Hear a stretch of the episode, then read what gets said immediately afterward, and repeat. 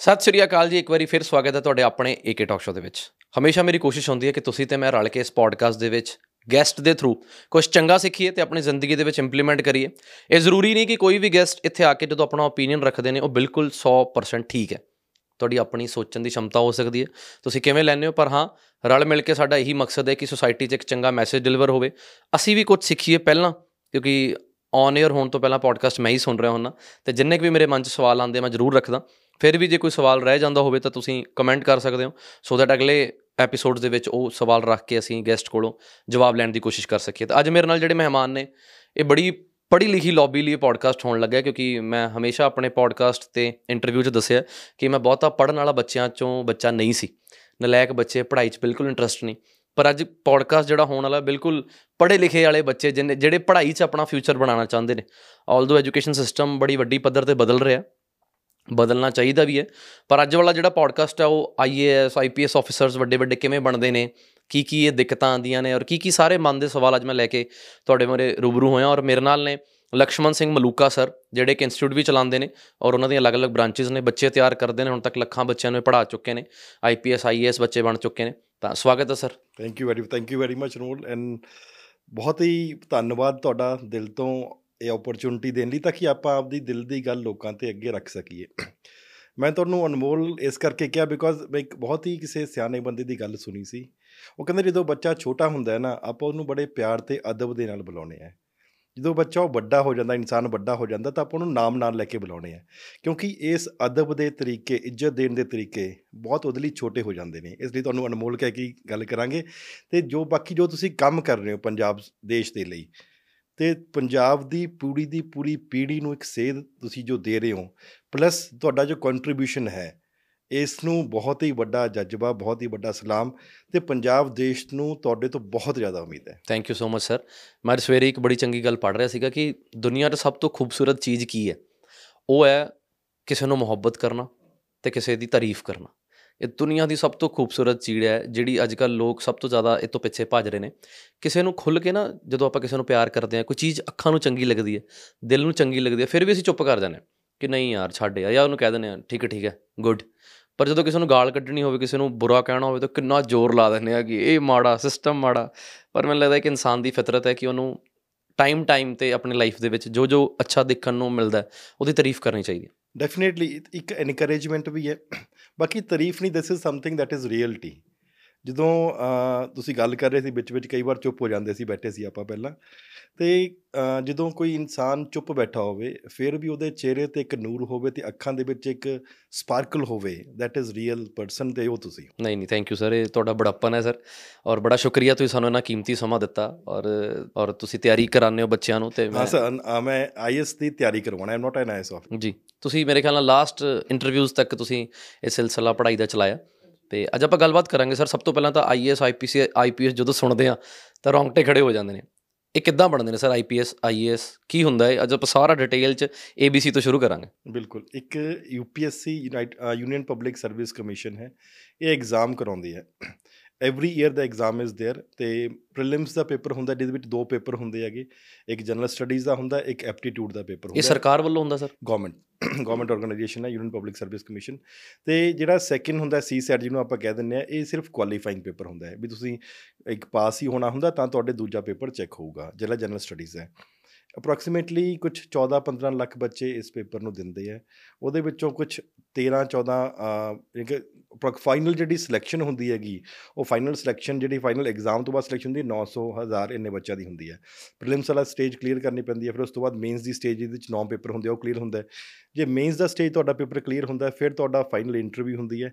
ਇਹਨਾਂ final interview ਦੇ marks plus mains ਦੇ ਮਾਰਕਸ ਇਹਨਾਂ ਦੋਨਾਂ ਚੀਜ਼ਾਂ ਨੂੰ ਜੋੜ ਕੇ ਤੁਹਾਡਾ ਰੈਂਕ ਬਣਦਾ ਹੈ, ਜਿਹੜੇ ਹਜ਼ਾਰ ਕੁ ਬੱਚੇ ਫਾਈਨਲ ਸਿਲੈਕਸ਼ਨ ਹੁੰਦਾ ਆਊਟ ਆਫ 13 14 15 ਲੱਖ ਜੋ ਵੀ ਬੱਚੇ ਪੇਪਰ ਤੇ ਥੋੜਾ ਜਿਹਾ ਮੁਸ਼ਕਿਲ ਐਗਜ਼ਾਮ ਹੈ, ਪਰ ਇੱਕ ਹੋਰ ਵੀ ਗੱਲ ਹੈ, ਮੈਂ ਮੰਨਦਾ ਕਿ ਮੁਸ਼ਕਿਲਾਂ ਕਦੋਂ ਨਹੀਂ ਸੀ। ਅੱਜ ਤੋਂ 10000 ਸਾਲ ਪਹਿਲਾਂ ਵੀ ਮੁਸ਼ਕਿਲਾਂ ਸੀ, ਅੱਜ ਵੀ ਮੁਸ਼ਕਿਲਾਂ ਹੈ ਤੇ ਆਉਣ ਵਾਲੇ 10000 ਤੱਕ ਤੇ ਜਦੋਂ ਤੱਕ ਇਹ ਕਾਇਨਾਤ ਰਹੂਗੀ ਮੁਸ਼ਕਿਲਾਂ ਰਹਿਣਗੀਆਂ। ਰਾਮ ਭਗਵਾਨ ਵੇਲੇ ਵੀ ਮੁਸ਼ਕਿਲਾਂ ਸੀ, ਕ੍ਰਿਸ਼ਨ ਭਗਵਾਨ ਵੇਲੇ ਵੀ ਮੁਸ਼ਕਿਲਾਂ ਸੀ, ਪ੍ਰੋਫਿਟ ਮੁਹੰਮਦ ਸਾਹਿਬ ਵੇਲੇ ਸੀ, ਗੁਰੂ ਗੋਬਿੰਦ ਸਿੰਘ ਜੀ ਸਾਹਿਬ ਵੇਲੇ ਮੁਸ਼ਕਿਲ ਸੀ। ਪਰ ਉਹ ਇੰਨੇ ਵੱਡੇ ਕਿਰਦਾਰ ਹੋਣ ਦੇ ਬਾਵਜੂਦ ਵੀ ਉਹਨਾਂ ਨੇ ਮੁਸ਼ਕਿਲਾਂ ਦਾ ਸਾਹਮਣਾ ਕੀਤਾ ਤੇ ਆਪਣੇ ਲਈ ਇੱਕ ਐਗਜ਼ਾਮਪਲ ਸੈੱਟ ਕੀਤਾ। ਤੇ ਆਪਣੀ ਲਾਈਫ ਜਿਵੇਂ ਯੂਪੀਐਸਸੀ ਜਾਂ ਹੋਰ ਕੋਈ ਵੀ ਤਿਆਰੀ ਕਰ ਰਿਹਾ ਹੈ ਉਹਨਾਂ ਮੁਸ਼ਕਲਾਂ ਦੇ ਅੱਗੇ ਤਾਂ ਕੁਝ ਵੀ ਨਹੀਂ। ਥੈਰਫੋਰ ਦੇ ਗਿਵ ਅਸ ਅ ਲੈਸਨ ਕਿ ਤੁਸੀਂ ਆਪਣੀ ਜ਼ਿੰਦਗੀ ਨੂੰ ਕਿਵੇਂ ਵਧੀਆ ਤਰੀਕੇ ਨਾਲ ਜੀ ਸਕਦੇ ਆ ਤਾਂ ਕਿ ਆਉਣ ਵਾਲੇ ਲੋਕਾਂ ਲਈ ਵੀ ਤੁਸੀਂ ਜਿੰਨਾ ਕੁ ਹੋ ਸਕਦਾ ਆਪਦੀ ਲਾਈਫ ਨੂੰ ਇੱਕ ਐਗਜ਼ਾਮਪਲ ਸੈੱਟ ਕਰਕੇ ਜਾਓ। ਬਈ ਤੁਸੀਂ ਬਹੁਤ ਬੱਚੇ ਪੜ੍ਹਾਏ ਨੇ ਬੱਚੇ ਆਈਪੀਐਸ ਬਣਨਾ ਕਿਉਂ ਚਾਹੁੰਦੇ ਨੇ? ਕੀ ਹੁੰਦਾ ਉਹਨਾਂ ਪਿੱਛੇ? ਉਹਨਾਂ ਕੋ ਤੁਸੀਂ ਪੁੱਛਦੇ ਹੋਵੋਗੇ ਇੰਟਰਵਿਊਜ਼ ਦੇ ਵਿੱਚ ਕਿ ਜਿੱਦਾਂ ਹਾਊ ਵਾਈ ਤਾਂ ਮੈਂ ਪੁੱਛਣਾ ਚਾਹੁੰਦਾ ਕਿ ਬੱਚੇ ਆਈਪੀਐਸ ਕਿਉਂ ਬਣਨਾ ਚਾਹੁੰਦੇ ਨੇ? ਅ, ਆਪਾਂ ਓਵਰਆਲ ਲੈ ਕੇ ਚੱਲੀਏ ਆਈਐਸ ਹੋ ਗਿਆ ਆਈਪੀਐਸ ਹੋ ਗਿਆ ਆਈਆਰਐਸ ਹੋ ਗਿਆ ਸਾਰੀ ਸਾਰੀ ਗਵਰਨਮੈਂਟ ਜੌਬ ਕਿਉਂ ਕਰਨਾ ਚਾਹੁੰਦੇ ਨੇ 24 ਸਰਵਿਸਿਜ਼ ਜਿਹੜੀਆਂ ਇਸ ਦੇ ਵਿੱਚ ਆਉਂਦੀਆਂ।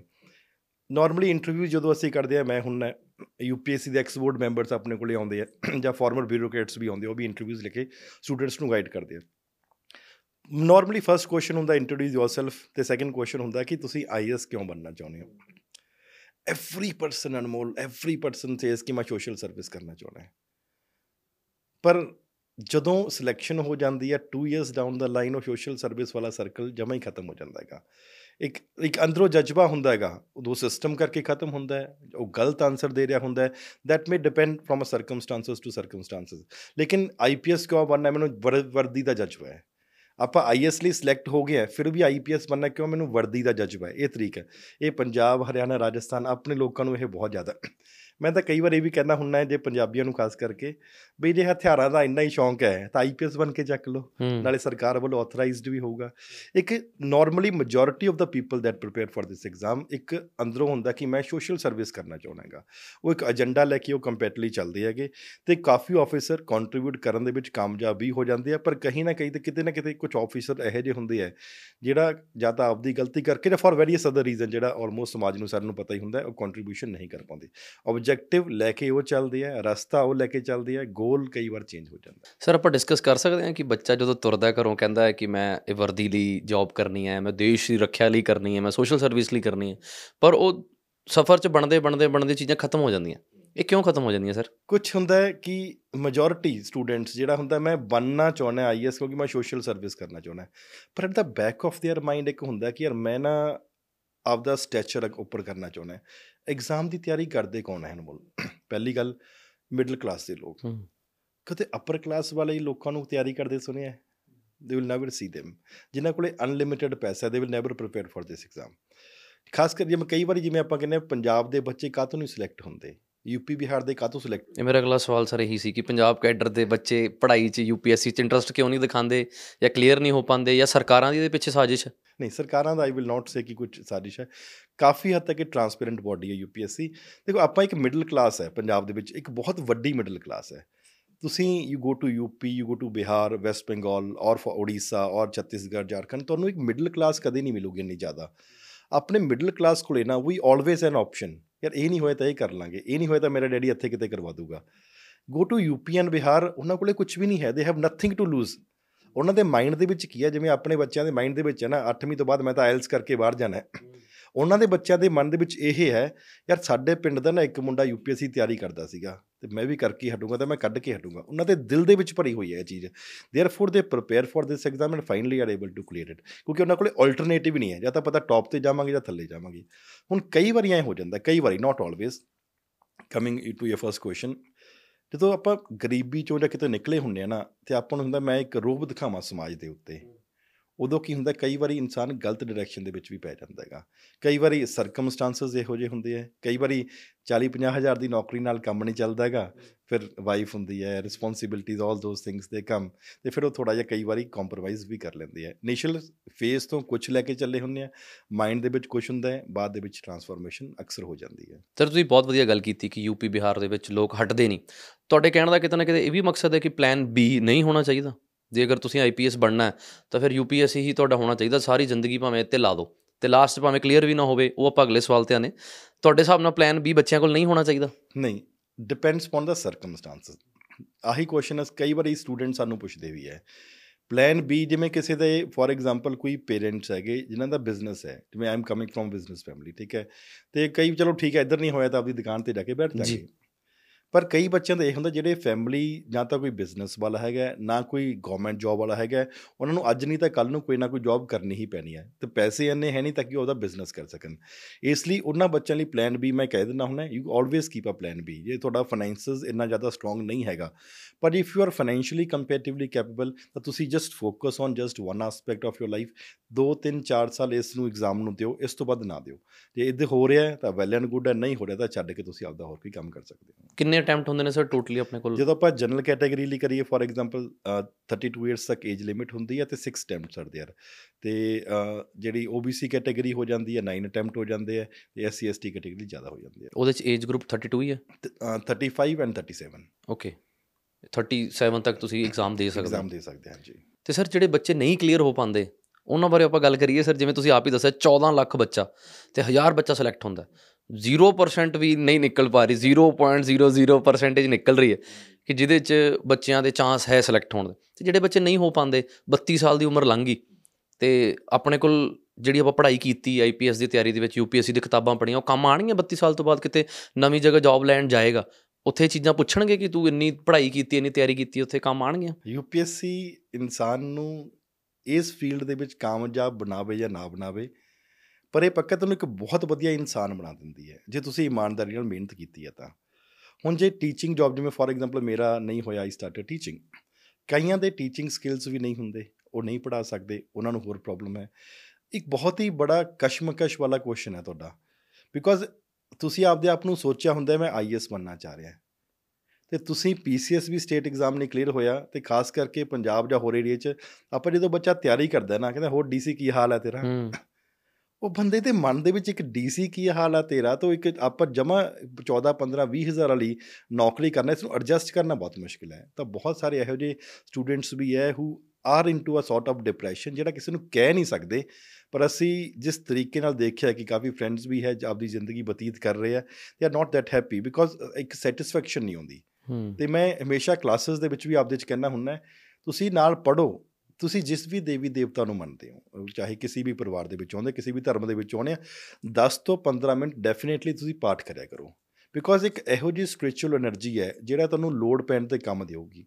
ਐਗਜ਼ਾਮ ਹੋਣ ਵਾਲਾ ਹੈ, ਤੁਹਾਡੇ ਮਨ ਤੇ ਇੰਨਾ ਜ਼ਿਆਦਾ ਪ੍ਰੈਸ਼ਰ ਹੈ you are unable to deal with it ਉਦੋਂ ਉਹ ਪ੍ਰੇਅਰਸ ਕੰਮ ਆਉਣਗੀਆਂ ਹੁੰਦੀਆਂ। ਤਾਂ ਤਾਂ ਕਰਕੇ ਜੋ ਵੀ ਆਪਾਂ ਜ਼ਿੰਦਗੀ 'ਚ ਸਕਸੀਡ ਵੀ ਕਰਨਾ, ਜੇ ਇਧਰੋਂ ਫੇਲ ਹੋ ਗਏ ਕਿਤੇ ਹੋਰ ਵੀ ਹੈ, ਤੁਸੀਂ ਚੰਗੇ ਇਨਸਾਨ ਹੋ ਡੈਫੀਨੇਟਲੀ ਇਮਾਨਦਾਰੀ ਨਾਲ ਮਿਹਨਤ ਕੀਤੀ ਹੈ, ਤਾਂ ਐਗਜ਼ਾਮ ਕਲੀਅਰ ਕਰ ਪਾਓਗੇ। ਸਰ ਯੂਪੀਐਸਸੀ ਦੀ ਤਿਆਰੀ ਕਰਨੀ ਕਿਹਨੂੰ ਚਾਹੀਦੀ ਹੈ? ਆਬਵੀਅਸਲੀ 14 ਲੱਖ ਬੰਦਾ ਆਈਪੀਐਸ ਬਣਨਾ ਚਾਹੁੰਦਾ ਹੈ, ਤਾਂ ਹੀ ਉਹ ਐਗਜ਼ਾਮ ਦੀ ਤਿਆਰੀ ਕਰਦਾ ਹੈ। ਪਰ 14 ਲੱਖ ਬੰਦਾ ਨਹੀਂ ਬਣ ਸਕਦਾ ਪ੍ਰੈਕਟੀਕਲੀ ਤੁਹਾਡੇ ਹਿਸਾਬ ਨਾਲ ਕਿਹੜੇ ਬੱਚੇ ਨੂੰ ਕਰਨੀ ਚਾਹੀਦੀ ਤਿਆਰੀ? ਕਿ ਸਪੋਜ਼ ਮੈਂ ਵੀ ਆਈਪੀਐਸ ਬਣਨਾ ਚਾਹਨਾ ਤੇ ਆਮ ਇਨ ਕਲਾਸ 10 ਮੈਨੂੰ ਆਪਣੇ 'ਚ ਕੀ ਕੁਆਲਿਟੀਆਂ ਦੇਖਣੀਆਂ ਚਾਹੀਦੀਆਂ ਕਿ ਮੈਂ ਆਈਪੀਐਸ ਦੀ ਤਿਆਰੀ ਕਰ ਸਕਦਾ ਜਾਂ ਮੈਂ ਯੂਪੀਐਸ ਦਾ ਐਗਜ਼ਾਮ ਦਊਂਗਾ? ਇਸ ਤੋਂ ਪਹਿਲਾਂ ਮੈਂ ਤੁਹਾਨੂੰ ਇੱਕ ਛੋਟਾ ਜਿਹਾ ਕੁਐਸਚਨ ਪੁੱਛਦਾ ਅ ਤੁਸੀਂ ਅਪਰੋਕਸੀਮੇਟ ਦੱਸ ਦਿਓ ਐਗਜ਼ੈਕਟ ਨਾ ਦੱਸਿਓ। 10ਵੀਂ ਤੁਹਾਡੇ ਕਿੰਨੇ ਮਾਰਕਸ ਸੀ? ਮੇਰੇ ਮੈਂ ਐਵਰੇਜ ਸੀ ਪਾਸ ਹੀ ਸੀ ਮਤਲਬ ਪੁਆਇੰਟਾਂ ਤੇ ਹੀ ਪਾਸ ਸੀ। ਉਹ ਪਾਸ ਹੋ ਗਏ ਸੀਗੇ? ਜੀ। ਮੈਨੂੰ ਇਹੋ ਜਿਹੇ ਸਟੂਡੈਂਟਸ ਜਾਣਦੇ ਆ ਜਿਹੜੇ 10ਵੀਂ ਤੋਂ ਪਹਿਲਾਂ ਦੋ ਵਾਰੀ ਫੇਲ ਹੋਏ ਤੇ ਅੱਜ ਆਈਪੀਐਸ ਵੀ ਹੂੰ। ਹੋਣਗੇ ਸਰ। ਉਹਨਾਂ ਨੂੰ ਤੁਸੀਂ ਕੀ ਕਹੋਗੇ? ਕਿ ਉਹਨਾਂ ਨੂੰ ਤਿਆਰੀ ਕਰਨੀ ਚਾਹੀਦੀ ਸੀ ਕਿ ਨਹੀਂ? ਮੈਂ ਉਹੀ ਪੁੱਛਣਾ ਚਾਹੁੰਦਾ ਸਰ ਇਟ ਕਿ ਇਜ਼ ਨਾਟ ਕਿ ਤੁਹਾਡੇ 10th ਦੇ ਵਿੱਚ ਗ੍ਰੈਜੂਏਸ਼ਨ ਦੇ ਵਿੱਚ ਜਾਂ 12th ਵਿੱਚ ਕੀ ਮਾਰਕਸ ਸੀਗੇ the most important thing is ਹੁਣ ਤੁਹਾਨੂੰ ਲੱਗਦਾ ਕਿ ਤੁਹਾਡਾ ਬਿਲਕੁਲ ਸਹੀ ਟਾਈਮ ਆ ਚੁੱਕਿਆ ਹੈ ਹੁਣ ਤੁਹਾਨੂੰ ਤਿਆਰੀ ਕਰਨੀ ਚਾਹੀਦੀ ਹੈ ਐਂਡ ਜਦੋਂ ਤਿਆਰੀ ਕਰਨ ਲੱਗੇ ਤਾਂ 100% dedication has to be there ਇੱਕ ਸ਼ਿੱਦਤ ਹੈ ਮੈਂ ਤੁਹਾਨੂੰ ਇੱਕ ਸਟੋਰੀ ਦੱਸ ਛੋਟੀ ਜੀ ਹੈ 1989 ਦੇ ਵਿੱਚ ਅਰਮੇਨੀਆ ਦੇ ਵਿੱਚ ਇੱਕ ਅਰਥਕੁਏਕ ਆਇਆ ਕਾਫੀ ਲੋਕ ਮਰ ਗਏ ਅਰਥਕੁਏਕ ਦੇ ਵਿੱਚ ਤੇ 14 ਦਿਨਾਂ ਤੋਂ ਬਾਅਦ ਜਦੋਂ ਕੱਢ ਰਹੇ ਸੀਗੇ ਰੈਪਿਡ ਫੋਰਸਸ ਵਾਲੇ ਤਾਂ ਇੱਕ ਮਾਂ ਤੇ ਉਹਦੇ ਇੱਕ ਛੋਟੇ ਜਿਹੇ ਬੱਚੇ ਨੂੰ ਉਹਨਾਂ ਨੇ ਜਿਉਂਦਾ ਕੱਢ ਲਿਆ ਉੱਥੋਂ। ਉਹਨੂੰ ਪੁੱਛਿਆ ਕਿ 14 ਦਿਨ ਤੱਕ ਤੇਰਾ ਬੱਚਾ ਕਿਵੇਂ ਜਿੰਦਾ ਰਹਿ ਗਿਆ? ਕਹਿੰਦੇ ਪਹਿਲਾਂ ਇਨੀਸ਼ੀਅਲ ਡੇਜ਼ ਦੇ ਵਿੱਚ ਮੈਂ ਇਹਨੂੰ ਦੁੱਧ ਪਿਆਉਂਦੀ ਰਹੀ ਛੋਟਾ ਬੱਚਾ ਸੀਗਾ ਤੇ ਉਹ ਜਿਉਂਦਾ। ਤੇ ਦੁੱਧ ਤਾਂ ਕੁਝ ਦਿਨ ਹੀ ਆਊਗਾ ਉਸ ਤੋਂ। ਬਾਅਦ ਕਹਿੰਦੀ ਮੈਂ ਆਪਦੇ ਬਾਲਾਂ ਦੇ ਵਿੱਚੋਂ ਸੂਈ ਕੱਢੀ ਤੇ ਆਪਦੇ ਸਰੀਰ ਦੇ ਵਿੱਚ ਆਇਆ ਮਾਰ-ਮਾਰ ਕੇ ਖੂਨ ਕੱਢਦੀ ਰਹੀ ਤੇ ਉਹਨੂੰ ਖੂਨ ਨਾਲ ਪਿਆ ਕੇ ਆਪਦਾ ਜਿੰਦਾ ਰੱਖਿਆ। ਯੂਪੀਐਸਸੀ ਮੈਂ ਕਹਿੰਦਾ ਇੱਕ ਮੁਹੱਬਤ ਹੈ। It is not an exam ਤੁਹਾਡਾ ਇੱਕ ਲਾਈਫ ਟਰਾਂਸਫਾਰਮੇਸ਼ਨ ਦਾ ਇੱਕ ਮੂਵਮੈਂਟ ਹੈ ਜਦੋਂ ਤੁਸੀਂ ਤਿਆਰੀ ਕਰ ਰਹੇ ਹੋ। ਤਾਂ ਇਸ ਨੂੰ ਤੁਸੀਂ ਮਜ਼ਾਕ ਕਰਦੇ ਕਰਦੇ ਕਹਦੇ ਹੋ ਨਾ ਯੂਪੀਐਸਸੀ ਕਦੇ ਸੌਤਨ ਨਹੀਂ ਅਲਾਉ ਕਰਦੀ। ਹੂੰ। ਠੀਕ ਹੈ? ਜਿਹਦਾ ਮਤਲਬ ਹੈ ਕਿ you have to be 100% dedicated to that particular exam ਤੇ ਜਦੋਂ ਤੁਸੀਂ ਡੈਡੀਕੇਸ਼ਨ ਲੈ ਆਏ ਹੋ ਤੁਸੀਂ ਆਪਦੇ ਮਨ ਦੇ ਵਿੱਚ ਇਕਾਗਰ ਹੋ ਚੁੱਕੇ ਹੋ ਕਿ ਕੁਝ ਵੀ ਹੋ ਜਾਏ ਮੈਂ ਇਸ ਐਗਜ਼ਾਮ ਨੂੰ ਹੀ ਕਲੀਅਰ ਕਰਨਾ ਹੈ। ਜਿਵੇਂ ਜਦੋਂ ਲਾਰਡ ਬੁੱਧ ਜਦੋਂ ਸਿਧਾਰਥ ਸੀਗੇ ਪਹਿਲਾਂ ਜੇ ਟਰਾਂਸਫਾਰਮੇਸ਼ਨ ਹੋਇਆ ਨਹੀਂ ਸੀਗਾ। ਉਹ ਮੈਡੀਟੇਸ਼ਨ ਤੇ ਬੈਠ ਗਏ। ਜਦੋਂ ਆਪਾਂ ਮੈਡੀਟੇਸ਼ਨ ਤੇ ਬੈਠਦੇ ਆਪਾਂ ਨੂੰ ਬਹੁਤ 네ਗੇਟਿਵ એનર્ਜੀਜ਼ ਆਪਾਂ ਨੂੰ ਤੰਗ ਕਰਦੀਆਂ। ਬਹੁਤ ਤੇਜ਼ ਹਨੇਰੀ ਚੱਲੀ, ਬਾਰਿਸ਼ ਆਈ, ਸੱਪ ਆਏ, ਸ਼ੇਰ ਆਏ, ਫਿਰ ਜਦੋਂ ਇਹ ਸਭ ਕੁਝ ਖਤਮ ਹੋ ਗਿਆ ਫੌਰੀ ਬਹੁਤ ਸਾਰੀ ਇੱਕ ਇੱਕ ਖੂਬਸੂਰਤ ਫੀਮੇਲ ਆਈ, ਉਹਨੂੰ ਕਹਿੰਦੀ, ਤੂੰ ਛੱਡ ਕੀ ਕਰੀ ਜਾਂਦਾ ਤੂੰ ਇੱਧਰ ਆ, ਮੇਰੇ ਨਾਲ ਵਿਆਹ ਕਰ। ਕਹਿੰਦਾ, ਨਹੀਂ, ਮੈਂ focused ਰਹੂੰਗਾ। And finally he was able to attain Buddhahood same is the case ਹੋ ਰਿਹਾ ਉਨੀ, ਇੰਨੀ ਮੈਡੀਟੇਸ਼ਨ ਦੀ ਲੋੜ ਨਹੀਂ। ਆਪਾਂ ਜੇ ਕਨਸੈਂਟ੍ਰੇਸ਼ਨ ਨਾਲ ਕੰਟੀਨਿਊਸਲੀ 2 ਸਾਲ ਤੱਕ 1.5 ਸਾਲ ਤੱਕ ਆਪਾਂ 7-8 ਘੰਟੇ ਪੜ ਰਹੇ ਹਾਂ ਐਵਰੇਜ ਸਟੂਡੈਂਟ ਇਸ ਐਗਜ਼ਾਮ ਨੂੰ ਕਲੀਅਰ ਕਰ ਸਕਦਾ ਹੈ। ਸਰ ਜਿਵੇਂ ਛੋਟੇ ਹੁੰਦੇ ਤੁਸੀਂ ਕਲਾਸ ਦੇ ਵਿੱਚ ਬੱਚਿਆਂ ਨੂੰ ਪੁੱਛਿਆ ਹੁੰਦਾ ਤੂੰ ਕੀ ਬਣਨਾ? ਚਾਰ ਪੰਜ ਸਵਾਲ ਜੇ ਹਮੇਸ਼ਾ ਆਨਸਰ ਨਿਕਲੇ ਨੇ ਮੈਂ ਡਾਕਟਰ ਬਣਨਾ ਮੈਂ ਪੁਲਿਸ ਅਫਸਰ ਬਣਨਾ ਮੈਂ ਇੰਜੀਨੀਅਰ ਬਣਨਾ। ਤੁਹਾਨੂੰ ਲੱਗਦਾ ਕਿ ਸਕਿੱਲ ਡਿਵੈਲਪਮੈਂਟ ਦੇ ਉੱਪਰ ਜੇ ਬੱਚਿਆਂ ਨੂੰ ਗਾਈਡ ਕੀਤਾ ਜਾਵੇ ਤੁਸੀਂ ਸੋਸ਼ਲ ਇਨਫਲੂਐਂਸਰ ਵੀ ਬਣ ਸਕਦੇ ਹੋ ਤੁਸੀਂ ਇੱਕ ਡਾਕਟਰ ਵੀ ਬਣ ਸਕਦੇ ਹੋ। ਇੰਨੀਆਂ ਜੌਬਸ ਨੇ ਬਿਜ਼ਨੈਸਸ ਨੇ ਕਿ ਤੁਸੀਂ ਕਰ ਸਕਦੇ ਹੋ। ਇਹ ਵੀ ਕਿਤੇ ਨਾ ਕਿਤੇ ਕੋਈ ਦਿੱਕਤ ਹੈ ਕਿ ਬੱਚਿਆਂ ਨੂੰ ਗਾਈਡ ਹੀ ਨਹੀਂ ਕੀਤਾ ਜਾ ਰਿਹਾ? ਬਹੁਤ ਜ਼ਿਆਦਾ ਦਿੱਕਤ ਹੈ ਇਹ ਬਹੁਤ ਹੀ ਜ਼ਿਆਦਾ। ਜਦੋਂ ਮੈਂ ਕਾਲਜ ਦੇ ਵਿੱਚ ਸੀਗਾ ਦੇਖੋ ਕੈਰੀਅਰ ਬਾਰੇ ਤਾਂ ਪੰਜਾਬੀਆਂ ਨੂੰ ਬੜਾ ਪਤਾ ਹੀ ਨਹੀਂ ਹੁੰਦਾ। ਹੂੰ। ਜਿਹੜਾ ਲੱਗ ਚੱਲ ਠੀਕ ਹੈ ਐਂ ਕਰ ਲੈਨੇ ਐਂ ਕਰ ਲੈਨੇ ਐਂ ਕਰ ਲੈਨੇ ਐਂ ਚੱਲਦਾ ਆਪਾਂ ਨੂੰ। ਮੈਜੋਰਟੀ ਤੁਸੀਂ ਵੀ ਇਹੀ ਸੁਣਿਆ ਹੋਊਗਾ।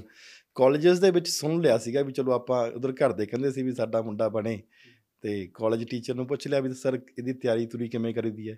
ਉਹ ਕਹਿੰਦੇ ਹਜੇ ਤਾਂ ਤੁਹਾਡੇ ਖੇਡਣ ਖੁੱਡਣ ਦੇ ਦੇਣਾ ਘੁੰਮੋ ਫਿਰੋ। ਇਹੋ ਜਿਹੇ ਪੇਪਰਾਂ ਦੀ ਤਿਆਰੀ ਕਾਲਜ ਤੋਂ ਬਾਅਦ ਹੀ ਹੁੰਦੀ ਹੈ। ਪਰ ਮੈਂ ਮੰਨਦਾ ਜੇ ਇਹੀ ਤਿਆਰੀ ਆਪਾਂ ਨੂੰ 8ਵੀਂ 9ਵੀਂ ਤੋਂ ਲੱਗ ਜੇ ਬੱਚਾ 10ਵੀਂ ਤੋਂ ਬਾਅਦ ਖਾਸ ਕਰਕੇ ਲੱਗ ਜੇ। ਜਿਹੜੇ 4-5 ਸਾਲ ਗ੍ਰੈਜੂਏਸ਼ਨ ਤੋਂ ਬਾਅਦ ਲੱਗਦੇ ਆ ਨਾ, ਉਹ 1 ਸਾਲ ਦੇ ਵਿੱਚ ਆਪਾਂ ਕੰਮ ਫਤਿਹ ਕਰ ਸਕਦੇ ਹੈਗੇ। ਇਸ ਲਈ ਇੰਪੋਰਟੈਂਟ ਹੈ। ਇਟਸ ਵੈਰੀ ਇੰਪੋਰਟੈਂਟ ਆਪਾਂ ਨੂੰ ਇੰਜੀਨੀਅਰ ਹੋਣਾ ਇੱਕ ਐਸਪੈਕਟ ਹੈ ਡਾਕਟਰ ਹੋਣਾ ਸੈਕਿੰਡ ਐਸਪੈਕਟ ਹੈ। ਅੱਜ ਦੀ ਡੇਟ ਦੇ ਵਿੱਚ ਇੰਨਾ ਜ਼ਿਆਦਾ ਡਾਈਵਰਸਿਫਿਕੇਸ਼ਨ ਹੋ ਚੁੱਕਿਆ ਆਪ ਇੰਨੇ ਜ਼ਿਆਦਾ ਮੈਂ ਆਪ ਤੁਸੀਂ ਆਈ ਐਮ ਇੰਦੌਰ ਦੇ ਵਿੱਚ ਐਡਮਿਸ਼ਨ ਲਈ ਹੈ ਹੁਣੀ ਰੀਸੈਂਟਲੀ ਲਈ ਹੈ। ਮੈਂ ਹਜੇ ਵੀ ਪੜ ਰਿਹਾ ਹੈਗਾ। ਠੀਕ ਹੈ। ਤੇ ਪਰ ਆਈ ਨਹੀਂ ਸੀ ਕਿ ਮੈਂ ਬਹੁਤ ਜ਼ਿਆਦਾ ਸਟੂਡੀਅਸ ਸਟੂਡੈਂਟ ਸੀਗਾ ਬਸ ਤੁਸੀਂ ਸੋਚੀਏ ਤੁਹਾਡੇ 40 ਕਿ ਨੰਬਰ ਆਉਂਦੇ ਸੀ ਮੇਰੇ 60 ਆਉਂਦੇ ਸੀਗੇ। ਮੈਂ ਕਦੇ ਆਈ ਵਾਸ ਨੈਵਰ ਅ ਸਟੂਡੈਂਟ ਜਿਹੜੇ 80 85 ਨੰਬਰ ਆ ਕੇ ਘਰਦਿਆਂ ਨੂੰ ਕਹਤਾ ਹੋਵੇ। ਈਵਨ ਟੂ ਐਨ ਐਕਸਟੈਂਡ ਮੈਂ ਚਲੋ ਇੱਕ ਵਿਚਾਲੇ ਯਾਦ ਆ ਗਿਆ ਤੁਹਾਨੂੰ ਗੱਲ ਸ਼ੇਅਰ ਕਰਦੇ ਹਾਂ।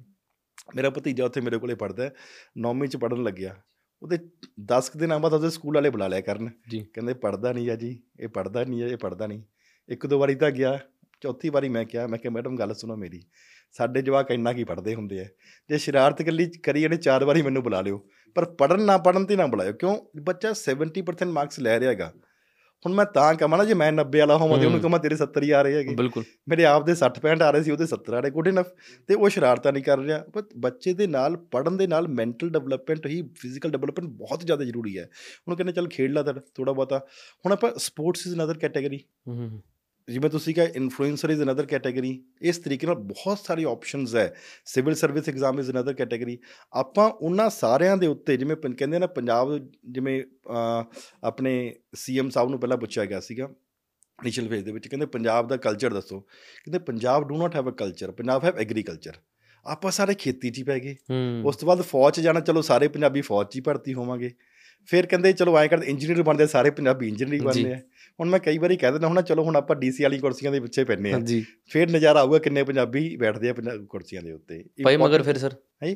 ਮਗਰ ਪਏ ਕੁਰਸੀਆਂ ਦੇ ਕਿ ਨਹੀਂ ਡੀਸੀ ਥੋੜਾ ਬਹੁਤਾ ਤਾਂ ਪਈ ਹੈ ਅਵੇਅਰਨੈਸ ਆਈ ਹੈ ਪਰ ਲੋੜ ਹੈ ਜੇ ਤੁਹਾਡੇ ਵਰਗੇ ਭਰਾਵਾਂ ਦਾ ਸਾਥ ਰਹੂਗਾ ਆਪਣਾ ਜਿਹੜੀ ਦਿਲ ਦੀ ਗੱਲ ਹੈਗੀ ਉਹ ਜੇ ਲੋਕਾਂ ਤੱਕ ਪਹੁੰਚੂਗੀ ਤਾਂ ਡੈਫੀਨਿਟਲੀ ਉਹਨਾਂ ਨੂੰ ਪਤਾ ਵੀ ਕਿਤੇ ਨਾ ਕਿਤੇ ਸਹੀ ਗੱਲ ਕਰ ਰਿਹਾ ਹੈਗਾ। ਜਿਹੜੇ ਲੋਕ ਬਾਹਰ ਜਾ ਰਹੇ ਹੈ ਉੱਥੇ ਵੀ ਬੱਚਾ ਦੁਖੀ ਹੈ ਤੇ ਇੱਥੇ ਵੀ ਪੇਰੈਂਟਸ ਦੁਖੀ ਹੈ। ਉਸ ਨੂੰ ਜੇ ਆਪਾਂ ਪ੍ਰੋਬਲਮ ਨੂੰ ਆਦੀ ਨੌਜਵਾਨ ਨੂੰ ਰੋਕ ਲਿਆ ਜਾਵੇ ਤਾਂ ਕਾਫੀ ਹੱਦ ਤੱਕ ਸਹੀ ਰਹੂਗਾ। ਤੁਹਾਡਾ ਸਲੋਗਨ ਵੀ ਸੀਗਾ ਮੇਰੇ ਖਿਆਲ ਨਾਲ ਸਰ ਇੱਕ ਹੀ ਸਲੋਗਨ ਹੈ ਸਾਡਾ ਪੰਜਾਬੀਓ ਪੰਜਾਬ ਨਾ ਛੱਡੋ ਐਲਸ ਛੱਡੋ। ਆਇਲਟਸ ਛੱਡੋ। ਮੈਨੂੰ ਤਾਂ ਐਲਸ ਕਹਿਣਾ ਵੀ ਨਹੀਂ ਆਉਂਦਾ ਜੀ ਪੁੱਠੀ ਜੀ ਹੋ ਜਾਂਦੀ ਹੈ। ਆਇਲਟਸ ਤੋਂ ਇੰਨੀ ਨਫ਼ਰਤ ਕਿਉਂ ਹੈ ਸਰ? ਨਫ਼ਰਤ ਨਹੀਂ। ਅਸੀਂ ਪੰਜਾਬੀਓ ਪੰਜਾਬ ਨਾ ਛੱਡੋ ਐਲਸ ਛੱਡੋ 10ਵੀਂ ਤੇ 12ਵੀਂ ਤੋਂ ਬਾਅਦ ਆਈਐਸ ਆਈਪੀਐਸ ਪੀਸੀਐਸ ਦੀ ਤਿਆਰੀ ਕਰੋ। ਡੀਸੀ ਐਸਐਸਪੀ ਬਣੋ। ਪੰਜਾਬ ਨੂੰ ਤੁਹਾਡੀ ਲੋੜ ਹੈ। ਤੁਸੀਂ ਆਪਦੀ ਮਿਹਨਤਾਂ ਦੇ ਨਾਲ ਵਿਦੇਸ਼ਾਂ ਦੀ ਨੁਹਾਰ ਬਦਲ ਰਹੇ ਹੋ, ਪੰਜਾਬ ਦੀ ਬਦਲੋ। IELTS should be one of the option not the only option ਜੇ ਆਪਾਂ ਬੱਚਿਆਂ ਨੂੰ ਦੂਜਾ ਆਪਸ਼ਨ ਹੀ ਨਹੀਂ ਦੇਵਾਂਗੇ, ਕਈ ਵਾਰ ਤੁਸੀਂ ਵੀ ਸੁਣਿਆ ਹੋਊਗਾ, ਯਾਰ ਯੂਥ ਭਟਕਿਆ ਹੋਇਆ ਹੈ। ਮੈਂ ਨਹੀਂ ਮੰਨਦਾ ਕਿ ਯੂਥ ਭਟਕਿਆ ਹੋਇਆ ਹੈ। ਆਪਾਂ ਇਹ ਕਹਿਣਾ ਚਾਹੀਦਾ ਕਿ ਆਪਾਂ ਯੂਥ ਨੂੰ ਦਿਸ਼ਾ ਦੇਣ ਦੇ ਵਿੱਚ ਕਾਮਯਾਬ ਨਹੀਂ ਹੋ ਪਾਏ, ਇਸ ਲਈ ਯੂਥ ਨੂੰ ਇੱਕ ਆਲਟਰਨੇਟਿਵ ਵੀ ਨਹੀਂ ਮਿਲਿਆ ਤੇ ਇਸ ਕਰਕੇ ਉਹ ਬਾਹਰ ਜਾ ਰਿਹਾ ਹੈ। ਆਈਸ ਆਇਲਸ ਆਈਲੈਟਸ ਜਿਹਨੂੰ ਜੀ ਵੀ ਜੋ ਜੀ, ਵੀ ਜੀ। ਕਹਿੰਦੇ ਆ ਠੀਕ ਹੈ that is just one of the option and has to be one of the option and not the only option ਜਿਹੜਾ ਬੱਚਿਆਂ ਦੇ ਅੱਜ ਮਨ ਦੇ ਵਿੱਚ ਬੈਠਿਆ ਹੋਇਆ ਹੈਗਾ ਸਰ ਆਇਲਟਸ ਦੇ ਨਾਲ ਨਾਲ ਮੈਂ ਜਿਹੜੇ ਕੋਚਿੰਗ ਸੈਂਟਰ ਚੱਲ ਰਹੇ ਨੇ ਸੋਸ਼ਲ ਮੀਡੀਆ ਤੇ ਅਸੀਂ ਬੜਾ ਦੇਖਦੇ ਹਾਂ। ਸੋ ਜਿਹੜੇ ਕੋਚਿੰਗ ਸੈਂਟਰ ਸਕੈਮਸ ਨੇ ਇਹਨੂੰ ਸਕੈਮ ਕਿਉਂ ਕਿਹਾ ਜਾਂਦਾ? ਤੁਸੀਂ ਵੀ ਇੱਕ ਇੰਸਟੀਚਿਊਟ ਚਲਾਉਂਦੇ ਹੋ। ਹਾਂਜੀ। ਇਹਨੂੰ ਕਿਉਂ ਸਕੈਮ ਕਿਉਂ ਕਿਹਾ ਜਾਂਦਾ? ਸਕੈਮ ਮੈਂ ਤੁਹਾਨੂੰ ਇੱਕ ਐਗਜ਼ਾਮਪਲ ਦਿੰਦਾ ਹੈ। Why it is called scam ਜਿਹੜੇ ਵੀ ਮਲਟੀ ਫੀਲਡ ਚ ਹੋ ਸਕਦਾ ਹੈ ਉਹ ਆਇਲਸ ਹੋ ਸਕਦਾ ਆਈਐਸ ਹੋ ਸਕਦਾ ਕੁਝ ਵੀ ਹੋ। ਸਕਦਾ ਹੈ। ਜਿਵੇਂ ਤੁਸੀਂ ਮੇਰੇ ਕੋਲੇ ਪੜਨ ਆਏ ਆਈਐਸ ਦੇ ਵਿੱਚ ਇੱਕ ਜਨਰਲ ਸਟੱਡੀਜ਼ ਦਾ ਪੇਪਰ ਹੁੰਦਾ ਉਹ ਪੜਾਇਆ ਜਾਊਗਾ ਆਪਸ਼ਨਲ ਹੁੰਦਾ ਹੈਗਾ ਸੀ ਸੈਟ ਹੁੰਦਾ ਹੈ ਟੈਸਟ ਸੀਰੀਜ਼ ਹੁੰਦਾ ਹੈ ਆਨਸਰ ਰਾਈਟਿੰਗ ਕੋਰਸ ਬਹੁਤ ਸਾਰੇ ਕੋਰਸਸ ਹੁੰਦੇ ਆ ਜੇ ਇਹਨਾਂ ਵਿੱਚੋਂ ਕੁਝ ਵੀ ਨਹੀਂ ਤਾਂ ਕਿ ਇੰਟਰਵਿਊ ਵਾਲਾ ਹੋ ਜਾਂਦਾ ਹੈਗਾ। ਹੁਣ ਜਦੋਂ ਬੱਚਾ ਤਿਆਰੀ ਕਰ ਰਿਹਾ ਹੁੰਦਾ 2 3 4 ਸਾਲਾਂ ਦਾ he or she goes to multiple institutes ਜਦੋਂ ਕੋਈ ਵੀ ਬੱਚਾ ਸਾਡੇ ਕੋਲੇ ਪੜਨ ਆ ਗਿਆ ਅਸੀਂ ਸਾਡਾ ਉਹ ਸਟੂਡੈਂਟ ਬਣ ਗਿਆ। ਦੈਨ ਵੀ ਸੇ ਕਿ ਹਾਂ ਜਿਹੜਾ ਇਹ ਸਾਡਾ ਸਟੂਡੈਂਟ ਹੈ ਜਿਹੜਾ ਸਿਲੈਕਟ ਹੋਏਗਾ। ਕਈ ਵਾਰੀ ਕੀ ਹੁੰਦਾ ਹੈ ਕਿ ਕੋਈ ਬੱਚਾ ਕੋਈ ਕੋਰਸ ਨਹੀਂ ਪੜਿਆ ਸਿਰਫ ਇੰਟਰਵਿਊ ਤੁਹਾਡੇ ਕੋਲੇ ਲੈਣ ਆਇਆ ਹੈ। ਤਾਂ ਉਹ ਬੱਚੇ ਨੂੰ ਗਾਈਡ ਕੀਤਾ ਦਾ ਇੰਸਟੀਚਿਊਟ ਸੇਜ਼ ਕੀ ਸਾਡਾ ਸਟੂਡੈਂਟ ਪੜਿਆ ਹੋਇਆ it is not a scam I would say ਉਹਦੀ ਜਗ੍ਹਾ ਤੇ ਮੈਂ ਕਹਿਣਾ ਚਾਹੂੰਗਾ ਕਿ ਇੰਸਟੀਚਿਊਟਸ ਨੂੰ ਆ ਕਹਿਣਾ ਚਾਹੀਦਾ ਵੀ ਕਿਹੜਾ ਬੱਚਾ ਸਾਡੇ ਕੋਲੇ ਕਿਹੜਾ ਕੋਰਸ ਕੀਤਾ ਹੋਇਆ ਹੈ ਜੇ ਇਹ ਡਿਫਾਈਨ ਕਰ ਦਿੱਤਾ ਜਾਵੇ ਤਾਂ ਕੰਪੈਟਲੀ ਸਟੂਡੈਂਟਸ ਨੂੰ ਵੀ ਡਿਸੀਜਨ ਲੈਣਾ ਕੰਪੈਟਲੀ ਕਾਫੀ ਹੱਦ ਤੱਕ ਸੌਖਾ ਹੋ ਜਾਊਗਾ। ਤੁਸੀਂ ਕਈ ਵਾਰੀ ਬਹੁਤ ਸੁਣਿਆ ਵੀ ਹੋਊਗਾ ਕੋਈ ਬਹੁਤ ਵਧੀਆ ਪ੍ਰਵਕਤਾ ਹੈ YouTube ਦੇ ਉੱਤੇ ਜਾਂ ਕਿਵੇਂ ਵੀ ਹੈ ਪਰ ਫਾਈਨਲ ਸਿਲੈਕਸ਼ਨ ਹੈ ਹੀ ਨਹੀਂ। ਫਾਈਨਲ ਸਿਲੈਕਸ਼ਨ ਸਿਰਫ ਇੰਟਰਵਿਊਜ਼ ਵਾਲਿਆਂ ਦੀ ਹੈ। ਉਦੋਂ ਸਟੂਡੈਂਟਸ ਨੂੰ ਲੱਗਦਾ ਯਾਰ ਇੰਨਾ ਵਧੀਆ ਇਹ ਬੋਲ ਰਿਹਾ ਹੈਗਾ ਹੋ ਸਕਦਾ ਇਹਦੇ ਸਟੂਡੈਂਟਸ ਹੀ ਹੋਣ। ਰੀਅਲਟੀ ਦੇ ਡੂ ਨਾਟ ਨੋ ਇਸ ਕਰਕੇ ਕਈ ਵਾਰ ਗੜਬੜ ਹੋ ਜਾਂਦੀ ਹੈ। ਸਕੈਮ ਨਹੀਂ ਕਹਿ ਸਕਦੇ ਹੋ ਕਿ ਗ੍ਰੇ ਏਰੀਆ ਹੈਗਾ। ਜਦੋਂ ਗਾਈਡਲਾਈਨਸ ਇਸ਼ੂ ਹੋ ਗਏ ਇੰਸਟੀਚਿਊਟਸ ਨੂੰ ਫੋਲੋ ਕਰਨਾ ਹੀ ਪੈਣਾ ਉਹ। ਸਰ ਤੁਸੀਂ 12th ਫੇਲ ਫਿਲਮ ਦੇਖੀ ਜੀ? ਹਾਂਜੀ ਦੇਖੀ ਉਹਦੇ ਵਿੱਚ ਜਿਵੇਂ ਦੱਸਿਆ ਜਾਂਦਾ ਕਿ ਇੱਕ ਬੱਚਾ ਕਿਵੇਂ ਕਿੱਥੋਂ ਘਰੋਂ ਤੁਰਦਾ ਤੇ ਕਿੱਥੇ ਜਾ ਕੇ ਉਹ ਪੜ੍ਹਾਈ ਕਰਕੇ ਬਣਦਾ ਤੇ ਐਂਡ ਦੇ ਵਿੱਚ ਜਦੋਂ ਉਹ ਬਣ ਜਾਂਦਾ ਇੰਟਰਵਿਊ ਕਲੀਅਰ ਕਰ ਜਾਂਦਾ ਤੇ ਉਹਦੇ ਕੋਲ ਬੜੇ ਇੰਸਟੀਚਿਊਟਸ ਵਾਲੇ ਆ ਕੇ ਕਹਿੰਦੇ ਨੇ ਕਿ ਤੂੰ ਇੱਕ ਵਾਰੀ ਕਹਿ ਦੇ ਕਿ ਤੂੰ ਮੇਰੇ ਕੋਲ ਪੜਿਆ ਹੋਇਆ। ਉਹ ਹੁੰਦਾ ਯੈਸ ਹੁੰਦਾ ਸਰ ਤੇ ਇਹਦੇ ਤੋਂ ਬੱਚੇ ਕਿਵੇਂ ਬਚਣ? ਇਹ ਚੋਂ ਕਿੱਦਾਂ ਪਤਾ ਲੱਗੇ ਨਹੀਂ ਕਿ ਉਹੀ ਮੈਂ ਤੁਹਾਨੂੰ ਕਿਹਾ ਕਿ ਗ੍ਰੇ ਏਰੀਆ ਹੈ। ਇਹ ਤੇ ਗਵਰਨਮੈਂਟ ਨੂੰ ਗਾਈਡਲਾਈਨਸ ਇਸ਼ੂ ਹੋਣਾ ਚਾਹੀਦਾ ਜਿਵੇਂ ਜਿਵੇਂ ਯੂਪੀਐਸਸੀ ਵਿੱਚ CCP already it is coming up with guidelines ਵੀ ਜਿਹੜਾ ਬੱਚਾ ਤੁਹਾਡੇ ਕੋਲੇ ਜਿਹੜੇ ਕੋਰਸ ਦੇ ਵਿੱਚ ਇਨਰੋਲਡ ਹੈ ਉਹ ਕੋਰਸ ਦੱਸੋ। ਪਹਿਲੀ ਗੱਲ। ਦੂਸਰੀ ਗੱਲ ਕੋਈ ਵੀ ਸਟੂਡੈਂਟ ਸਿਲੈਕਸ਼ਨ ਤੋਂ ਬਾਅਦ ਕਿਸੇ ਇੰਸਟੀਚਿਊਟ ਨਾਲੋਂ ਟਾਈ ਅਪ ਨਹੀਂ ਰੱਖੂਗਾ। ਤੁਸੀਂ ਮੈਂ ਨਾਮ ਨਹੀਂ ਲਵਾਂਗਾ ਕਿਸੇ ਦਾ। ਦੋ ਤਿੰਨ ਸਾਲ ਪੁਰਾਣੀ ਗੱਲ ਹੈ। I was sitting in a restaurant ਤੇ ਉੱਥੇ ਸੀ ਡਿਨਰ ਕਰ ਰਹੇ ਸੀਗੇ। A student came to me result ਆਈ ਨੂੰ 10 ਕਦੇ ਨਹੀਂ ਹੋਏ ਸੀਗੇ। ਕਹਿੰਦਾ ਸਰ ਮਲੂਕਾ ਸਰ ਮੈਂ ਕਿਹਾ ਨਹੀਂ ਦੱਸੋ। ਮੈਨੂੰ ਨਹੀਂ ਪਤਾ ਸੀਗਾ ਉਹਦਾ ਰੈਂਕ ਬਹੁਤ ਵਧੀਆ ਸੀਗਾ। ਕਿ ਪਹਿਲੇ 15 ਦੇ ਵਿੱਚ ਹੀ ਉਹਦਾ ਰੈਂਕ ਸੀਗਾ। ਕਹਿੰਦਾ ਸਰ ਐਂ ਕਰਕੇ ਮੈਂ ਆਏ ਹੈਗਾ ਮੇਰਾ ਰੈਂਕ ਆ ਹੈ ਤੇ ਕੀ ਤੁਸੀਂ ਮੈਥੋਂ ਪ੍ਰੋਮੋਸ਼ਨ ਕਰਾਉਣਾ ਚਾਹੁੰਦੇ ਆ? ਅੱਛਾ ਜੀ। ਹੀ ਆਸਕਡ ਮੀ ਅੱਜ ਤੱਕ ਤਾਂ ਇੰਸਟੀਟਿਊਸ਼ਨ ਦਾ ਹੀ ਸਿਰਫ ਗ੍ਰੇ ਏਰੀਆ ਦਿਖਾਇਆ ਗਿਆ ਜੀ। ਇਹ ਲੋਕਾਂ ਨੂੰ ਅਪਰੋਚ ਕਰਦੇ ਨੇ। ਪਰ ਬੱਚੇ ਵੀ ਤੁਹਾਨੂੰ ਅਪਰੋਚ ਕਰਦੇ ਨੇ। ਅਪਰੋਚ ਠੀਕ ਹੈ। ਮੈਂ ਕਿਹਾ ਜੀ ਮੈਂ ਹੀ ਪੁੱਛ ਲਿਆ ਕਿੰਨੇ ਪੈਸੇ ਲਏਗਾ? ਤੇ ਕਹਿੰਦਾ 1 ਲੱਖ ਰੁਪਈਆ। ਤੇ ਮੈਂ ਕਿਹਾ, ਮੈਂ ਵੀ ਨਾਰਮਲੀ ਉਹਨੂੰ ਕਹਤਾ, ਮੈਂ ਕਿਹਾ ਅਸੀਂ ਕਰਾਉਣੀ ਨਹੀਂ ਕੀ ਹੀ ਅਗੇਨ ਆਸਕਡ ਕਹਿੰਦਾ ਸਰ ਦੇਖ ਲਓ। ਮੈਂ ਕਿਹਾ, ਅਸੀਂ ਨਹੀਂ ਕਰਾਉਣੀ।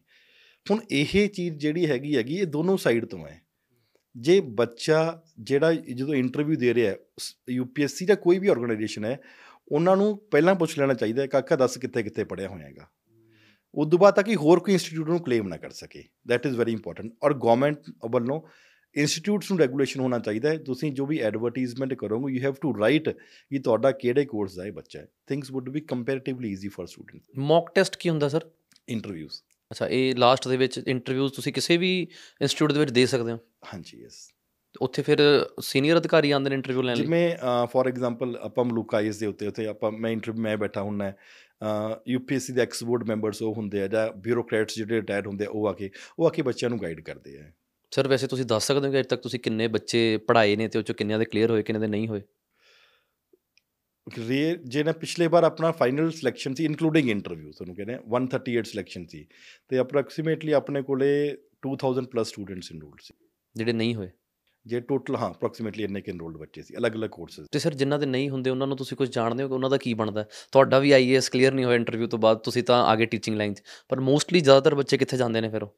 ਮੈਂ ਉਹਨਾਂ ਨਾਲ ਵੀ ਕਿਸੇ ਨਾਲ ਪੋਡਕਾਸਟ ਕਰਨਾ ਚਾਹੂੰਗਾ ਬਿਲਕੁਲ ਬਿਲਕੁਲ ਕਿ ਉਹਨਾਂ ਦਾ ਕੀ ਬਣਦਾ ਉਹਨਾਂ ਦਾ ਕੀ ਐਕਸਪੀਰੀਅੰਸ ਹੈ ਕਿ 5-6 ਸਾਲ ਅਟੈਂਪਟ ਦੇਤੇ 32 ਸਾਲ ਉਮਰ ਹੋ ਗਈ ਐਸੇ ਵੀ ਬੱਚੇ ਦੇਖੇ ਨੇ ਸਰ ਜਿਨ੍ਹਾਂ ਦੀ ਉਮਰ ਵੀ 32 ਸਾਲ ਹੋ ਗਈ 6 ਅਟੈਂਪਟ ਵੀ ਦੇਤੇ ਹੁਣ ਸੋਚ ਰਹੇ ਨੇ ਕੀ ਕਰੀਏ ਬਹੁਤ ਸਾਰੇ ਸਟੂਡੈਂਟਸ ਕਿਸੇ ਨਾ ਕਿਸੇ ਪ੍ਰੋਬਲਮ ਦੇ ਵਿੱਚ ਹੀ ਹੁੰਦੇ ਆ ਅ ਘਰਦਿਆਂ ਵੱਲੋਂ ਵੀ ਕੰਪੈਰੀਟਿਵਲੀ ਕਈ ਵਾਰ ਇੱਜ਼ਤ ਘਟ ਜਾਂਦੀ ਹੈਗੀ ਠੀਕ ਹੈ everyone is not fortunate enough ਕਿ ਥੋੜਾ ਜਿਹਾ ਬਿਜ਼ਨਸ ਫੈਮਿਲੀ ਚ ਆਉਂਦਾ ਹੋਵੇ ਜਾਂ ਕਿਵੇਂ ਵੀ ਆਉਂਦਾ ਹੋਵੇ ਜਦੋਂ ਮੈਂ ਆਪ ਦਾ ਐਗਜ਼ਾਮਪਲ ਦਿੰਨਾ ਹੈਗਾ ਜੇ ਮੈਂ ਪਹਿਲੇ ਵਾਰ ਇੰਟਰਵਿਊ ਦਿੱਤੀ I got 196 marks average interview second time interview ਦਿੱਤੀ ਬਹੁਤ ਵਧੀਆ ਇੰਟਰਵਿਊ ਆਈ ਗਾਟ 157 ਮਾਰਕਸ ਹੁਣ ਜਦੋਂ ਪਹਿਲ ਸੈਕਿੰਡ ਟਾਈਮ ਮੈਂ ਇੰਟਰਵਿਊ ਦੇ ਕੇ ਆਇਆ ਅਨਮੋਲ ਮੈਂ ਫਾਦਰ ਨੂੰ ਕਹਤਾ ਸੀ ਮੈਂ ਕਿਹਾ ਕਿ ਤਾਂ ਆਈਐਸ ਨਹੀਂ ਤਾਂ ਆਈਪੀਐਸ ਤਾਂ ਪੱਕਾ ਹੀ ਹੈ ਐਂਡ एवरीवन ਵਾਸ ਹੈਪੀ ਉਦੋਂ ਕੀ ਹੋਇਆ ਉਸ ਉਸ ਸਾਲ ਯੂਪੀਐਸਸੀ ਨੇ ਅਨਾਉਂਸ ਕਰਤਾ ਵੀ ਕੱਲ ਨੂੰ ਰਿਜ਼ਲਟ ਆਊਗਾ ਮੈਂ ਵੀ ਕਰੇ ਦੱਸਤਾ ਵੀ ਆਪਣਾ ਤੁਹਾਡਾ ਮੁੰਡਾ ਤਾਂ ਬਣ ਗਿਆ ਜੀ In the evening one the result came ਮੇਰਾ ਨਾਮ ਨਹੀਂ ਸੀ ਲਿਸਟ ਦੇ ਵਿੱਚ ਤੇ ਉਦਾਸ ਤਾਂ ਹੁੰਦਾ ਹੀ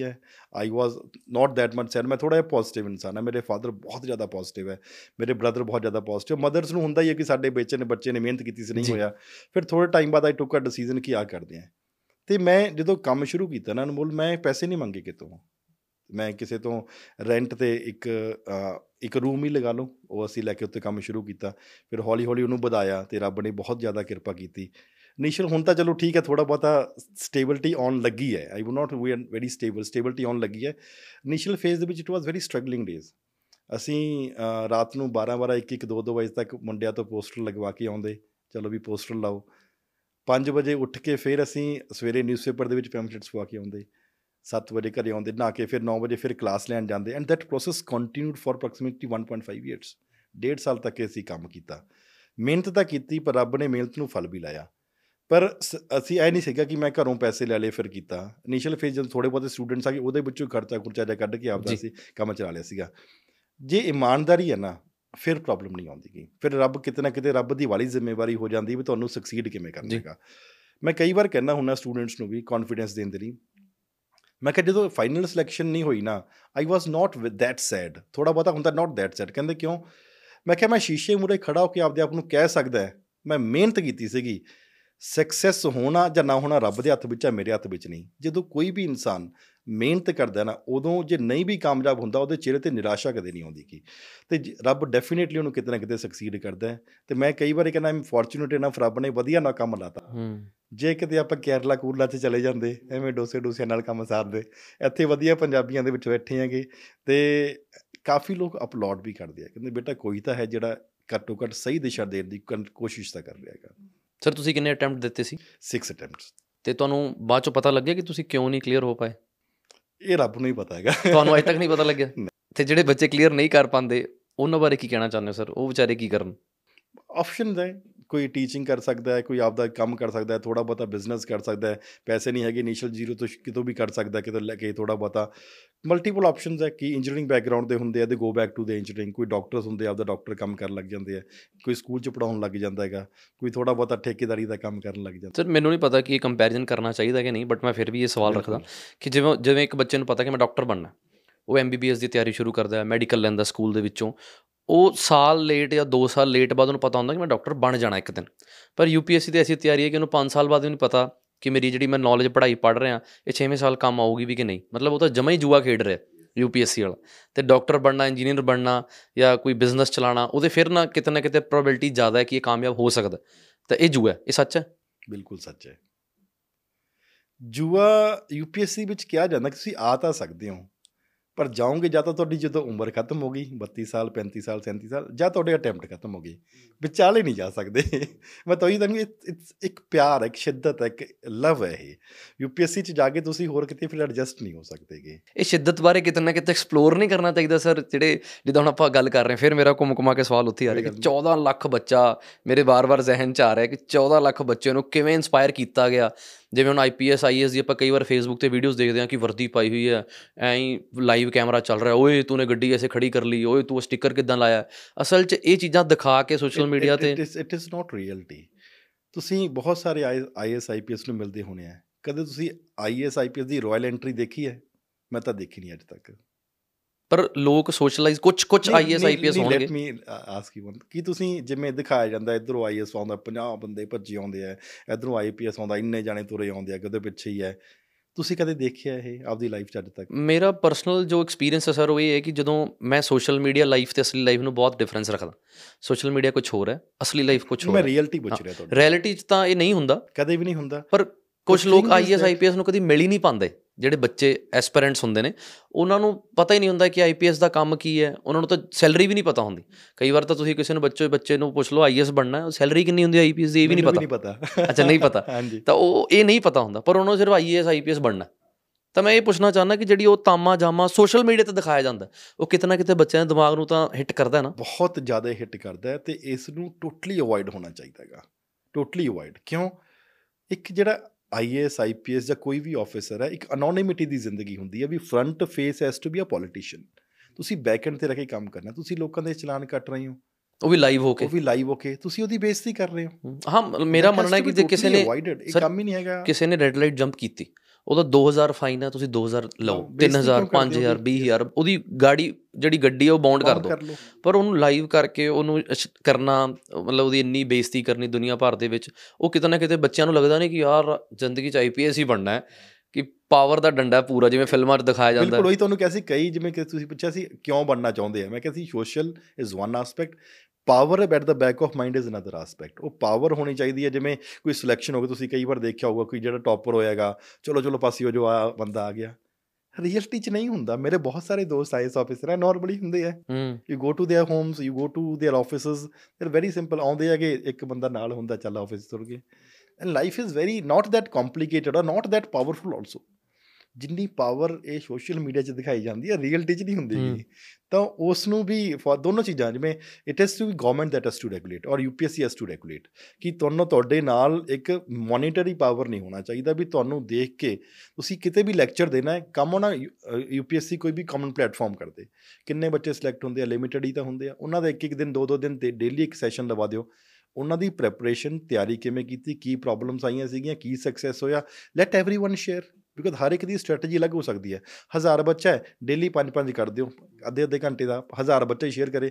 ਤੇ ਇੰਸਟੀਚਿਊਟਸ ਨੂੰ ਇੱਕ ਰੈਗੂਲੇਸ਼ਨ ਇਸ਼ੂ ਕਰ ਦਿਓ ਕਿ ਕੋਈ ਵੀ ਇੰਸਟੀਚਿਊਟ ਸਿਲੈਕਸ਼ਨ ਤੋਂ ਬਾਅਦ ਬੱਚੇ ਨੂੰ ਨਹੀਂ ਬੁਲਾਊਗਾ ਗੱਲ ਖਤਮ। ਤਾਂ ਰੀਅਲਟੀ ਇੱਕ ਅੰਦਰ ਆ ਪਾਊਗੀ। ਸਰ 6 ਅਟੈਂਪਟ ਤੋਂ ਅਗਰ ਜ਼ਿਆਦਾ ਹੁੰਦੇ ਤਾਂ ਤੁਸੀਂ ਉਹ ਵੀ ਦੇਣੇ ਸੀ ਆਈਐਸ ਬਣਨ ਦੇ ਲਈ? ਨਹੀਂ ਮੈਂ ਤੁਹਾਨੂੰ ਉਹੀ ਕਿਹਾ ਹੈਗਾ ਅ 4 ਸਾਲ ਤੋਂ ਬਾਅਦ ਮੇਰੇ ਪਰਸਨਲੀ ਲੱਗਦਾ ਹੈਗਾ ਹੁਣ ਹੁਣ ਲੱਗਦਾ ਹੈ ਕਿ ਨਹੀਂ ਦੇਣੇ ਚਾਹੀਦੇਗੇ 4 ਸਾਲ ਬਹੁਤ ਨੇ ਜੋ ਖੇਡਣ ਲਈ। ਮੋਰ ਦੈਨ ਸਫੀਸ਼ੀਐਂਟ ਕਿ 4 ਸਾਲ ਤੋਂ ਬਾਅਦ ਤੁਸੀਂ ਆਪਣਾ ਸਟਰੀਮ ਬਦਲ ਲਓ। ਹਾਂਜੀ। ਤੇ ਸਵਾਲ ਕੀ ਪੁੱਛੇ ਜਾਂਦੇ ਨੇ ਸਰ ਇੰਟਰਵਿਊਜ਼ ਦੇ ਵਿੱਚ? ਸਪੋਜ਼ ਇੱਕ ਤੁਹਾਡੇ ਕੋਲ ਮੈਂ ਆਪਣਾ ਇੰਟਰਵਿਊ ਦੇਣਾ ਹੈ ਤੁਸੀਂ ਕੀ ਸਵਾਲ ਪੁੱਛੋਗੇ ਆਈਐਸ ਦੇ 6 ਇੰਟਰਵਿਊਜ਼ 'ਚ ਤੁਸੀਂ 6 ਅਟੈਂਪਟ ਦਿੱਤੇ? ਕਿੱਦਾਂ ਕਿੱਦਾਂ ਦੇ ਸਵਾਲ ਆਉਂਦੇ ਨੇ? ਸੋ ਉਹਦੇ ਜਿਹੜੇ ਤਿਆਰੀ ਕਰ ਰਹੇ ਨੇ ਉਹਨਾਂ ਨੂੰ ਹਿੰਟ ਹੋ ਜਾਵੇ। ਜਿਵੇਂ firstly introduce yourself why do you want to become an IAS officer ਇਹ ਇੱਕ ਕਾਮਨ ਸਵਾਲ ਹੁੰਦਾ ਹੈ। ਉਸ ਤੋਂ ਬਾਅਦ ਡਿਪੈਂਡਿੰਗ ਔਨ ਯੋਰ ਡੈਫ ਤੁਸੀਂ ਜਿਵੇਂ ਮੈਂ ਪੰਜਾਬ ਤੋਂ ਹਾਂ ਮੈਨੂੰ ਪੰਜਾਬ ਦੀ ਪ੍ਰੋਬਲਮਸ ਪੁੱਛਣਗੇ। Problem could be political social economic religious geographical it could be any ਫਿਰ ਉਸ ਤੋਂ ਬਾਅਦ ਹੋ ਸਕਦਾ ਹੈ ਇੰਡੀਆ ਦੀ ਪ੍ਰੋਬਲਮਸ ਤੇ ਚਲੇ ਜਾਣ। What is current affair that is ਚਲੇ ਜਾਣ ਤੇ ਜਾਂ ਇੰਟਰਨੈਸ਼ਨਲ ਰਿਲੇਸ਼ਨ ਦੇ ਉੱਤੇ ਚਲੇ ਜਾਣ ਜਾਂ ਕਈ ਵਾਰੀ ਜਿਵੇਂ ਕੋਈ ਬੋਰਡ ਮੈਂਬਰ ਹੈ। ਮੇਰਾ ਦੀਵਾਨ ਸਰ ਦਾ ਬੋਰਡ ਸੀਗਾ। ਉਹ he started asking about navy ਉਹ ਨੇਵਲ ਆਫਿਸ ਆਫੀਸਰ ਸੀਗੇ ਉਹ ਨੇਵੀ ਬਾਰੇ ਪੁੱਛਣ ਲੱਗ ਗਏ। ਤੇ ਇਸ it could be any question ਤੁਹਾਡਾ ਜਿਹੜਾ ਆਪਸ਼ਨਲ ਪੇਪਰ ਹੁੰਦਾ ਹੈ ਉਸ ਤੋਂ ਪੁੱਛ ਸਕਦੇ ਆ। ਅਨਰਿਲੇਟਡ ਕੁਐਸਚਨ ਪੁੱਛ ਸਕਦੇ ਆ। ਫੋਰ ਐਗਜ਼ਾਮਪਲ ਕਿਸੇ ਇੱਕ ਸਟੂਡੈਂਟ ਹੈਗਾ ਹੀ ਗਾਟ 300 ਸਮਥਿੰਗ ਰੈਂਕ ਪਹਿਲੇ ਸਾਲ ਦੇ ਵਿੱਚ ਜਦੋਂ ਪੜਾਉਣਾ ਸ਼ੁਰੂ ਕੀਤਾ ਉਦੋਂ ਸਿਲੈਕਸ਼ਨ ਹੋਈ ਸੀ ਉਹਦੀ। ਉਹਨੂੰ ਪੁੱਛੇ ਬਦਸ ਸੀ ਪੋਰਟ ਦੀ ਡੈਪਥ ਕਿੰਨੀ ਹੁੰਦੀ ਹੈ? ਸ਼ਿਪ ਦਾ ਕਰਵੇਚਰ ਐਂ ਕਾਤੋਂ ਹੁੰਦਾ ਹੈ? ਹੀ ਵਾਸ ਟੋਟਲੀ ਫਰਸਟ੍ਰੇਟਡ ਆ ਕੇ ਰੋਣ ਲੱਗ ਗਿਆ। ਕਹਿੰਦਾ ਸਰ ਮੈਂ ਤਾਂ ਕੋਈ ਲਿੰਕ ਹੀ ਨਹੀਂ ਹੈਗਾ। ਇਹ ਮੈਨੂੰ ਕਿਉਂ ਪੁੱਛ ਰਹੇ ਸੀਗੇ? They could ask any question but ਉਹ ਉੱਥੇ ਜਾ ਕੇ ਇੱਕ ਡਿਸਟਰਬ ਨਹੀਂ ਹੋਇਆ ਸੀਗਾ ਜਿਸ ਕਰਕੇ ਉਹਦੇ ਮਾਰਕਸ ਵਧੀਆ ਆ ਗਏ। They could. Ask anything it is not a interview about your knowledge ਤੁਹਾਡੀ ਪਰਸਨੈਲਿਟੀ ਦੀ ਇੰਟਰਵਿਊ ਹੈ। ਇਸ ਕਰਕੇ ਇਸ ਨੂੰ ਪਰਸਨੈਲਿਟੀ ਟੈਸਟ ਕਿਹਾ ਹੂੰ ਕੁਝ ਵੀ ਪੁੱਛ ਸਕਦੇ ਨੇ। ਪਰਸਨੈਲਿਟੀ ਕੀ ਹੈ? ਤੁਸੀਂ ਫੋਰ ਐਗਜ਼ਾਮਪਲ ਦੇ ਆਸ 10 ਕੁਐਸਚਨਸ ਤੁਸੀਂ 10 ਦੇ ਵਿੱਚੋਂ 8 ਵੀ ਨਹੀਂ ਦੱਸ ਸਕੋਗੇ ਨਾ। ਇਟਸ ਫਾਈਨ ਕੰਫਰਟੇਬਲ ਪਰ ਤੁਸੀਂ ਜਦੋਂ ਨਾ ਕਰੋਗੇ ਤੇ ਨਾ ਵੀ ਕੰਫਰਟੇਬਲ ਤਰੀਕੇ ਨਾਲ ਕਹਿਣਾ ਹੈਗਾ। ਉਦੋਂ ਤੁਸੀਂ ਤੁਹਾਡੀ ਜ਼ੁਬਾਨ ਲੜਖੜਾਉਣੀ ਨਹੀਂ ਚਾਹੀਦੀ that is what I'm saying ਮੈਂ ਡੰਕੀ ਫਿਲਮ ਦੇਖ ਰਿਹਾ ਸੀਗਾ ਸਰ ਥੋੜੇ ਥੋੜੇ ਦਿਨਾਂ ਪਹਿਲਾਂ। ਤੇ ਉਹਦੇ ਵਿੱਚ ਵੀ ਉਹੀ ਵਿਚਾਰਿਆਂ ਨੇ ਬਾਹਰ ਜਾਣਾ ਸੀ। ਤੇ ਬਾਹਰ ਜਾਣ ਦੇ ਵਿੱਚ ਜਿਵੇਂ ਤੁਸੀਂ ਕਹਿੰਦੇ ਹੋ ਕਿ ਆਹ ਕੀੜਾ ਹੈ ਬੱਚਿਆਂ ਨੂੰ ਕਿ ਮੁਹੱਬਤ ਹੈ ਪਹਿਲੀ ਇਹਦੇ 'ਚ ਸੌਤਨ ਨਹੀਂ ਹੋਣੀ ਚਾਹੀਦੀ। ਉਵੇਂ ਦੂਜਾ ਜਿਹੜਾ ਪੰਜਾਬ 'ਚ ਜਿਹੜਾ. ਚੱਲਦਾ ਆਇਲਟਸ ਵਾਲਾ ਉਹ 'ਚ ਵੀ ਦੂਜੀ ਉਹ 'ਚ ਤਾਂ ਸੌਤਨ ਬਣਾਉਂਦੇ ਹੀ ਨਹੀਂ ਨਾ। ਉਹ 'ਚ ਕਹਿੰਦੇ ਬਾਹਰ ਜਾਣਾ ਉਹਦੇ 'ਚ ਤਾਂ ਕੋਈ ਅਟੈਂਪਟ ਵੀ ਨਹੀਂ ਹੈਗੇ। ਜਿੰਨੀ ਮਰਜ਼ੀ ਰਿਫਿਊਜ਼ਲਾਂ ਲਾਈ ਜਾਓ। ਤੇ ਡੰਕੀ ਫਿਲਮ 'ਚ ਨਾ ਇੱਕ ਜਦੋਂ ਉਹ ਆਇਲਟਸ ਦਾ ਪੇਪਰ ਦਿੰਦੇ ਨੇ ਤੇ ਨਾ ਉਹ ਰਟਾ ਦਿੰਦੇ ਨੇ ਕਿ ਤੁਸੀਂ ਬਸ ਆਹੀ ਲਾਈਨਾਂ ਬੋਲਣੀਆਂ। ਤੇ ਤੁਹਾਡਾ ਕਨਵਰਸੇਸ਼ਨ ਦਾ ਜਿਹੜਾ ਇੱਕ ਇੰਟਰਵਿਊਅਰ ਹੈ ਤੁਹਾਡਾ, ਉਹ ਇਦਾਂ ਦਾ ਹੋਣਾ ਚਾਹੀਦਾ ਕਿ ਉਹ ਕਵੇ, ਯਾਰ ਇਹ ਤੋਂ ਪੜ੍ਹਿਆ ਲਿਖਿਆ ਤਾਂ ਕੋਈ ਹੋਰ ਹੈ ਹੀ ਨਹੀਂ ਕਿ ਤੁਹਾਡਾ ਵੇ ਕੀ ਹੈ, ਜੇ ਤੁਹਾਨੂੰ ਕੋਈ ਸਵਾਲ ਦਾ ਨਹੀਂ ਵੀ ਪਤਾ, ਤਾਂ ਨਾ ਵੀ ਇਸ ਤਰੀਕੇ ਨਾਲ ਕਰੋ ਕਿ ਬੰਦਾ ਕਵੇ ਕੀ ਬਾਤ ਹੈ? ਯੂਪੀਐਸਸੀ ਦੀ ਇੰਟਰਵਿਊ ਬਹੁਤ ਡਿਫਰੈਂਟ ਹੈ ਅਨਮੋਲ ਬਹੁਤ ਜ਼ਿਆਦਾ। ਤੇ ਬਹੁਤ ਜ਼ਿਆਦਾ ਐਕਸਪੀਰੀਅੰਸਡ ਵੀ ਲੋਕ ਹੁੰਦੇ ਆ। While you enter the room ਤੁਹਾਨੂੰ ਦੇਖ ਕੇ ਜੱਜ ਕਰ ਲੈਂਦੇ ਆ। ਇਹ ਕਿੰਨੇ ਕੁ ਨੰਬਰਾਂ ਜੋਗਾ ਹੈ ਅੱਛਾ। ਜਦੋਂ ਕੁਰਸੀ ਤੇ ਬੈਠਦੇ ਹੋ ਤੇ ਉਸ ਤੋਂ ਬਾਅਦ ਕੁਝ ਤੁਹਾਡੀ ਜ਼ੁਬਾਨ ਦੇ ਵਿੱਚੋਂ ਨਿਕਲਣਾ ਸ਼ੁਰੂ ਹੁੰਦਾ ਹੈ। ਹੂੰ। ਤਾਂ ਉਹ ਮੇਰੇ ਹਿਸਾਬ ਨਾਲ ਉਦੋਂ ਇੰਟਰਵਿਊ ਤੇ ਤੁਹਾਡੇ ਮਾਰਕਸ ਗੈਸ ਕਰ ਦਿੰਦੇ ਆ ਵੀ ਕਿੰਨੇ ਕਿਹਨੂੰ ਦੇਣੇ ਨੰਬਰ ਉਸ ਤੋਂ ਬਾਅਦ ਬਾਲਾ ਫ਼ਰਕ ਨਹੀਂ ਪੈਣਾ ਚਾਹੀਦਾ। ਉਹਨਾਂ ਦਾ ਐਕਸਪੀਰੀਅੰਸ ਹੀ ਇੰਨਾ ਜ਼ਿਆਦਾ ਹੋ ਜਾਂਦਾ ਹੈ। ਵੈਰੀ ਹਾਈਲੀ ਐਕਸਪੀਰੀਅੰਸ ਪੀਪਲ ਤੇ ਉੱਥੇ ਹੀ ਮੈਟਰ ਨਹੀਂ ਕਰਦਾ ਤੁਸੀਂ ਕਿੰਨੇ ਕੁਐਸਚਨਸ ਦਾ ਆਨਸਰ ਦੇ ਰਹੇ ਹੋ। ਉੱਥੇ ਸਿਰਫ ਇਹ ਮੈਟਰ ਕਰਦਾ ਕਿੰਨੇ ਕੌਨਫੀਡੈਂਸ ਦੇ ਨਾਲ ਤੁਸੀਂ ਆਨਸਰ ਦੇ ਰਹੇ ਹੋ। ਕੌਨਫੀਡੈਂਸ ਹੋਣਾ ਬਹੁਤ ਜ਼ਰੂਰੀ ਹੈ।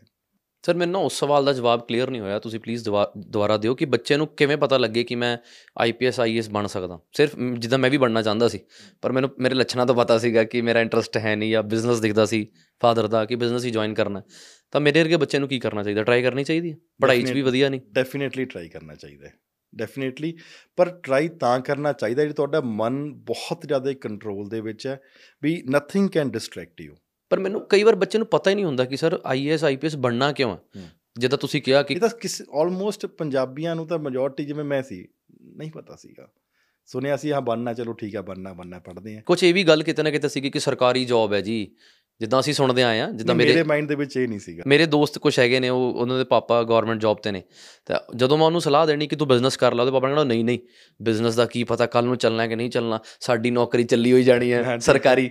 ਤੇ ਉਹਨਾਂ ਨਾਲ ਇਸ ਗੱਲ ਤੇ ਵਿਸ਼ੇ ਤੇ ਬਹਿਸ ਅੱਜ ਵੀ ਰਹਿੰਦੀ ਹੈ। ਕੁਝ ਲੋਕਾਂ ਦਾ ਅੱਜ ਵੀ ਦਿਮਾਗ 'ਚ ਹੈਗਾ ਕਿ ਸਰਕਾਰੀ ਜੌਬ ਚਾਹੀਦੀ ਹੈ ਭਾਈ। ਜਿਵੇਂ ਪਿੰਡਾਂ 'ਚ ਹੁੰਦਾ ਹੁੰਦਾ ਕਿ ਮੁੰਡਾ ਪਿੰਡਾਂ 'ਚ ਹੈ ਹਾਂ ਬਿਲਕੁਲ ਹੈ। ਇਹ ਬਹੁਤ ਜ਼ਿਆਦਾ ਡੋਮੀਨੇਟ ਕਰਦਾ ਹੈ ਕਿ ਗਵਰਨਮੈਂਟ ਜੌਬ ਕੰਪੈਟਲੀ ਸਟੇਬਿਲਿਟੀ ਹੈ। ਪਰ ਆਈਐਸ ਆਈਪੀਐਸ ਦੀ ਜੋ ਤਿਆਰੀ ਕਰਦੇ ਹੋ ਸਿਰਫ ਗਵਰਨਮੈਂਟ ਜੌਬ ਨਹੀਂ ਉਦੋਂ ਪਾਵਰ ਵੀ ਤੁਹਾਨੂੰ ਆਉਣੀ ਚਾਹੀਦੀ ਹੈ। ਪਾਵਰ ਵੀ ਇੱਕ ਇੰਪੋਰਟੈਂਟ ਰੋਲ ਪਲੇ ਕਰਦੀ ਹੈ। ਪਰ ਪਾਵਰ ਦੇ ਉੱਪਰ ਵੀ ਤਾਂ ਪਾਵਰ ਹੈ ਸਰ ਤੁਸੀਂ ਇਹ ਮੰਨਦੇ ਹੋ ਕਿ ਬਿਊਰੋਕਰੇਟ ਹੈ ਜਿਹੜਾ ਪੋਲਿਟਿਕਸ ਤੋਂ ਚੱਲਦਾ? ਅ ਮੈਂ ਤੁਹਾਨੂੰ ਇਹਨੂੰ ਥੋੜਾ ਜਿਹਾ ਆਪਾਂ ਦੂਸਰੇ ਤਰੀਕੇ ਨਾਲ। ਦੇਖਦੇ ਹਾਂ। ਜਦੋਂ ਘਰ ਦੇ ਵਿੱਚ ਦੋ ਜਾਣੇ ਆ ਇੱਕ ਜਾਣੇ ਦੀ ਚੱਲੂ ਇੱਕ ਦੀ ਘੱਟ ਚੱਲੂਗੀ। ਜਦੋਂ ਚਾਰ ਜਾਣੇ ਹੋ ਗਏ ਫਿਰ ਇੱਕ ਦੀ ਚੱਲੂ ਤਿੰਨ ਦੀ ਘੱਟ ਚੱਲੂਗੀ। ਤਾਂ ਚਾਰ ਜਾਣੇ ਵੀ ਹੋ ਗਏ ਨਾ ਜੇ ਦੋ ਜਾਣੇ ਵੀ ਸੀ ਉਦੋਂ ਆਪਾਂ ਆਪਦੇ ਨੂੰ ਪਾਵਰਫੁਲ ਮਹਿਸੂਸ ਕਰਦੇ ਹਾਂ। ਜ਼ਿਲ੍ਹੇ ਦੇ ਵਿੱਚ ਇੱਕ ਹੀ ਡੀਸੀ ਹੈ, ਇੱਕ ਹੀ ਆਈਪੀਐਸ ਆਫੀਸਰ ਹੈ। ਜ਼ਿਲ੍ਹਾ ਤੁਹਾਡੇ ਅੰਡਰ ਹੈ। ਤੁਹਾਡੀ ਘੱਟੋ ਘੱਟ ਇੱਕ ਮੈਂਟਲ ਸੈਟੀਸਫੈਕਸ਼ਨ ਆਉਂਦੀ ਹੈ। ਕਈ, ਕਈਆਂ ਨੂੰ it may or may not be true ਕਿ ਮੇਰਾ ਇੰਨੇ ਲੋਕਾਂ ਦੇ ਉੱਤੇ ਮੇਰਾ ਦਬਦਬਾ ਚੱਲ ਰਿਹਾ ਹੈ। ਤੁਹਾਡੇ ਉੱਪਰ, ਉਹਦੇ ਉੱਪਰ ਉਹਦੇ ਉੱਪਰ ਬਹੁਤ ਹੈ। ਜਿਵੇਂ ਆਈ ਵਾਸ ਲਿਸਨਿੰਗ ਟੂ ਗੌਰ ਗੋਪਾਲ ਉਹ ਕਹਿੰਦੇ choose your career very wisefully ਕਹਿੰਦੇ, ਜੇ ਫੋਰ ਐਗਜ਼ਾਮਪਲ ਕੋਈ ਆਈਐਸ ਆਫੀਸਰ ਤਿਆਰ, ਤਿਆਰੀ ਕਰ ਰਿਹਾ ਆਈਐਸ ਆਫੀਸਰ ਕੀ ਹੈ? ਤੁਹਾਡੇ ਉੱਪਰ ਪੋਲੀਟੀਸ਼ੀਅਨ ਹੈ। ਕਹਿੰਦਾ ਪੋਲੀਟੀਸ਼ੀਅਨ ਨੂੰ ਗਾਲਾਂ ਕੱਢ ਕੇ ਕੰਮ ਕਰਾਉਂਦੇ ਆ ਬਿਜ਼ਨਸਮੈਨ ਹੂੰ। ਤੇ ਬਿਜ਼ਨਸਮੈਨ ਮੱਥਾ ਟੇਕਦੇ ਬਾਬਿਆਂ ਨੂੰ। ਹੂੰ। Therefore choose your career very wisely ਵਰਨਾ ਤਾਂ ਬਾਬਾ ਬਣ ਜਾਓ। ਤੁਸੀਂ ਵੀ ਸੋਚਿਆ ਸੀ ਸਰ ਕਦੀ ਨਾ ਕਦੀ ਬਾਬਾ ਬਣਨ ਦਾ? ਜਦੋਂ ਮੇਰੇ ਅਟੈਂਪਟ ਖਤਮ ਹੋ ਗਏ ਸੀਗੇ ਮੈਂ ਘਰਦਿਆਂ ਨੂੰ ਕਿਹਾ ਕਿ ਇੰਨਾ ਤਾਂ ਪੜ ਲਿਆ। ਮੈਂ ਬਾਬਾ ਮੰਨਣਾ ਚਾਹੁੰਦਾ ਹੈਗਾ। ਟ੍ਰੈਂਡ 'ਚ ਹੈ ਸਰ ਕੰਮ ਅੱਜ ਕੱਲ ਨਹੀਂ। ਇਹ ਆਲਵੇਜ਼ ਹੀ ਟ੍ਰੈਂਡ 'ਚ ਰਹਿੰਦਾ ਨਹੀਂ ਟ੍ਰੈਂਡ ਨਹੀਂ ਪਰ ਮੇਰੇ ਜ਼ਿਹਨ ਦੇ ਵਿੱਚ ਹੈ। ਜੇ ਰੱਬ ਨੇ ਮੌਕਾ ਦਿੱਤਾ ਇਸ ਪਾਸੇ ਸੇਵਾ ਕਰਨ ਦਾ ਮੈਂ ਡੈਫੀਨੇਟਲੀ ਇੱਕ ਇਮਾਨਦਾਰੀ ਨਾਲ ਐਫਰਟ ਕਰਨ ਦੇ ਨਾਲ ਪਾਠ ਵਧੀਆ ਤਰੀਕੇ ਨਾਲ ਨਿਤਨੇਮ ਉਹ ਸਾਰਾ ਕੁਝ ਆਪਦੇ ਆਪ ਨੂੰ ਡੈਡੀਕੇਟ ਕਰਨਾ ਚਾਹੁੰਦਾ। ਤੁਸੀਂ ਇੰਟਰਸਟਿੰਗ ਟੌਪਿਕ ਛੇੜ ਲਿਆ ਸਰ ਮੈਨੂੰ ਪਲੀਜ਼ ਦੱਸੋ ਪਹਿਲਾਂ ਤਾਂ ਬਾਬੇ ਦੀ ਡੈਫੀਨੇਸ਼ਨ ਦੱਸੋ ਤੁਹਾਡੇ ਹਿਸਾਬ ਨਾਲ ਕੀ ਹੈ? ਮੇਰੇ ਹਿਸਾਬ ਨਾਲ ਡੈਫੀਨੇਸ਼ਨ ਨਹੀਂ let us keep it very simple ਕਿ ਜੇ ਉਹ ਆਪਦੀ ਲਾਈਫ ਨੂੰ ਰੱਬ ਦੇ ਨਾਲ ਸਮਰਪਿਤ ਕਰਦੇ ਤੇ ਲੋਕਾਂ ਦੇ ਸਮਰਪਿਤ ਕਰਦੇ ਉਹ ਇੱਕ ਪਿਓਰ ਸੋਲ ਹੈਗੀ ਉਹ ਬਾਬਾ ਹੋ ਸਕਦਾ ਹੈ ਤੁਹਾਡੇ ਵਰਗੇ ਇਨਸਾਨ ਹੋ ਸਕਦੇ ਜਿਹੜੇ ਕੰਮ ਕਰ ਰਹੇ ਇਟ ਕੁਡ ਬੀ ਐਨੀਵਨ ਤੁਹਾਡਾ ਡੈਡੀਕੇਸ਼ਨ ਲੋਕ ਜਦੋਂ ਤੁਸੀਂ ਆਪਦੀ ਲਾਈਫ ਨੂੰ ਲੋਕਾਂ ਦੇ ਲਈ ਡਿਵੋਟ ਕਰਤਾ ਨਾ that ਇਜ਼ ਰੀਅਲ ਸੋਸਾਇਟੀ ਦੀ। ਸੋਸਾਇਟੀ ਲਈ। ਪਰ ਹੁਣ ਤੁਹਾਡੇ ਲਈ ਮੁਸ਼ਕਲ ਨਹੀਂ ਹੋ ਜਾਊਗਾ ਸਰ ਹੁਣ ਤੁਸੀਂ ਹਜ਼ਾਰੋਂ ਬੱਚੇ ਪੜ੍ਹਾ ਰਹੇ ਹੋ ਇੰਸਟੀਚਿਊਟ ਚਲਾ ਰਹੇ ਹੋ ਤੇ ਹੁਣ ਇੱਕੋ ਦਮ ਤੁਸੀਂ ਇੱਧਰ ਹਜੇ ਨਹੀਂ ਥੋੜਾ ਟਾਈਮ ਦੇ ਦਿਓ। ਫਿਰ ਜਿਹੜਾ ਇੰਨਾ ਤੁਹਾਡਾ ਸਿਸਟਮ ਹੈ ਇਹਦਾ ਕੀ ਕਰੋਗੇ ਸਰ ਕੋਈ ਨਹੀਂ ਰੱਬ ਨੂੰ ਪਤਾ ਆਪਣੇ ਨਾਲੋਂ ਵੱਧ ਫਿਕਰ ਹੈ ਜੇ ਆਪਣੇ ਮੁਤਾਬਿਕ ਹੀ ਹੋਣ ਲੱਗ ਜੇ ਫਿਰ ਤਾਂ ਬਹੁਤ ਕੁਝ ਹੋ ਜਾਂਦਾ। Let some let us think something think something good for the society ਉਦੋਂ ਬਾਅਦ ਰੱਬ ਨੂੰ ਪਤਾ ਹੈ ਰੱਬ ਨੇ ਇਸ ਪਾਸੇ ਵਾੜਨਾ ਕਿ ਨਹੀਂ ਵਾੜਨਾ ਸਰ ਮਿਨੀਮਮ ਕਿੰਨੇ ਪੈਸੇ ਲੱਗ ਜਾਂਦੇ ਨੇ ਯੂਪੀਐਸਸੀ ਦੀ ਤਿਆਰੀ ਕਰਨ ਨੂੰ ਇੱਕ ਬੱਚੇ ਲਈ ਸਾਲ ਦੇ ਇੱਕ ਸਾਲ 'ਚ? ਇੱਕ ਕੋਚਿੰਗ ਜੇ ਆਪਾਂ ਤਿਆਰੀ ਕਰਦੇ ਹਾਂ ਤਾਂ ਅਪਰੋਕਸੀਮੇਟਲੀ ਅਲੱਗ-ਅਲੱਗ ਕੋਚਿੰਗ ਇੰਸਟੀਟਿਊਟਸ ਦੀ ਫੀ ਹੈ। ਵੈਰੀ ਫਰੋਮ 1 ਲੱਖ ਤੋਂ 1.5 2 ਲੱਖ ਤੱਕ ਫੀਸ ਮਿਨੀਮਮ 1 ਲੱਖ ਹੈਗੀ ਹੈ। 1 ਲੱਖ ਹੈਗੀ ਹੈ ਫੀਸ 1 ਤੋਂ 1.5 2 ਲੱਖ ਦੀ ਫੀਸ ਆਫਲਾਈਨ ਦੀ ਆਨਲਾਈਨ ਦੀ ਵੈਰੀ ਕਰਦੀ ਹੈ 40000 50000 ਤੋਂ ਲੈ ਕੇ ਲੱਖ ਰੁਪਏ ਤੱਕ। ਕਈ ਵਾਰ 1.5 2 ਲੱਖ ਵੀ ਹੈ। ਪਰ ਉੱਥੇ ਰਹਿਣਾ ਥੋੜਾ ਜਿਹਾ ਜ਼ਿਆਦਾ ਐਕਸਪੈਂਸਿਵ ਫੋਰ। ਐਗਜ਼ਾਮਪਲ ਦਿੱਲੀ ਵਰਗੇ ਸ਼ਹਿਰ ਹੈ ਉੱਥੇ ਰਹਿਣ ਦਾ ਖਰਚਾ ਹੀ ਆਪਣਾ ਅਪਰੋਕਸੀਮੇਟਲੀ 14 15000 ਰੁਪਏ ਮੰਥਲੀ ਆ ਜਾਂਦਾ ਹੈ। ਤਾਂ ਫੀਸ ਤੋਂ ਜ਼ਿਆਦਾ ਉੱਥੇ ਰਹਿਣਾ ਜ਼ਿਆਦਾ ਐਕਸਪੈਂਸਿਵ ਹੋ। ਜਾਂਦਾ ਹੈ। ਮੰਥਲੀ ਮੰਥਲੀ 14 15000 ਆ ਜਾਂਦਾ। ਤੇ ਸਰ ਜੇ ਕਿਸੇ ਨੇ ਫ੍ਰੀ ਤਿਆਰੀ ਕਰਨੀ ਹੋਵੇ ਕਰ ਸਕਦਾ? ਕੋਈ ਸਲਾਹ ਦੇ ਸਕਦੇ ਹੋ ਬੱਚੇ ਕਿਸੇ ਬੱਚੇ ਨੇ ਫ੍ਰੀ ਤਿਆਰੀ ਕਰਨੀ ਹੋਵੇ? ਅਸੀਂ ਤਿੰਨ ਕੈਟਾਗਰੀ ਆਫ ਸਟੂਡੈਂਟਸ ਨੂੰ ਫ੍ਰੀ ਕੋਚਿੰਗ ਦਿੰਦੇ ਆ ਪਹਿਲਾ ਉਹ ਬੱਚੇ ਜਿਨੇ ਜੈਨੂਇਨਲੀ ਪੂਅਰ ਹੈ ਜੈਨੂਇਨਲੀ ਪੂਅਰ ਤੇ ਪੜਨ ਦੇ ਵਿੱਚ ਵੀ ਅੱਛਾ ਹੈ। ਸੈਕਿੰਡ ਉਹ ਸਟੂਡੈਂਟ ਜਿਨ੍ਹਾਂ ਦੇ ਪਰਿਵਾਰ ਦੇ ਵਿੱਚ ਇੱਕ ਆਰਮੀ ਦੇ ਵਿੱਚ ਸ਼ਹਾਦਤ ਹੋਈ ਹੋਵੇ ਆਪਾਂ ਉਹਨਾਂ ਨੂੰ ਫ੍ਰੀ ਕੋਚਿੰਗ ਦਿੰਦੇ ਆ ਤੇ ਥਰਡ ਉਹ ਬੱਚਾ ਜਿਨ੍ਹਾਂ ਨੇ ਅੰਮ੍ਰਿਤ ਛਕਿਆ ਹੋਇਆ ਸਾਡੇ ਵੱਲੋਂ ਉਹਨੂੰ ਫ੍ਰੀ ਕੋਚਿੰਗ ਹੈ। ਜੇ ਇਹਨਾਂ ਤਿੰਨੇ ਕੈਟਾਗਰੀ ਦੇ ਵਿੱਚ ਆਉਂਦਾ ਹੈ ਤਾਂ ਮੋਸਟ ਵੈਲਕਮ ਐਟ ਮਲੂਕਾਈਸ ਐਟ ਐਨੀ ਬ੍ਰਾਂਚ ਆਫ ਵਾਹ ਜੀ ਵਾਹ। ਜਿੰਨੇ ਮਰਜ਼ੀ ਸਰ ਜਿੰਨੇ ਮਰਜ਼ੀ। ਕੋਈ ਬੱਚਿਆਂ ਦੀ ਇਹ ਨਹੀਂ ਕਹਿਣਗੇ ਮਲੂਕਾ ਸਾਹਿਬ. ਕਿ ਫੁੱਲ ਹੋ ਗਏ ਬੱਚੇ। ਬਸ 10ਵੀਂ ਤੇ 12ਵੀਂ ਦੇ ਵਿੱਚ 80% ਨੰਬਰ ਹੋਣ। ਉਸ ਤੋਂ ਬਾਅਦ ਰੱਬ ਆਪੇ ਸੰਭੀ ਜਾਊਗਾ। ਅੱਛਾ 80 ਤੋਂ 80 ਤੋਂ ਜ਼ਿਆਦਾ ਨੰਬਰ ਚਾਹੀਦੇ ਨੇ। 10th ਤੇ 12th ਦੇ। ਤੇ ਸਰ ਗਰੀਬ ਘਰ ਦੀ ਡੈਫੀਨੇਸ਼ਨ 'ਚ ਕਿੰਨੀ ਮਤਲਬ ਘਰ ਦੀ ਇਨਕਮ ਕਿੰਨੀ? ਅੱਜ ਕੱਲ ਜਿਵੇਂ ਜੇ ਸਰਕਾਰ ਵੱਲੋਂ ਜਾਈਏ ਤਾਂ ਕਾਰਡ ਜਿਹੜੇ ਨੀਲੇ ਕਾਰਡ ਹੁੰਦੇ ਕਿਹੜੇ ਕਾਰਡ ਹੁੰਦੇ ਆ ਉਹ। ਤਾਂ ਸਾਰਿਆਂ ਕੋਲ ਹੀ ਹੈ ਉਹ ਸਾਰਿਆਂ ਕੋਲ ਹੀ ਜੀ। ਮੈਂ ਹੁਣੇ ਕਹਿ ਲੱਗਾ ਸੀ ਇੱਕ ਮੇਰੇ ਉਸ ਦੋਸਤ ਕੋਲ ਵੀ ਹੈ ਜਿਹਦੇ ਕੋਲ 40 ਲੱਖ ਦੀ ਗੱਡੀ ਹੈ। ਉਹ ਸਾਰਿਆਂ ਕੋਲ ਹੀ ਹੈ। ਆਪਾਂ ਜਦੋਂ ਅਸੀਂ ਦੇਖਦੇ ਨੇ ਬਹੁਤ ਵਾਰ ਜਿਵੇਂ ਪੰਜਾਬ ਦੇ ਵਿੱਚ ਹੀ ਜ਼ਿਆਦਾ ਹੁੰਦੇ ਆ ਆਪਾਂ ਕਿਸੇ ਨਾ ਕਿਸੇ ਨੂੰ ਭੇਜ ਕੇ ਉਹਨਾਂ ਦੀ ਘਰ ਦੀ ਹਾਲਤ ਦੇਖ ਲੈਂਦੇ ਆ। ਜੇ ਆਪਾਂ ਨੂੰ ਲੱਗਦਾ ਕਿ ਚਲੋ ਯਾਰ ਠੀਕ ਹੈ ਕੋਈ ਫਾਈਨੈਂਸ਼ੀਅਲੀ ਇੰਨਾ ਸਟਰੋਂਗ ਨਹੀਂ ਹੈਗੇ and they are deserving students ਆਪਾਂ ਉਹਨਾਂ ਨੂੰ ਦੇ ਦਿੰਦੇ ਆ ਕੋਈ ਹਾਰਡ ਐਂਡ ਫਾਸਟ ਰੂਲ ਨਹੀਂ ਹੈਗਾ ਵੀ ਇਹਨੂੰ ਤਾਂ ਦੇਣਾ ਹੀ ਨਹੀਂ ਇਹਨੂੰ ਹੀ ਦੇਣਾ ਹੈ। It could be anyone sir ਬੱਚਿਆਂ ਦੀ ਤਿਆਰੀ ਕਰਕੇ ਆਈਏਐਸ ਆਈਪੀਐਸ ਬਣਨਾ। ਇਹ ਮਿਹਨਤ ਹੈ ਕਿ ਕਰਮ ਹੈ ਕਿ ਕਿਸਮਤ ਹੈ? ਕਿਸਮਤ ਤੁਹਾਡਾ ਤਾਂ ਸਾਥ ਦੇਊਗੀ ਜੇ ਤੁਸੀਂ ਇਮਾਨਦਾਰੀ ਦੇ ਨਾਲ ਮਿਹਨਤ ਕੀਤੀ ਹੋਈ ਹੈ। ਨਹੀਂ ਤਾਂ ਕਿਸਮਤ ਵੀ ਸਾਥ ਨਹੀਂ ਦਿੰਦੇਗੀ। ਬਹੁਤ ਫਿਊ ਆਰ ਫੋਰਚੂਨੇਟ ਇਨਫ ਕਿ ਜੋ ਪੜਿਆ ਉਹੀ ਆ ਗਿਆ। ਪੁਰਾਣੇ ਜਨਮਾਂ ਦੇ ਅੱਛੇ ਕਰਮ ਕੀਤੇ ਹੋਏ ਆ। ਬਟ ਉਹ ਜੇ ਹਜ਼ਾਰ ਬੱਚਾ ਸਿਲੈਕਟ ਹੁੰਦਾ ਤਾਂ ਦੋ ਕੀ ਹੁੰਦੇ ਹੋਣਗੇ। Rest everything is hard work ਤੇ ਫਿਰ ਉਹੀ ਤੁਹਾਨੂੰ ਕਿਹਾ ਜੇ 10-15 ਮਿੰਟ ਪਾਠ ਕਰੋਗੇ ਤਾਂ ਰੱਬ ਦਾ ਥਾਪੜਾ ਰਹੂਗਾ ਤਾਂ ਡੈਫੀਨਿਟਲੀ ਹੋ ਜਾਊਗਾ। ਕਰਮਾਂ ਦਾ ਵੀ ਰੋਲ ਹੈਗਾ ਸਰ ਕਲੀਅਰ ਕਰਨ ਦੇ ਕਿ ਪਰਮਾਤਮਾ ਨੇ ਤੁਹਾਨੂੰ ਉਸ ਕੈਟਾਗਰੀ 'ਚ ਸੇਵਾ ਕਰਨ ਲਈ ਬਣਾਇਆ ਵੀ ਹੈ ਕਿ ਨਹੀਂ। ਮੈਂ ਲੱਖ ਚਾਹਾਂਗੀ ਮੈਂ ਆਈਪੀਐਸ ਬਣ ਕੇ ਸੇਵਾ ਕਰਨੀ ਹੈ।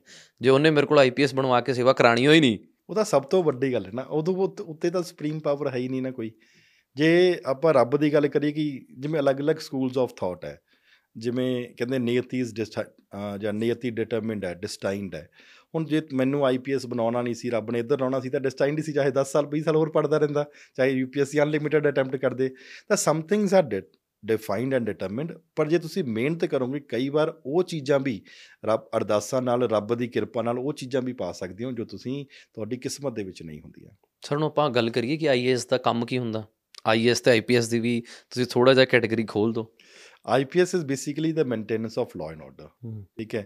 ਉਹਨਾਂ ਨੇ ਲਾਅ ਐਂਡ ਆਰਡਰ ਮੇਨਟੇਨ ਕਰਨਾ ਹੈ ਤੇ ਜਿਹੜਾ ਆਈਐਸ ਦੀ ਕੈਟਾਗਰੀ ਹੈ ਜਿਵੇਂ ਤੁਹਾਡੇ ਐਡਮਿਨਿਸਟ੍ਰੇਸ਼ਨ ਦਾ ਪੂਰੇ ਦਾ ਪੂਰਾ ਕੰਮ ਦੇਖਣਾ ਹੈਗਾ ਤੇ ਪਲੱਸ ਰੈਵਨਿਊ ਦਾ ਕੰਮ ਦੇਖਣਾ ਹੈ ਥੋੜਾ ਬਹੁਤਾ ਜੁਡੀਸ਼ੀਅਲ ਨਾਨ ਜੁਡੀਸ਼ੀਅਲ ਵਰਕਸ ਵੀ ਦੇਖਣੇ ਆ ਉਹ ਉਹਨਾਂ ਦਾ ਕੰਪੈਰੀਟਿਵਲੀ ਕੰਮ ਹੁੰਦਾ ਹੈਗਾ। ਸਰ ਮੈਂ ਸੁਣਿਆ ਜੇ ਮੈਂ ਗਲਤ ਨਹੀਂ ਆ ਪੂਰੀ ਦੁਨੀਆ ਦੇ ਵਿੱਚ ਸਭ ਤੋਂ ਜ਼ਿਆਦਾ ਕਰਪਟ ਸਾਡੇ ਇੰਡੀਆ ਦੀ ਜਿਹੜੀ ਐਡਮਿਨਿਸਟ੍ਰੇਸ਼ਨ ਹੈ ਤੇ ਆਫੀਸਰਸ ਲੌਬੀ ਹੈ ਇਹ ਕਿਉਂ?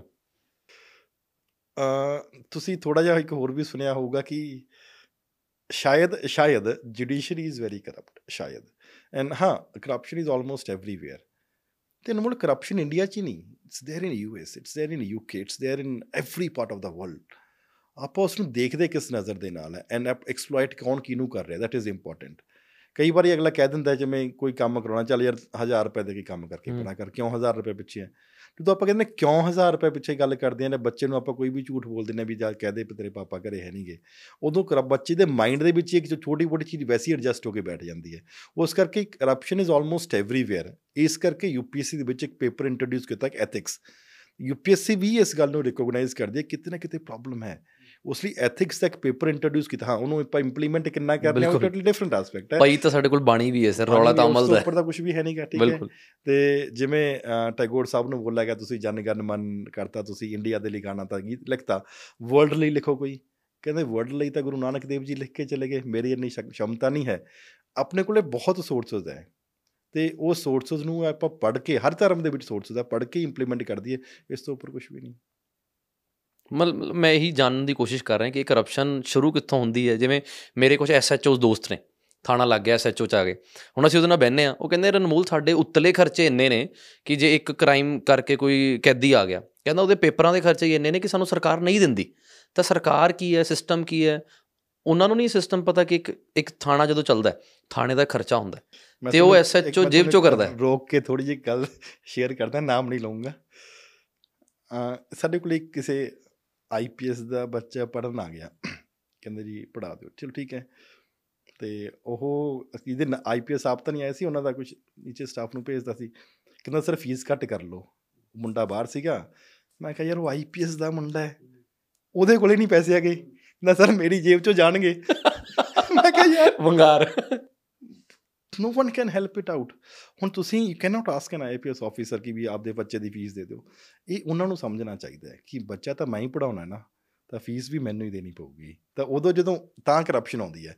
ਕਈ ਵਾਰੀ ਮਜਬੂਰੀ 'ਚ ਵੀ ਹੋ ਜਾਂਦੀ ਹੈ ਵੀ ਇਸ ਤੋਂ ਬਿਨਾ ਤਾਂ ਕੰਮ ਠੀਕ ਹੀ ਨਹੀਂ ਹੋਣਾ ਅਸੀਂ ਇਹ ਵੀ ਸੁਣਦੇ ਹਾਂ ਕਿ ਸਰ ਜਿਹੜੇ ਆਈਪੀਐਸ ਦੀ ਪੋਸਟਿੰਗ ਹੁੰਦੀ ਹੈ, ਉਹ ਵੀ ਪੈਸੇ ਨਾਲ ਹੁੰਦੀ ਹੈ ਕਿ ਇੱਥੇ ਕਰਾਣੀ ਇੰਨੇ ਪੈਸੇ ਉੱਥੇ ਕਰਾਣੀ ਸੱਚ ਹੈ? ਇਹ ਤੁਸੀਂ ਆਈਪੀਐਸ ਨੂੰ ਪੁੱਛਿਓ ਸਰ ਤੁਸੀਂ ਆਈਪੀਐਸ ਬਣਾਉਂਦੇ ਹੋ ਸਰ ਤੁਹਾਨੂੰ ਜ਼ਿਆਦਾ ਵਧੀਆ ਤਰੀਕੇ ਨਾਲ ਪਤਾ ਹੋਏਗਾ। ਨਹੀਂ ਕੁਛ ਹੱਦ ਤੱਕ ਹੋ ਵੀ ਸਕਦਾ ਸੱਚ। ਹੈ ਥਾਣੇ ਵੰਡੇ ਹੁੰਦੇ ਨੇ ਕਿ ਉਹ ਕਹਿੰਦਾ ਮੈਂ ਇੱਥੇ ਲੱਗਣਾ ਉਹ ਕਹਿੰਦਾ ਮੈਂ ਉੱਥੇ ਲੱਗਣਾ। ਤੇ ਜਿਹੜੀ ਪਨਿਸ਼ਮੈਂਟ ਪਤਾ ਹੀ ਹੈ ਤਾਂ ਮੈਨੂੰ ਕਾਹ ਤੋਂ ਪੁੱਛ ਰਹੇ ਹੋ? ਨਹੀਂ ਐਕਚੁਅਲੀ ਪੋਡਕਾਸਟ ਹੈ ਤੁਹਾਡਾ ਨਾ। ਜਦੋਂ ਤੁਸੀਂ ਮੇਰਾ ਪੋਡਕਾਸਟ ਲਾਉਂਗੇ ਸਰ ਫਿਰ ਮੈਂ ਆਪਣੇ ਜਵਾਬ ਦਊਂਗਾ ਖੁੱਲ ਕੇ। ਹੁੰਦਾ ਹੈਗਾ ਕਈ ਜਗ੍ਹਾ ਤੇ ਸੁਣਿਆ ਇਹ ਹੁੰਦਾ ਹੈਗਾ। ਤੇ ਸਰ ਜਿਹੜੀ ਪਨਿਸ਼ਮੈਂਟ ਹੁੰਦੀ ਹੈ ਆਈਪੀਐਸ ਆਈਐਸ ਲੌਬੀ 'ਚ ਉਹ ਇਹ ਹੁੰਦੀ ਹੈ ਟ੍ਰਾਂਸਫਰ ਕਰ ਦਿੰਦੇ ਉਹਨੂੰ ਪਿਛੜੇ ਇਲਾਕੇ 'ਚ? ਹਾਂਜੀ ਕਈ ਵਾਰ ਹੁੰਦਾ ਹੈ ਵੀ ਪਰ ਜਦੋਂ ਆਈਪੀਐਸ ਬਣਨਾ ਹੁੰਦਾ ਉਦੋਂ ਤਾਂ ਇੰਟਰਵਿਊ 'ਚ ਕਹਿੰਦਾ ਮੈਂ ਦੇਸ਼ ਦੀ ਰੱਖਿਆ ਲਈ ਬਣਨਾ ਹੈ ਮੈਂ ਆਦੀਵਾਸੀ ਏਰੀਆਜ਼ 'ਚ ਜਾ ਕੇ ਡਿਵੈਲਪਮੈਂਟ ਕਰਾਣੀ ਹੈ। ਪਰ ਜਦੋਂ ਐਕਚੁਅਲ 'ਚ ਸਰਕਾਰ ਉੱਥੇ ਭੇਜਦੀ ਹੈ ਤਾਂ ਫਿਰ ਉੱਥੇ ਦਿਲ ਨਹੀਂ ਲੱਗਦਾ। ਹਾਂ ਦਿਲ ਨਹੀਂ ਲੱਗਦਾ ਬਿਲਕੁਲ। ਜਿਵੇਂ ਜਿਵੇਂ ਡਾਕਟਰ ਕਿਉਂ ਬਣਨਾ ਚਾਹੁੰਦਾ ਹੈ ਮੈਂ ਸੇਵਾ ਕਰਨਾ ਹੈ। ਕਿੰਨੇ ਡਾਕਟਰ ਪਿੰਡਾਂ 'ਚ ਜਾ ਕੇ ਕੰਮ ਕਰਦੇ ਆ? ਨਹੀਂ ਕਰਦੇ। ਦੇ ਡੂ ਨਾਟ ਡੂ ਇਟ ਕਹਿਣਾ ਤੇ ਉਸ ਨੂੰ ਇੰਪਲੀਮੈਂਟ ਕਰਨਾ ਦੋਨੋਂ ਅਲੱਗ ਹੈ। ਤਾਂ ਹੀ ਮੈਂ ਤੁਹਾਨੂੰ ਸ਼ੁਰੂਆਤ ਵਿੱਚ ਤੁਹਾਨੂੰ ਤੁਹਾਡੇ ਬਾਰੇ ਕਹਿ ਰਿਹਾ ਸੀਗਾ because you are very calm and composed person and ਜੋ ਤੁਸੀਂ ਅੱਜ ਤੱਕ ਕਿਹਾ ਹੈਗਾ ਚਾਹੇ ਔਖੇ ਰਹੇ ਚਾਹੇ ਸੌਖੇ ਰਹੇ I listen to your various podcast ਦਾ ਤੁਹਾਡਾ ਵੈਸੇ ਵੀ ਪਹਿਲਾਂ ਦਾ ਜੀ। ਵੀ ਦੇਖ ਰਿਹਾ ਸੀ and you have lived up to your words ਤੁਸੀਂ ਆਪਦੀ ਜ਼ੁਬਾਨ ਦੇ ਉੱਤੇ ਖੜੇ ਹੋ and that's very important and only few people can do it not everyone ਇੰਨਾ ਗੁੱਦਾ ਨਹੀਂ ਹੁੰਦਾ ਕਿ ਜੀ ਜ਼ੁਬਾਨ ਦੇ ਉੱਤੇ ਜੋ ਕਹਿਤਾ ਤੇ ਉੱਤੇ ਖੜ ਵੀ ਜਾਈਏ ਇਸ ਕਰਕੇ ਕਈ ਵਾਰ ਹੁੰਦੇ ਮੈਨੂੰ ਲੱਗਦਾ ਕਿ ਸਰ ਪਰਵਰਿਸ਼ ਹੀ ਬੱਚੇ ਦੀ ਜਿੱਦਾਂ ਹੁਣ ਮੈਨੂੰ ਬੜੀ ਕ੍ਰੂਸ਼ਲ ਜੀ ਏਜ ਵਿੱਚ ਘਰਦਿਆਂ ਨੇ ਸੰਭਾਲ ਲਿਆ 16 17 ਸਾਲ ਦਾ ਮੈਂ ਵੀ ਵਿਗੜਿਆ ਬੱਚਾ ਸੀਗਾ ਪੂਰਾ ਘਰਦਿਆਂ ਦੇ ਪੈਸਿਆਂ ਤੇ ਉਹ ਐਸ਼ ਕਰਨ ਵਾਲਾ ਹਨਾ ਬੌਰਨ ਵਿਦ ਸਿਲਵਰ ਸਪੂਨ ਤਾਂ ਇਦਾਂ ਦੇ ਬੱਚੇ ਨੂੰ ਤਾਂ ਨੱਥ ਪਾਣੀ ਬੜੀ ਮੁਸ਼ਕਲ ਹੈ। ਕਿਉਂਕਿ ਜਿਹੜੇ ਬੱਚੇ ਨੇ ਕਦੀ ਗਰੀਬੀ ਨਹੀਂ ਦੇਖੀ ਉਹ ਪੈਸੇ ਦੀ ਕਦਰ ਨਹੀਂ ਜਾਣ ਸਕਦਾ ਮੈਨੂੰ ਜੋ ਲੱਗਦਾ। ਪਰ ਮੇਰੇ ਪੇਰੈਂਟਸ ਨੂੰ ਬੜਾ ਸੀਗਾ ਕਿ ਇਹਨੂੰ ਹੁਣ ਕਿਵੇਂ ਨੱਥ ਪਾਣੀ ਆ। ਇਹਨੂੰ ਕਿਵੇਂ ਸੰਭਾਲਣਾ। ਪਰ ਗੁਰਬਾਣੀ ਨਾਲ ਜਦੋਂ ਮੈਨੂੰ ਜੋੜਿਆ ਹਾਂ ਮੈਂ ਕੀ ਤੁਹਾਡੇ ਫਾਦਰ ਨੇ ਕਿਹਾ ਸੀ ਵੀ ਜੇ ਤੂੰ ਗੁਰਬਾਣੀ ਸੁਣੇਗਾ ਤਾਂ ਤੈਨੂੰ ਪੈਸੇ ਮੇ ਪਾਕਟ ਮਨੀ ਤੇਰੀ ਵੱਜ ਜੂਗੀ। ਤਾਂ ਬਚ ਗਏ। ਹਾਂ। ਕਿਉਂਕਿ ਜੇ ਮੇਰੀ ਜ਼ਿੰਦਗੀ 'ਚ ਗੁਰਬਾਣੀ ਨਾ ਹੁੰਦੀ ਜਾਂ ਨਾ ਮੇਰੇ ਕੰਨਾਂ 'ਚ ਪਰਮਾਤਮਾ ਨੇ ਮੇਰੇ ਤੇ ਤਰਸ ਨਾ ਕੀਤਾ ਹੁੰਦਾ ਸ਼ਾਇਦ ਅੱਜ ਮੈਂ ਵੀ ਕਿਤੇ ਨਾ ਕਿਤੇ ਫੈਕਟਰੀ ਬਿਜ਼ਨਸ ਕਰ ਰਿਹਾ ਹੁੰਦਾ ਸ਼ਾਮ ਨੂੰ ਐਸ਼ ਕਰ ਰਹੇ ਹੁੰਦੇ। ਪਰ ਪਰਮਾਤਮਾ ਨੇ ਕਿੱਥੇ ਪੂਰੀ ਲਾਈਫ ਹੀ ਡੈਡੀਕੇਟ ਕਰਾਤੀ ਸੇਵਾ ਨੂੰ? ਸੁਪਨੇ 'ਚ ਵੀ ਨਹੀਂ ਸੋਚਿਆ ਸੀ। ਤੁਸੀਂ ਇਹ ਵੀ ਸੋਚਿਆ ਨਹੀਂ ਹੋਊਗਾ ਕਿ ਇੰਨੀ ਵਧੀਆ ਨੀਂਦ ਤੁਹਾਨੂੰ ਆਉਂਦੀ। ਹਾਂ। ਜਦੋਂ ਬੈੱਡ ਤੇ ਸੌਂਗੇ 2 ਮਿੰਟ ਚ ਨੀਂਦ ਆ ਗਈ। ਦੋ ਤਿੰਨ ਸਾਲਾਂ ਤੋਂ ਨਾ ਸਰ ਜਿਹੜੀ ਮੇਰੀ ਲਾਈਫ 'ਚ ਚੇਂਜ ਆ ਰਿਹਾ ਪੋਡਕਾਸਟਿੰਗ ਤੋਂ ਬਾਅਦ ਤਾਂ ਬਹੁਤ ਚੇਂਜ ਆ ਗਿਆ। ਇਸ ਤੋਂ ਪਹਿਲਾਂ ਪਹਿਲਾਂ ਜੋ ਚੇਂਜ ਆ ਰਿਹਾ ਸੀ ਨਾ ਪਹਿਲਾਂ ਬਹੁਤ ਬੋਝ ਲੈਣਾ ਛੋਟੀ ਛੋਟੀ ਗੱਲ ਦਾ। ਡੋਨੇਸ਼ਨ ਨਹੀਂ ਆ ਰਹੀ ਮਰੀਜ਼ ਆ ਗਏ ਡੋਨਰ ਨਹੀਂ ਆ ਰਹੇ ਐਦਾਂ ਨਹੀਂ ਹੋ ਰਿਹਾ ਉਦੋਂ ਨਹੀਂ ਹੁਣ ਟੋਟਲੀ ਸਰੈਂਡਰਡ ਹੈ। ਤੁਸੀਂ ਯਕੀਨ ਮੰਨੋ ਟੋਟਲੀ ਸਰੈਂਡਰਡ ਮਤਲਬ ਕਿ ਮੈਨੂੰ ਲੱਗਦਾ ਹੈ ਕਿ ਮੇਰੀ ਲਾਈਫ ਵਧੀਆ ਤਰੀਕੇ ਨਾਲ ਉਹ ਡਿਜ਼ਾਈਨ ਕਰ ਸਕਦਾ।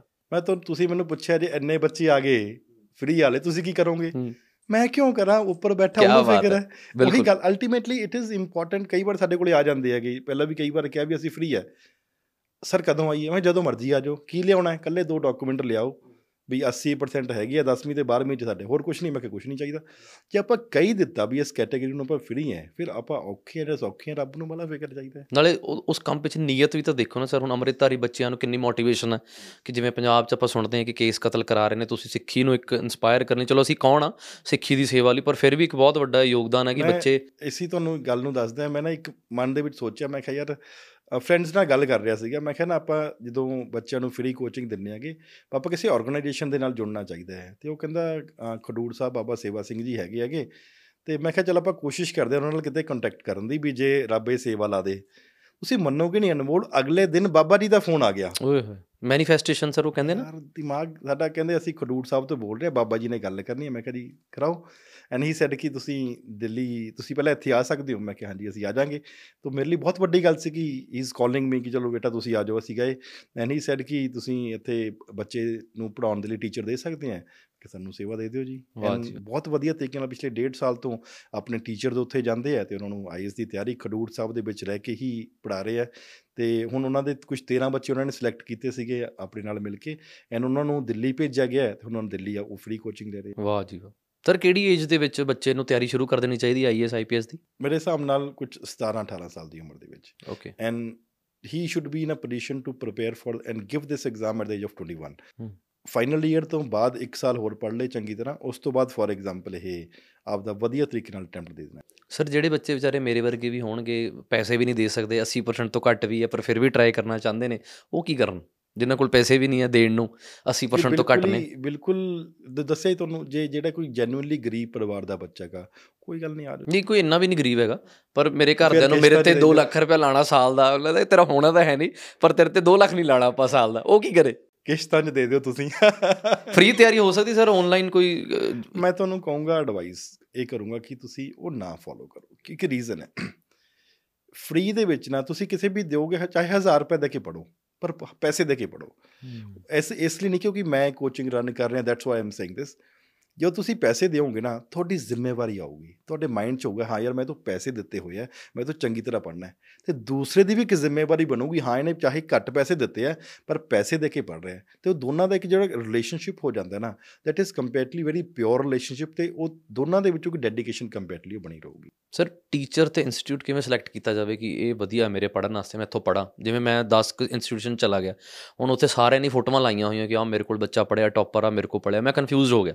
ਮੈਂ ਕਿੱਥੇ ਜਾਵਾਂ ਹੁਣ? ਦਿਸ ਇਜ਼ ਯੋਰ ਡਿਸੀਜਨ ਇਹ ਤਾਂ, ਤੁਹਾਨੂੰ ਹੀ ਡਿਸੀਜਨ ਲੈਣਾ ਪਊਗਾ ਕਿ ਮੈਨੂੰ ਇਹਨਾਂ ਦੇ ਵਿੱਚੋਂ ਕਿਹੜਾ ਇਹੋ ਜਿਹਾ ਕੋਰਸ ਦੇ ਰਿਹਾ ਹੈਗਾ? ਜਿਹੜਾ ਮੇਰੇ ਲਈ ਬੈਨੀਫੀਸ਼ੀਅਲ ਹੋ ਸਕਦਾ ਜਿਹੜਾ ਮੈਨੂੰ ਸਿਲੈਕਸ਼ਨ ਦੇ ਸਕਦਾ। It has to be your sole decision ਇਹੀ ਤਾਂ ਸਰ ਸਵਾਲ ਹੈ ਕਿ ਪਤਾ ਕਿਵੇਂ ਲੱਗੇ ਮੈਨੂੰ। ਮੈਂ ਤੁਸੀਂ ਉਹਨਾਂ ਦੇ ਕੋਰਸ ਫੀਚਰਸ ਦੇਖੋ ਕਿ ਮੈਨੂੰ ਕਿਸ ਤਰੀਕੇ ਨਾਲ ਪੜਾਇਆ ਜਾਊਗਾ।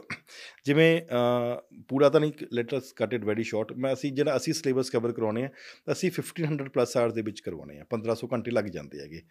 ਬਹੁਤ ਸਾਰੇ ਇਹੋ ਜਿਹੇ ਇੰਸਟੀਚਿਊਟ ਆ ਜਿਹੜੇ 800 ਤੋਂ 900 ਘੰਟੇ ਦੇ ਵਿੱਚ ਕਰਾ ਦਿੰਦੇ ਆ। ਮੀਨਸ ਜੇ ਸਾਨੂੰ 1500 ਘੰਟੇ ਲੱਗਦੇ ਆ ਤਾਂ ਸਿਲੇਬਸ ਨੂੰ ਕਵਰ ਕਰਾਉਣ ਲਈ 13 1400 ਘੰਟੇ ਤਾਂ ਲੱਗਦੇ ਹੋਣਗੇ। ਹੁਣ ਜੇ ਜੇ ਆਪਾਂ 800 ਘੰਟੇ ਦੇ ਵਿੱਚ ਉਹਨੂੰ ਸਿਲੇਬਸ ਨੂੰ ਕਵਰ ਕਰਵਾ ਰਹੇ ਹਾਂ ਤਾਂ ਮਤਲਬ ਕੁਝ ਨਾ ਕੁਝ ਛੁਡਵਾ ਰਹੇ ਹੋਵਾਂਗੇ। ਤੇ ਇਸ ਕਰਕੇ number of classes they are taking for every subject ਕੌਣ ਪੜਾ ਰਿਹਾਗਾ ਤੇ ਫਾਈਨਲੀ ਪਰਸਨਲੀ ਤੁਹਾਨੂੰ ਕੋਈ ਗਾਈਡ ਕਰਨ ਲਈ ਉੱਥੇ ਅਵੇਲੇਬਲ ਵੀ ਹੈ ਕਿ ਨਹੀਂ ਹੈ? ਜਾਂ ਕੁਝ ਬੇਸਿਕਸ ਤੋਂ ਕਰਵਾ ਰਹੇ ਆ ਜਾਂ ਇਹ ਲੈ ਕੇ ਚੱਲ ਰਹੇ ਤੁਹਾਨੂੰ ਪਹਿਲਾਂ ਆਉਣਾ ਚਾਹੀਦਾ ਹੈਗਾ। One to one support after the class teachers ਦੀ ਕਿੰਨੀ ਸਪੋਰਟ ਮੈਨੂੰ ਮਿਲੂਗੀ? ਇਹ ਥੋੜੇ ਜਿਹੇ ਪੈਰਾਮੀਟਰਸ ਹੈ ਜਿਹੜੇ ਕਿਉਂਕਿ ਰਿਜ਼ਲਟ ਤਾਂ ਆਲਮੋਸਟ ਸਾਰਿਆਂ ਦੇ ਕੋਲ ਹੀ ਹੈ। ਇਹ ਪੈਰਾਮੀਟਰਸ ਤੇ ਜੇ ਇੰਸਟੀਚਿਊਟ ਆਪਦੇ ਆਪ ਨੂੰ ਕਮਿਟ ਕਰਕੇ ਰਹਿ ਰਿਹਾ ਹੈਗਾ ਤਾਂ ਬੱਚੇ ਨੂੰ ਉੱਥੇ ਜੁਆਇਨ ਚਾਹੀਦਾ ਹੈ। ਸਰ ਯੂਪੀਐਸਸੀ ਦੇ ਐਗਜ਼ਾਮ ਦੇ ਵਿੱਚ ਪੰਜਾਬ ਦੇ ਬੱਚੇ ਕਿਉਂ ਪਿੱਛੇ ਰਹਿ ਰਹੇ ਨੇ? ਪੜ੍ਹਾਈ 'ਚ ਇੰਟਰਸਟਿਡ ਘੱਟ ਨੇ ਜਾਂ ਕੀ ਦਿੱਕਤ ਹੈ? ਆਪਣੇ ਕੋਲੇ ਪੈਸੇ ਹੈ। ਪੈਸੇ ਹੈ। ਇਹ ਬਹੁਤ ਵੱਡੀ ਪ੍ਰੋਬਲਮ ਹੈ। ਜਦੋਂ ਪੈਸੇ ਨਹੀਂ ਹੁੰਦੇ ਉਦੋਂ ਉਹਦੀ ਪੈਸਿਆਂ ਦੀ ਕਦਰ ਬਹੁਤ ਜ਼ਿਆਦਾ ਹੋ ਜਾਂਦੀ ਹੈ। ਜਦੋਂ ਪੈਸੇ ਆ ਜਾਂਦੇ ਆ ਉਦੋਂ ਉਹਨਾਂ ਦੀ ਕਦਰ ਘਟ ਜਾਂਦੀ ਹੈ। ਯੂਪੀ ਬਿਹਾਰ ਓਡੀਸ਼ਾ ਇਹਨਾਂ ਬੱਚੇ ਇਸ ਕਰਕੇ ਬਹੁਤ ਜ਼ਿਆਦਾ ਹੈ ਬਿਕਾਜ਼ ਉਹ ਬਿਲਕੁਲ ਗਰੀਬ ਸਤਾ ਤੋਂ ਆਉਂਦੇ ਆ, ਲੇਅਰ ਤੋਂ ਆਉਂਦੇ ਹੈਗੇ। ਆਪਾਂ ਨੂੰ ਇੱਕ ਆਲਟਰਨੇਟਿਵ ਕੈਰੀਅਰ ਹਮੇਸ਼ਾ ਆਪਣੇ ਕੋਲੇ ਹੈ, ਇਹ ਨਹੀਂ ਤਾਂ ਇਹ ਇਹ ਨਹੀਂ ਤਾਂ ਇਹ। ਜਦੋਂ ਮੇਰਾ ਆਪਦੀ ਸਿਲੈਕਸ਼ਨ ਨਹੀਂ ਹੋਈ, ਘਰ ਦੇ ਕਹਿੰਦੇ ਕੀ ਕਰਨਾ ਹੈ, ਦੋ ਆਪਸ਼ਨ ਸੀਗੇ। ਇੱਕ ਤਾਂ ਦੁਕਾਨ ਤੇ ਬੈਠ ਸਕਦਾ ਹਾਂ ਜਾ ਕੇ, ਦੂਜਾ ਆਪਦਾ ਕੰਮ ਕਰਨਾ ਹੈ। ਮੈਂ ਕੁਝ ਸੋਚਿਆ ਕਿ ਮੇਰੇ ਪੜਨ ਦਾ ਕੀ ਫਾਇਦਾ? ਜੇ ਮੈਂ ਸਮਾਜ ਨੂੰ ਕੁਝ ਕੰਟਰੀਬਿਊਟ ਹੀ ਨਹੀਂ ਕਰ ਪਾਇਆ, ਮੇਰੇ ਆਈਐਸ ਆਈਪੀਐਸ ਦੀ ਤਿਆਰੀ ਕਰਨ ਦਾ ਕੀ ਫਾਇਦਾ? ਜੇ ਆਪਦੇ ਆਪਾਂ ਬੱਚਿਆਂ ਨੂੰ ਆਈਪੀਐਸ ਨਹੀਂ ਲਵਾ ਪਾਏ, ਕਈ ਵਾਰੀ ਦੁੱਖ ਹੁੰਦਾ ਹੈ। ਜਿਵੇਂ ਖੁਸ਼ੀ ਵੀ ਹੁੰਦੀ ਹੈ, ਜਿਵੇਂ rank 4 rank 6 rank 8 rank 14 multiple students they got clear ਪਰ ਜਦੋਂ ਕੋਈ ਪੁੱਛਦਾ ਨਾ, ਕਿੰਨੇ ਪੰਜਾਬੀ ਹੋਏ? ਨਾਟ ਸਿੱਖ, ਕਿੰਨੇ ਪੰਜਾਬੀ ਹੋਏ? ਉਦੋਂ ਢਿੱਲਾ ਜਾ ਮੂੰਹ ਕਰਕੇ ਕਹਿਣਾ ਪੈਂਦਾ, ਇੱਕ ਜਾਂ ਦੋ ਹੀ ਹੈ ਜੀ। ਉਦੋਂ ਜੇ 1970 80 90 ਦੇ ਦਹਾਕਿਆਂ ਦੇ ਵਿੱਚ ਜੇ ਪੰਜਾਬੀ ਆਈਐਸ ਆਈਪੀਐਸ ਬਣ ਕੇ ਡੋਮੀਨੇਟ ਕਰ ਸਕਦੇ ਸੀ ਪੂਰੇ ਦੇਸ਼ ਨੂੰ ਤਾਂ ਅੱਜ ਕਿਉਂ ਨਹੀਂ ਕਰ ਸਕਦੇ? ਮੈਂ ਉਸੇ ਗੱਲ ਤੇ ਆਉਣਾ ਲੋੜ ਹੈ ਬੱਚਿਆਂ ਨੂੰ ਸਹੀ ਦਿਸ਼ਾ ਦੇਣ ਦੀ। ਜੇ ਆਪਾਂ ਗਾਈਡੈਂਸ ਸਹੀ ਦੇ ਲਈਏ ਨਾ ਤਾਂ ਬਹੁਤ ਜ਼ਿਆਦਾ ਇੰਪੋਰਟੈਂਟ ਹੈ। ਤੇ ਆਪਾਂ ਬਾਹਰ ਬਾਹਰ ਜਾਣਾ that can be one of the option but ਉਹਨੂੰ ਓਨਲੀ ਆਪਸ਼ਨ ਨਾ ਕੰਸੀਡਰ ਕਰੋ। ਅੱਜ ਕੱਲ ਤਾਂ ਆਪਾਂ ਮੇਰੇ ਮਾਮੇ ਚਾਚੇ ਤਾਏ ਦਾ ਮੁੰਡਾ ਚਲਾ ਗਿਆ ਮੈਂ ਵੀ ਜਾ ਕੇ ਦਿਖਾਉਂਗਾ ਸ਼ਰੀਕੇਵਾੜੀ ਦੇ ਵਿੱਚ ਲੱਗੇ ਹੋਏ ਆ। ਸੈਕੰਡਲੀ ਆਪਣਾ ਜਿਹੜਾ ਫੋਰਨ ਲੋਕ ਬੈਠੇ ਆ ਬਹੁਤ ਕੰਟਰੀਬਿਊਸ਼ਨ ਕਰਦੇ ਆ ਦੇਸ਼ ਦੀ ਪੰਜਾਬ ਦੀ ਡਿਵੈਲਪਮੈਂਟ ਦੇ ਲਈ। ਮੇਰੇ ਹਿਸਾਬ ਨਾਲ ਉਹਨਾਂ ਨੂੰ ਵੀ ਥੋੜਾ ਜਿਹਾ ਇੱਧਰ ਧਿਆਨ ਦੇਣਾ ਚਾਹੀਦਾ ਕਿ ਦੁਬਾਰਾ ਤੋਂ ਹੁਣ ਆਪਾਂ ਇੰਨੇ ਕੁ ਪੈਸੇ ਤਾਂ ਆਪਣੇ ਪੰਜਾਬੀਆਂ ਕੋਲੇ ਹੋ ਚੁੱਕੇ ਓਵਰਆਲ ਕਿ ਆਪਾਂ ਵਧੀਆ ਆਪਣਾ ਕੰਮ ਸਾਰਿਆਂ ਦਾ ਚੱਲਦਾ ਹੈਗਾ। ਮਤਲਬ ਕਿ ਰੋਟੀ ਗੁਜ਼ਾਰਾ ਸਾਰਿਆਂ ਦਾ ਵਧੀਆ ਹੋਈ ਜਾਂਦਾ ਹੈਗਾ ਤੇ ਜਿਹੜੇ ਫੋਰਨ 'ਚ ਬੈਠੇ ਉਹਨਾਂ ਦਾ ਕੰਪੈਟਲੀ ਵਧੀਆ ਹੋਈ ਜਾਂਦਾ। ਮੈਂ ਪੈਸੇ ਨਹੀਂ ਬਹੁਤ ਕਮਾਏ ਪਰ ਇੱਜ਼ਤ ਕਮਾਈ ਹੈ। ਬਹੁਤ ਵਾਰੀ ਜਦੋਂ ਅਸੀਂ ਫੋਰਨ ਤੋਂ ਫੋਨ ਆਉਂਦੇ ਆ ਕਿ ਬੇਟਾ ਤੁਸੀਂ ਬਹੁਤ ਵਧੀਆ ਕੰਮ ਕਰ ਰਹੇ ਹੋ। ਕਿੰਨੇ ਐਨਕਰੇਜਮੈਂਟ ਮਿਲਦੀ ਹੈ। It's a word of encouragement only ਇੱਥੋਂ ਆਉਂਦੇ ਆ। ਕਈਆਂ ਨੂੰ ਬਜ਼ੁਰਗਾਂ ਨੂੰ ਬਿਲਕੁਲ ਕੁਝ ਨਹੀਂ ਪਤਾ ਹੁੰਦਾ। ਆਪਣੀ ਵੀਡੀਓਜ਼ ਦੇਖਦੇ ਆ ਫਿਰ ਉਹਨਾਂ ਪਤਾ ਲੱਗਦਾ ਕਹਿੰਦਾ ਬੇਟਾ ਸਾਨੂੰ ਆਈਐਸ ਆਈਪੀਐਸ ਦਾ ਨਹੀਂ ਪਤਾ। ਪਰ ਜੇ ਤੁਸੀਂ ਆਹ ਕੰਮ ਕਰ ਰਹੇ ਹੋ ਨਾ ਪੰਜਾਬ ਨਾ ਛੱਡੋ ਆਇਲ ਛੱਡੋ ਸਾਡੇ ਲਈ ਇੰਨੇ ਜ਼ਿਆਦਾ ਖੁਸ਼ੀ ਦੀ ਗੱਲ ਹੈ ਕਿ ਬਹੁਤ ਜ਼ਿਆਦਾ ਹੈ। ਐਟ ਲੀਸਟ ਬੱਚਾ ਇੱਥੇ ਤਾਂ ਰਹੇ। These things they provide very very good mental peace to us ਬਹੁਤ ਮਨ ਨੂੰ ਸਕੂਨ ਮਿਲਦਾ ਹੈਗਾ। ਤੇ ਇਸ ਕਰਕੇ ਇੰਪੋਰਟੈਂਟ ਹੈ ਕਿ ਆਪਾਂ ਇਸ ਨੂੰ ਲੱਗੇ ਰਹੀਏ। ਜੇ ਫੋਰਨ ਵਾਲੇ ਜਿਹੜੇ ਲੋਕ ਹੈਗੇ ਆ ਜੀ ਉਹ ਵੀ ਕੰਟਰੀਬਿਊਟ ਕਰਨਗੇ ਜਿੱਥੇ ਉਹਨਾਂ ਨੂੰ ਠੀਕ ਲੱਗਦਾ ਹੈ। ਹੁਣ ਐਜੂਕੇਸ਼ਨ ਦਾ ਲੰਗਰ ਵੀ ਲਾਉਣਾ ਚਾਹੀਦਾ ਹੈ। Let us make this education available to all those students who want to become IAS officer ਜੇ ਆਪਾਂ ਉਦੋਂ ਬਣ ਸਕਦੇ ਸੀ, ਜੇ ਗਰੀਬ ਪਰਿਵਾਰ ਯੂਪੀ ਬਿਹਾਰ ਚ ਉੱਠ ਕੇ ਤੁਸੀਂ ਮੰਨੋਗੇ ਨਹੀਂ, ਅਨਮੋਲ, ਕਈ ਵਾਰ ਜਦੋਂ ਤਿਆਰੀ ਕਰਦੇ ਸੀਗੇ, ਨਾਲ ਯੂਪੀ ਬਿਹਾਰ ਦੇ ਬੱਚੇ ਹੁੰਦੇ ਸੀਗੇ, ਕਈ ਪੌੜੀਆਂ ਦੇ ਥੱਲੇ ਰਹਿ ਕੇ ਪੜ ਰਹੇ ਆ, ਕਈ ਕਿਚਨ ਦੇ ਵਿੱਚ ਰਹਿ ਕੇ ਪੜ ਰਹੇ ਆ, ਇੱਕ ਕਿਸੇ ਨੇ ਪੱਖਾ ਜਿਹਾ ਲਾਇਆ, ਇੱਕ ਪਜਾਮਾ ਜਿਹਾ ਪਾਇਆ, ਬੈਠ ਕੇ ਪੜ ਰਹੇ ਆ। ਆਪਣੇ ਪੰਜਾਬੀਆਂ ਕੋਲੇ ਵਧੀਆ ਉੱਥੇ ਕਮਰੇ ਹੁੰਦੇ ਆ 12 12 15 15 ਹਜ਼ਾਰ ਦੇ ਕਮਰੇ ਹੁੰਦੇ ਫਿਰ ਵੀ ਨਹੀਂ ਪੜ ਰਹੇ। ਤਾਂ ਇੱਕ ਪ੍ਰੋਬਲਮ ਹੈ ਉਸ ਨੂੰ ਜੇ ਆਪਾਂ ਅਬ ਰੱਬ ਨੇ ਆਪਾਂ ਨੂੰ ਸੌਖਾ ਕੀਤਾ ਹੈ ਤਾਂ ਉਦੋਂ ਉੱਪਰ ਜਾਣ ਲਈ ਕੀਤਾ ਹੈਗਾ। ਰੱਬ ਨੇ ਤਾਂ ਬਾਦਸ਼ਾਹ ਬਣਾਇਆ ਪੰਜਾਬੀ ਚਾਹੇ ਜਿਹੜੇ ਮਰਜ਼ੀ ਹੋਣ। ਆਪਾਂ ਪੁੱਠੇ ਕੰਮਾਂ ਦੇ ਵਿੱਚ ਪਏ ਆ ਇਸ ਕਰਕੇ ਜ਼ਰੂਰੀ ਸੀ। ਪੇਪਰ ਲੀਕ ਹੁੰਦਾ ਬਈ ਯੂਪੀਐਸਸੀ ਦਾ? ਨੋ ਇੱਕ ਵਾਰ ਪੇਪਰ ਲੀਕ ਹੋਇਆ ਸੀਗਾ ਸ਼ਾਇਦ 2010 ਦਾ ਉਹ ਕੈਨਸਲ ਹੋ ਗਿਆ ਸੀਗਾ ਇੱਕ ਪੇਪਰ ਲੀਕ ਹੋਇਆ ਸੀਗਾ ਉਹ ਵੀ ਮੇਨਸ ਦੇ ਵਿੱਚ ਉਹ ਦੁਬਾਰ ਤੋਂ ਕਰਵਾ ਦਿੱਤਾ ਗਿਆ ਸੀ। ਯੂਪੀਐਸਸੀ ਵਿੱਚ ਪੇਪਰ ਲੀਕ ਹੋਣਾ ਕਰਪਸ਼ਨ ਹੋਣਾ ਬਹੁਤ ਰੇਅਰ ਚਾਂਸ ਹੈ। ਬਈ ਬਈ ਮੇਰਾ ਇੱਕ ਸੁਪਨਾ ਹੈ ਮੈਂ ਮੈਂ ਵਿੱਚ ਹੀ ਤੁਹਾਡੇ ਨਾਲ ਸ਼ੇਅਰ ਕਰ ਰਿਹਾ ਮੈਂ ਇੱਕ ਪਹਿਲਾਂ ਵੀ ਕੀਤਾ ਸੀ ਪੋਡਕਾਸਟ 'ਚ ਜਿਵੇਂ ਸਾਡੀ ਏਕ ਜ਼ਰੀਆ ਫਾਊਂਡੇਸ਼ਨ ਮੈਡੀਕਲ ਫੀਲਡ 'ਚ ਕੰਮ ਕਰ ਰਹੀ ਹੈ। ਤੇ ਸਾਡੀ ਐਨਜੀਓ ਦਾ ਕੋਈ ਖਾਤਾ ਨੰਬਰ ਨਹੀਂ ਸੀ ਕੋਈ ਤਨਖਾਹ ਨਹੀਂ ਲੈਂਦੇ ਵਿੱਚੋਂ ਨਾ ਅਸੀਂ ਕੋਈ ਐਕਸਪੈਂਸਸ ਪਾਉਂਦੇ ਆ ਜਿਹੜੇ ਉੱਪਰਲੇ ਖਰਚੇ ਨੇ ਸਾਰੇ ਅਸੀਂ ਕੋਲੋਂ ਕਰਦੇ ਆ ਤਾਂ ਮੇਰਾ ਇੱਕ ਦੂਜਾ ਸੁਪਨਾ ਇਹ ਹੈ ਕਿ ਐਜੂਕੇਸ਼ਨ ਦੇ ਵਿੱਚ ਜਿਵੇਂ ਤੁਸੀਂ ਗੱਲ ਕੀਤੀ ਤਾਂ ਮੈਨੂੰ ਯਾਦ ਆ ਗਿਆ ਕਿ ਮੈਂ ਪੰਜਾਬ 'ਚ ਇੱਕ ਐਸਾ ਅ, ਇੱਕ ਵੈਬਸਾਈਟ ਬਣਾਉਣਾ ਚਾਹੁੰਦਾ ਜਿਹਦੇ ਵਿੱਚ ਉਸ ਏਕ ਜ਼ਰੀਆ ਫਾਊਂਡੇਸ਼ਨ ਤੇ ਜਿਹੜੇ ਬੱਚੇ ਪੜ੍ਹਨਾ ਚਾਹੁੰਦੇ ਨੇ ਅਸੀਂ ਉਹਨਾਂ ਦੀ ਇਨਕੁਆਇਰੀ ਕਰੀਏ ਕਿ ਹਾਂ ਵੀ ਇਹ ਬੱਚਾ ਵਾਕਈ ਜ਼ਰੂਰਤਮੰਦ ਹੈ ਜਾਂ ਪੜ੍ਹਾਈ 'ਚ ਵਧੀਆ ਤੇ ਉਹਨੂੰ ਵੈਬਸਾਈਟ ਤੇ ਚੜਾ ਦਈਏ ਉਹਦੀ ਫੋਟੋ ਬਲਰ ਕਰਕੇ। ਤੇ ਐਨ ਆਰ ਆਈਜ਼ ਉਹਨੂੰ ਡਾਇਰੈਕਟ ਅਡਾਪਟ ਕਰਨ ਕਿ ਹਾਂ ਵੀ ਇਹ ਬੱਚੇ ਦੇ ਨੰਬਰ ਵਧੀਆ ਹੈ ਪੜ੍ਹਨਾ ਚਾਹੁੰਦਾ ਤੇ ਸਾਰਾ ਖਰਚਾ ਉਹ ਐਨ ਆਰ ਆਈ ਕਰੇ। ਪਰ ਉਹ ਖਰਚਾ ਵੀ ਅਸੀਂ ਜਿਵੇਂ ਕੋਈ ਇੰਸਟੀਚਿਊਟ ਹੈ ਸਪੋਜ਼ ਤੁਹਾਡਾ ਇੰਸਟੀਚਿਊਟ ਹੈ ਅਸੀਂ ਉਹ ਖਰਚਾ ਵੀ ਬੜਾ ਲਿਮਟਿਡ ਜਿਹਾ ਕਰੀਏ ਕਿ ਸੋ ਦੈਟ ਉਹ ਐਜ਼ ਅ ਪ੍ਰੋਫਿਟੇਬਲ ਵੀ ਨਾ ਹੋਵੇ ਇੰਸਟੀਚਿਊਟ ਵਾਲਿਆਂ ਨੂੰ ਤੇ ਸਾਡੇ ਲਈ ਵੀ ਜ਼ਿਆਦਾ ਨਾ ਲੱਗੇ ਸਾਨੂੰ। ਇੱਕ ਜਿਵੇਂ ਜਿਵੇਂ ਸਾਡੀ ਫੀਸ 1.5 ਲੱਖ ਰੁਪਏ ਹੈ ਬੱਚਿਆਂ ਨੂੰ ਪੜਾਉਣ ਲਈ ਫੀਸ ਆਉਂਦੀ 80000 ਆਉਂਦੀ ਹੈ। You try to find any institute ਜਿਵੇਂ ਅਸੀਂ ਜਾਂ ਕੋਈ ਵੀ ਹੋ ਰਿਹਾ ਹੈ ਜਿਹੜਾ ਤੁਹਾਨੂੰ ਠੀਕ ਲੱਗੇ ਜਿਹੜਾ ਨੋ ਪ੍ਰੋਫਿਟ ਨੋ ਲਾਸ ਤੇ ਬੱਚਿਆਂ ਨੂੰ ਪੜਾਵੇ ਤੁਹਾਨੂੰ ਲਾਸ ਨਾ ਹੋਵੇ ਤੇ ਬੱਚੇ ਦਾ ਵੀ ਬੈਨੀਫਿਟ ਹੋ। ਜੇ। ਜਿਵੇਂ ਅੱਧੀ ਕੁ ਫੀਸ ਇੰਸਟੀਚਿਊਟ ਚੱਲ ਲੇ ਠੀਕ ਹੈ ਅੱਧੀ ਕੁ ਫੀਸ ਕੋਈ ਕੰਟਰੀਬਿਊਟ ਕਰਦੇ and then they should be in a position ਜੇ ਸਾਰੀ ਦੀ ਸਾਰੀ ਸਰ ਇੰਸਟੀਟਿਊਸ਼ਨ ਦੀ ਫੀਸ ਅਸੀਂ ਚੱਲ ਲਈਏ ਸਪੋਜ਼ ਅਸੀਂ 100 ਬੱਚੇ ਅਡਾਪਟ ਕਰ ਲਈਏ ਤੇ 100 ਬੱਚਿਆਂ ਨਾਲ ਅਸੀਂ ਇੰਸਟੀਟਿਊਟ ਚਲਾਉਣਾ ਹੋਵੇ ਫ੍ਰੀ ਤਾਂ ਸਾਨੂੰ ਪਰ ਕਾਸਟ ਕਿੰਨੀ ਬੱਚੇ ਦੀ ਆ ਜਾਏਗੀ? ਸਿਰਫ ਸੈਲਰੀਜ਼ ਦੇਣੀਆਂ ਤੇ ਬੱਚੇ ਅਪਰੋਕਸੀਮੇਟਲੀ ਤੁਸੀਂ ਲਾ ਲਓ ਕਿ ਜੇ ਤੁਸੀਂ ਆਪ ਦਾ ਹੀ ਸਾਰਾ ਕੁਝ ਕਰਨਾ ਤਾਂ 1.5 ਤੋਂ 2 ਲੱਖ ਰੁਪਏ ਪਰ ਬੱਚਾ? ਨਹੀਂ ਪਰ ਮੰਥ। ਸਾਰੇ ਬੱਚਿਆਂ ਦਾ? ਟੀਚਰ ਤਾਂ ਇੱਕ ਹੀ ਹੈ ਨਾ। 100 ਬੱਚਿਆਂ ਦਾ। ਤੁਸੀਂ ਇਸ ਨੂੰ ਦੂਸਰੇ ਤਰੀਕੇ ਨਾਲ ਸਮਝੋ। ਤੁਸੀਂ ਪਰ ਸਟੂਡੈਂਟ ਨਾ ਲਓ। ਫੋਰ ਐਗਜ਼ਾਮਪਲ ਸਾਡੇ ਕੋਲੇ ਕੋਈ ਟੀਚਰ ਆ ਰਿਹਾ ਉਹ ਪੜਾ ਰਿਹਾ ਹੈਗਾ। ਉਹਨਾਂ ਨੇ ਤਾਂ ਉਹਦੇ ਮੰਥਲੀ ਸੈਲਰੀ ਲੈਣੀ ਹੈ ਨਾ। 1 ਲੱਖ ਸਵਾ ਲੱਖ ਰੁਪਏ 1.5 ਲੱਖ ਰੁਪਏ ਮੰਥਲੀ ਸੈਲਰੀ ਲੈਣਗੇ। ਇੱਕ ਬੱਚਾ ਬੈਠਾ ਹੈ ਕੋਈ ਨਹੀਂ ਬੱਚਾ ਬੈਠਾ 100 ਬੱਚੇ ਬੈਠੇ ਆ that is not the concern ਪਰ ਉਹ ਇੱਕ ਟੀਚਰ ਸਾਰੇ ਸਬਜੈਕਟ ਪੜਾ ਸਕਦਾ ਨਹੀਂ ਉਹ ਚੇਂਜ ਹੋਊਗਾ। ਜਿਵੇਂ ਜਿਵੇਂ ਆਪਣੇ ਮਲਟੀਪਲ ਬ੍ਰਾਂਚਸ ਹੈਗੀਆਂ। ਇੱਥੇ ਬੱਚਾ ਪੜ ਰਿਹਾਗਾ ਫਿਰ ਦੂਸਰੀ ਜਗ੍ਹਾ ਤੇ ਚਲਾ ਗਿਆ ਫਿਰ ਤੀਸਰੀ ਜਗ੍ਹਾ ਤੇ ਫਿਰ ਚੌਥੀ ਜਗ੍ਹਾ ਤੇ ਚਲਾ ਗਿਆ ਟੀਚਰ ਐਂ ਚਲਾ ਜਾਂਦਾ ਹੈਗਾ। ਤੇ ਉਹ ਜਿਵੇਂ ਹਿਸਟਰੀ ਪੜ੍ਹਾ ਰਿਹਾ ਹਿਸਟਰੀ ਡੇਢ ਕੁ ਮਹੀਨਾ ਪੜਾਇਆ ਫਿਰ ਅੱਗੇ ਚਲਾ ਗਿਆ। ਜੀਓਗ੍ਰਾਫੀ ਡੇਢ ਮਹੀਨਾ ਪੜਾਇਆ ਅੱਗੇ ਚਲਾ ਗਿਆ। ਉਸ ਤਰ੍ਹਾਂ ਸਰਕੂਲੇਟ ਹੁੰਦਾ ਰਹੂਗਾ। ਟੀਚਰ ਮਹੀਨੇ ਡੇਢ ਮਹੀਨੇ ਬਾਅਦ ਨਵੇਂ ਆਉਂਦੇ ਰਹਿਣਗੇ ਤੇ ਉਹ ਪੜਦਾ ਰਹੂਗਾ। ਇੱਥੇ ਇੱਕ ਛੋਟੀ ਜਿਹੀ ਪ੍ਰੋਬਲਮ ਆ ਜਾਂਦੀ ਹੈ ਹਰ ਟੀਚਰ ਵਧੀਆ teacher is not willing to go to every places ਬਹੁਤ ਲੋਕ ਦਿੱਲੀੋਂ ਦਿੱਲੀ ਨੂੰ ਛੱਡਣਾ ਨਹੀਂ ਚਾਹੁੰਦੇਗੇ it's a craze for them to teach at good institutes ਪਹਿਲੀ ਗੱਲ ਹੈ। ਦੂਸਰੀ ਗੱਲ ਹੈ ਉਹਨਾਂ ਦਾ ਨਾਮ ਵੀ ਇੱਕ ਬ੍ਰਾਂਡ ਦੇ ਨਾਲ ਜੁੜਿਆ ਹੋਏਗਾ। ਦੂਸਰੀ ਗੱਲ ਹੈ ਤੀਸਰੀ ਗੱਲ ਕਹਿਣਾ ਕਿ ਮੈਂ ਸੇਵਾ ਕਰਨਾ ਚਾਹਣਾ ਹੈ ਤੇ ਉਸ ਸੇਵਾ ਤੇ ਕਮਿਟਡ ਰਹਿਣਾ ਦੋ ਲੱਗ ਬਹੁਤ ਫ਼ਰਕ ਹੈ। ਉਹੀ ਗੱਲ ਆ ਕਿ ਆਈਪੀਐਸ ਬਣਨ ਤੋਂ ਪਹਿਲਾਂ ਮੈਂ ਸੇਵਾ ਕਰਨੀ ਹੈ ਬਣਨ ਤੋਂ ਬਾਅਦ ਮੇਰੇ ਹੱਥ ਬੰਨੇ ਨੇ। ਯੈਸ ਤਾਂ ਇਸ ਕਰਕੇ ਬਹੁਤ ਸਾਰੀ ਆਰਗੇਨਾਈਜੇਸ਼ਨਸ ਹੈ ਜਿਵੇਂ ਬਾਬਾ ਸੇਵਾ ਸਿੰਘ ਜੀ ਉੱਥੇ ਖਡੂਰ ਸਾਹਿਬ ਹੈ। ਦੇ ਆਲਸੋ ਟਰਾਈਡ ਉਹਨਾਂ ਨੇ ਕੋਸ਼ਿਸ਼ ਕੀਤੀ ਪਹਿਲਾਂ ਉਹ ਨਹੀਂ ਹੋ ਸਕੇ। ਦੈਨ ਆਪਣੀ ਬਾਈ ਚਾਂਸ ਉਹਨਾਂ ਨਾਲ ਗੱਲ ਹੋ ਗਈ। ਤੇ ਦੈਨ ਫੋਰ ਐਗਜ਼ਾਮਪਲ ਹੁਣ ਵਧੀਆ ਚੱਲ ਰਿਹਾ। ਤੇ ਉਹ ਵੀ ਟੀਚਰ ਵੀ ਤਾਂ ਹੀ ਜਾਂਦਾ ਹੈ ਜੇ ਐਕਸ ਵਾਈ ਜ਼ੈਡ ਨਾਲ ਇੰਸਟੀਚਿਊਟ ਨਾਲ ਰਿਲੇਟਡ ਹੈ। ਉਹਨਾਂ ਨੂੰ ਪਤਾ ਹੁੰਦਾ ਇਹਨਾਂ ਨੂੰ ਛੱਡ ਕੇ ਮੈਂ 6 ਸਾਲ 6 ਮਹੀਨਿਆਂ ਬਾਅਦ ਸਾਲ ਬਾਅਦ 2-4 ਸਾਲ ਬਾਅਦ ਕਿਤੇ ਹੋਰ ਵੀ ਜਾਣਾ ਤਾਂ ਮੇਰੀ ਆਟੋਮੈਟਿਕਲੀ ਇੱਕ ਬ੍ਰਾਂਡ ਵੈਲਿਊ ਜੁੜ ਜੂਗੀ ਜਿਹਦੇ ਕਰਕੇ ਫੋਰ ਐਗਜ਼ਾਮਪਲ ਮੈਨੂੰ ਇੱਕ ਵਧੀਆ ਓਪਰਚੁਨਿਟੀਜ਼ ਵੀ ਮਿਲ ਸਕਦੀ ਕੁਝ ਬੱਚਿਆਂ ਦੇ ਉੱਪਰ ਭਾਜੀ ਫੈਮਿਲੀ ਪ੍ਰੈਸ਼ਰ ਵੀ ਹੁੰਦਾ ਕਿ ਕੁਝ ਬੱਚੇ ਆਪ ਆਈਐਸ ਆਈਪੀਐਸ ਨਹੀਂ ਬਣਨਾ ਚਾਹੁੰਦੇ ਪਰ ਉਹਨਾਂ ਦੇ ਪੇਰੈਂਟਸ ਉਹਨਾਂ ਨੂੰ ਬਣਾਉਣਾ ਚਾਹੁੰਦੇ ਨੇ। ਉਹ ਤਾਂ ਹੁੰਦਾ ਵੀ ਰਿਸ਼ਤਾ ਵਧੀਆ ਹੋ ਜਾਊਗਾ। ਦਹੇਜ ਵਧੀਆ ਮਿਲ ਜੂਗਾ ਪੰਜਾਬ 'ਚ ਤਾਂ ਨਹੀਂ ਹੁੰਦਾ ਪਰ ਮੈਨੂੰ ਲੱਗਦਾ ਪੰਜਾਬ ਤੋਂ ਇਲਾਵਾ ਬਾਕੀ ਸਟੇਟਾਂ 'ਚ ਹੁੰਦਾ। ਹਰਿਆਣਾ ਗੋ ਟੂ ਨਹੀਂ ਹਰਿਆਣਾ ਨਹੀਂ go to Rajasthan go to UP Bihar ਬਹੁਤ ਸਾਰੀਆਂ ਲੜਕੀਆਂ ਜਾਂ ਲੜਕੇ ਵੀ ਇਸ ਲਈ ਤਿਆਰੀ ਕਰਦੇ ਆ ਕਿ ਆਪਾਂ ਇਹਦੇ ਤਿਆਰੀ ਕਰਦੇ ਕਰਦੇ ਵਿਆਹ ਕਰ ਦਿਆਂਗੇ। ਦੋਨੇ ਹੀ, ਤਰ੍ਹਾਂ ਦੇਖਦੀਆਂ ਕੁੜੀ ਵਾਲੇ ਇਹ ਦੇਖਦੇ ਆ ਵੀ ਕੱਲ ਨੂੰ ਸਿਲੈਕਸ਼ਨ ਨਾ ਹੋ ਜੇ ਅੱਜ ਸਸਤੇ 'ਚ ਕੰਮ ਨਿਬੜ ਜਾਊਗਾ ਮੁੰਡੇ ਵਾਲੇ ਇਹ ਦੇਖਦੇ ਆ ਵੀ ਚੱਲ ਕੋਈ ਗੱਲ ਨਹੀਂ ਜੇ ਨਹੀਂ ਵੀ ਹੋਇਆ ਤਾਂ ਵੀ ਪਹਿਲਾਂ ਰਿਸ਼ਤਾ ਕਰ ਲਈਏ ਕੁਛ ਨਾ ਕੁਛ ਆ ਜਾਊਗਾ ਤਾਂ ਦੋਨੇ ਤਰੀਕੇ ਨਾਲ ਇਹ ਕੰਮ ਹੁੰਦਾ ਹੈ ਤੇ ਜਿਹੜਾ ਫੈਮਿਲੀ ਪ੍ਰੈਸ਼ਰ ਹੁੰਦਾ ਬਈ ਬੱਚਾ ਉਹ ਕਿਵੇਂ ਦੱਸੇ ਬਾਪ ਨੂੰ ਕਿ ਮੈਂ ਆਈਏਐਸ ਪੀਐਸ ਨਹੀਂ ਬਣਨਾ ਚਾਹੁੰਦਾ? ਉਹ ਨਹੀਂ ਦੱਸ ਸਕਦੇ। ਬਿਕਾਜ਼ ਇੱਕ ਫਾਦਰ ਨੂੰ ਕਹਿਣਾ ਕਿ ਨਹੀਂ ਮੈਂ ਇਹ ਇੱਕ ਇਹ ਗੱਲ ਕਹਿਣੀ ਕਿ ਮੇਰੇ ਬਸ ਦਾ ਨਹੀਂ ਹੈਗਾ ਇਹ ਬਹੁਤ ਮੁਸ਼ਕਿਲ ਹੈ। ਪਰ 3 ਇਡੀਅਟਸ ਤਾਂ ਸਿਖਾਇਆ ਸੀ ਸਾਨੂੰ ਕਹਿਣਾ। ਉਹੀ ਹੈ ਨਾ ਉਹ ਸੁਣਨਾ ਤੇ ਦੇਖਣਾ ਬਹੁਤ ਵਧੀਆ ਲੱਗਿਆ ਪਰ ਉਹਦਾ ਅਸਰ ਕਿੰਨਾ ਕੁ ਹੁੰਦਾ ਪਰ ਮੇਰੇ ਹਿਸਾਬ ਨਾਲ ਕਹਿਣਾ ਚਾਹੀਦਾ ਬੀਇੰਗ ਅ ਸਟੂਡੈਂਟ ਮੈਨੂੰ ਲੱਗਦਾ ਪੇਰੈਂਟਸ ਨੂੰ ਕਹਿ ਦੇਣਾ ਚਾਹੀਦਾ ਕਿ ਮੈਨੂੰ ਆਪਣੀ ਜ਼ਿੰਦਗੀ ਜੀਣ ਦਿਓ। ਔਰ ਪੇਰੈਂਟਸ ਨੂੰ ਮੈਂ ਕਹਿਣਾ ਚਾਹੁੰਦਾ ਕਿ ਤੁਸੀਂ ਸਮਝਦੇ ਕਿੰਨਾ ਹੈ? Second thing is even more important ਮੈਂ ਆਪਣੇ ਪਾਪਾ ਨੂੰ ਇਹ ਗੱਲ ਕਹਿਣਾ ਹੁੰਦਾ ਕਿ ਤੁਹਾਡੇ ਕੋਲ ਜਿੰਨੀ ਪ੍ਰਾਪਰਟੀ ਤੁਸੀਂ ਕਮਾਈ ਹੈ ਮੈਨੂੰ ਸਾਰੀ ਨਾ ਦੱਸਿਓ। ਮੈਂ ਆਪਣੇ ਪਾਪਾ ਨੂੰ ਇਹ ਗੱਲ ਕਹੀ ਹੋਈ ਕਿ ਤੁਸੀਂ ਜਿੰਨਾ ਵੀ ਜ਼ਿੰਦਗੀ 'ਚ ਕਮਾਇਆ ਮੈਨੂੰ ਮੈਨੂੰ ਦੱਸ ਦਿੰਦੇ ਕਈ ਵਾਰੀ ਕਿ ਬੇਟਾ ਆਪਾਂ ਨਵਾਂ ਪਲਾਟ ਲੈਤਾ। ਮੈਂ ਖੁਦ ਕਹਿਣਾ ਪਾਪਾ ਮੈਨੂੰ ਸਾਰਾ ਕੁਝ ਨਾ ਦੱਸਿਓ। ਕੁਝ ਆਪਣੇ ਜੋਗਾ ਵੀ ਰੱਖੋ। ਮੈਂ ਤੁਹਾਡਾ ਲਾਇਕ ਪੁੱਤਰ ਹਾਂ ਹਮੇਸ਼ਾ ਰਹੂੰਗਾ। ਪਰ ਕੁਝ ਪੇਰੈਂਟਸ ਨੂੰ ਵੀ ਜਿੱਦਾਂ ਪੁਰਾਣੇ ਟਾਈਮ 'ਚ ਆਪਾਂ ਸੁਣਦੇ ਕਿ ਸਾਰਾ ਕੁਝ ਫੜਾਤਾ ਬੱਚਿਆਂ ਨੂੰ ਬੱਚਿਆਂ ਨੇ ਕਦਰ ਨਹੀਂ ਕੀਤੀ। ਅੱਜ ਜ਼ਮਾਨਾ ਹੋਰ ਹੈ ਬੱਚਿਆਂ ਨੂੰ ਆਪਣੇ ਸੁਪਨਿਆਂ 'ਚ ਜੀਣ ਦਿਓ।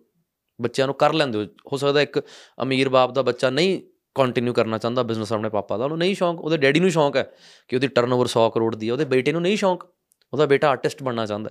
ਤਾਂ ਮੈਨੂੰ ਲੱਗਦਾ ਕਿ ਬੱਚਿਆਂ ਨੂੰ ਇਸ ਜੰਜਾਲ 'ਚੋਂ ਇੱਕ ਇਹੋ ਜਿਹਾ ਕੁਐਸਚਨ ਹੈ ਜਿਹਦਾ ਪਰਫੈਕਟ ਆਨਸਰ ਲੱਭਣਾ ਮੁਸ਼ਕਿਲ ਹੈ। ਉਹਦਾ ਇੱਕ ਰੀਜ਼ਨ ਹੈ।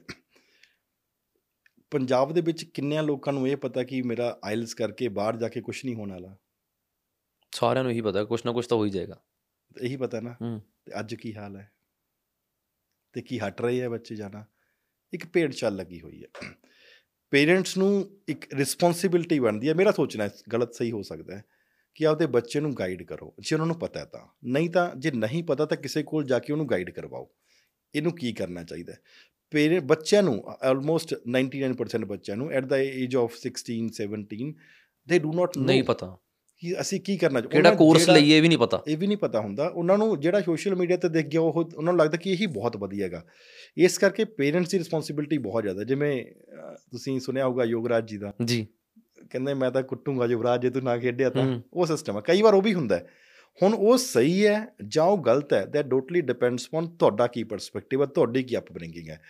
ਮੇਰੇ ਫਾਦਰ ਹੈ ਮੇਰੇ ਸਾਹਮਣੇ ਨਾਲ ਜੇ ਮੈਂ ਮਹੀਨੇ ਦੇ ਵਿੱਚ ਦੋ ਦਿਨ ਵੀ ਘਰੇ ਜਾਵਾਂ ਤਾਂ ਦੋਨੇ ਦਿਨ ਗਾਲਾਂ ਪੈਂਦੀਆਂ। ਕਿਉਂ? ਤੁਹਾਨੂੰ ਕਿਉਂ ਪੈਂਦੀ ਹੈ ਸਰ ਹੈ ਵੀ। ਉਹਨਾਂ ਨੂੰ ਹੁਣ ਉਹਨਾਂ ਨੂੰ ਐ ਨਹੀਂ ਕਿ ਗਾਲਾਂ ਮਤਲਬ ਕਿ ਉਹ ਤੂੰ ਐ ਨਹੀਂ ਕਰ ਰਿਹਾ ਤੂੰ ਐ ਨਹੀਂ ਕਰ ਰਿਹਾ ਤੂੰ ਐ ਨਹੀਂ ਕਰ ਰਿਹਾ। ਮੈਂ ਕਿਹਾ ਜੀ ਠੀਕ ਹੁਣ ਕੀ ਕਰੀਏ? ਹੁਣ ਗੱਲ ਇਹ ਹੈ ਨਾ ਕਿ ਉਹ ਫਾਦਰ ਹੈ। ਹੀ ਇਜ਼ ਇਨ ਅ ਪੋਜੀਸ਼ਨ ਚਲੋ ਠੀਕ ਹੈ ਜਿਹੜਾ ਤੁਸੀਂ ਕਹਤਾ ਠੀਕ ਹੈ। Counter questions can not be done ਤੇ ਜਿਵੇਂ ਇੱਕ ਦੂਸਰੀ ਗੱਲ ਹੈ ਕਿ ਨਾ ਜੁਆਇੰਟ ਫੈਮਿਲੀ ਚ ਅਸੀਂ ਬ੍ਰੌਟ ਅਪ ਹੋਏ ਹਾਂ। ਜਦੋਂ ਪਿੰਡ ਰਹਿੰਦੇ ਹੁੰਦੇ ਸੀਗੇ ਤਾਂ ਚਾਰ ਪੰਜ ਬ੍ਰਦਰ ਸੀਗੇ ਯਾਨੀ ਕਿ ਫਾਦਰ ਸਾਹਿਬ ਦੇ ਉਹ ਵੀ ਇਕੱਠੇ ਸੀਗੇ ਫਿਰ ਤਿੰਨ ਭੂਆ ਉਹ ਆ ਗਏ ਫਿਰ ਕੋਈ ਰਿਸ਼ਤੇਦਾਰ ਆ ਗਿਆ। 30 40 ਜਾਣੇ ਤਾਂ ਆਪਦੇ ਘਰ ਦੇ ਹੀ ਹੈ ਹੁਣ ਜੇ ਜਵਾਕ ਕੋਈ ਗਲਤ ਕੰਮ ਕਰ ਦਿੰਦਾ ਤਾਂ ਜਿਹੜਾ ਮਰਜ਼ੀ ਕੰਨ ਤੇ ਮਾਰ ਜਾਂਦਾ ਸੀਗਾ। ਬਿਲਕੁਲ। ਫਿਰ ਜੇ ਬਾਹਰ ਖੇਡਣ ਗਏ ਉਦੋਂ ਖੇਡ ਕਿਹੜੇ ਹੁੰਦੇ ਜਿਵੇਂ ਸਾਈਕਲ ਦੇ ਟਾਇਰ ਤੇ ਡੱਕਾ ਜਾਂ ਮਾਰ ਕੇ ਭਜਾਈ ਜਾਂਦੇ ਹੁੰਦੇ ਸੀਗੇ। ਉੱਥੇ ਕੁਝ ਉਲਟਾ ਸਿੱਧਾ ਕੰਮ ਕਰਤਾ ਉੱਥੇ ਦੋ ਕਿਸੇ ਨੇ ਕੰਨ ਤੇ ਮਾਰਤੇ।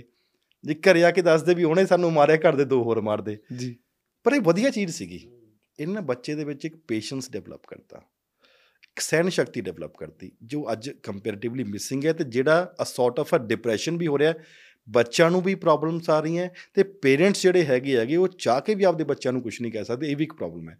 ਇਸ ਨੂੰ ਫਾਈਨ ਬੈਲੈਂਸ ਮੇਨਟੇਨ ਕਰਨਾ ਕੰਪੈਰੀਟਿਵਲੀ ਅੱਜ ਦੀ ਇੰਡੀਆ ਦੀ ਸੋਸਾਇਟੀ ਦੇ ਵਿੱਚ ਜਿਹੜਾ ਬੱਚੇ ਆਪਦੇ ਆਪ ਨੂੰ ਬਹੁਤ ਫਾਰਵਰਡ ਸਮਝ ਰਹੇ ਆ ਤੇ ਉਹਨੂੰ ਲੱਗਦਾ ਮੇਰੇ ਮਾਪੇ ਨੂੰ ਕੁਝ ਨਹੀਂ ਪਤਾ ਤੇ ਪੇਰੈਂਟਸ ਨੂੰ ਲੱਗਦਾ ਕਿ ਬੱਚਾ ਮੇਰੇ ਗਲਤ ਜਗ੍ਹਾ ਤੇ ਹੋ ਰਿਹਾ ਤੇ ਗਲਤ ਜਗ੍ਹਾ ਤੇ ਜਾ ਰਿਹਾ ਉਹ ਮੇਰੀ ਗੱਲ ਨਹੀਂ ਸੁਣ ਰਿਹਾ। ਇਸ ਨੂੰ ਨਾ ਆਪਾਂ ਕੰਪਲੀਟਲੀ ਅੰਡਰ ਡਿਵੈਲਪਡ ਸੁਸਾਇਟੀਜ਼ ਹੈ ਨਾ ਆਪਾਂ ਇੱਕ ਡਿਵੈਲਪਡ ਸੁਸਾਇਟੀਜ਼ ਹੈ।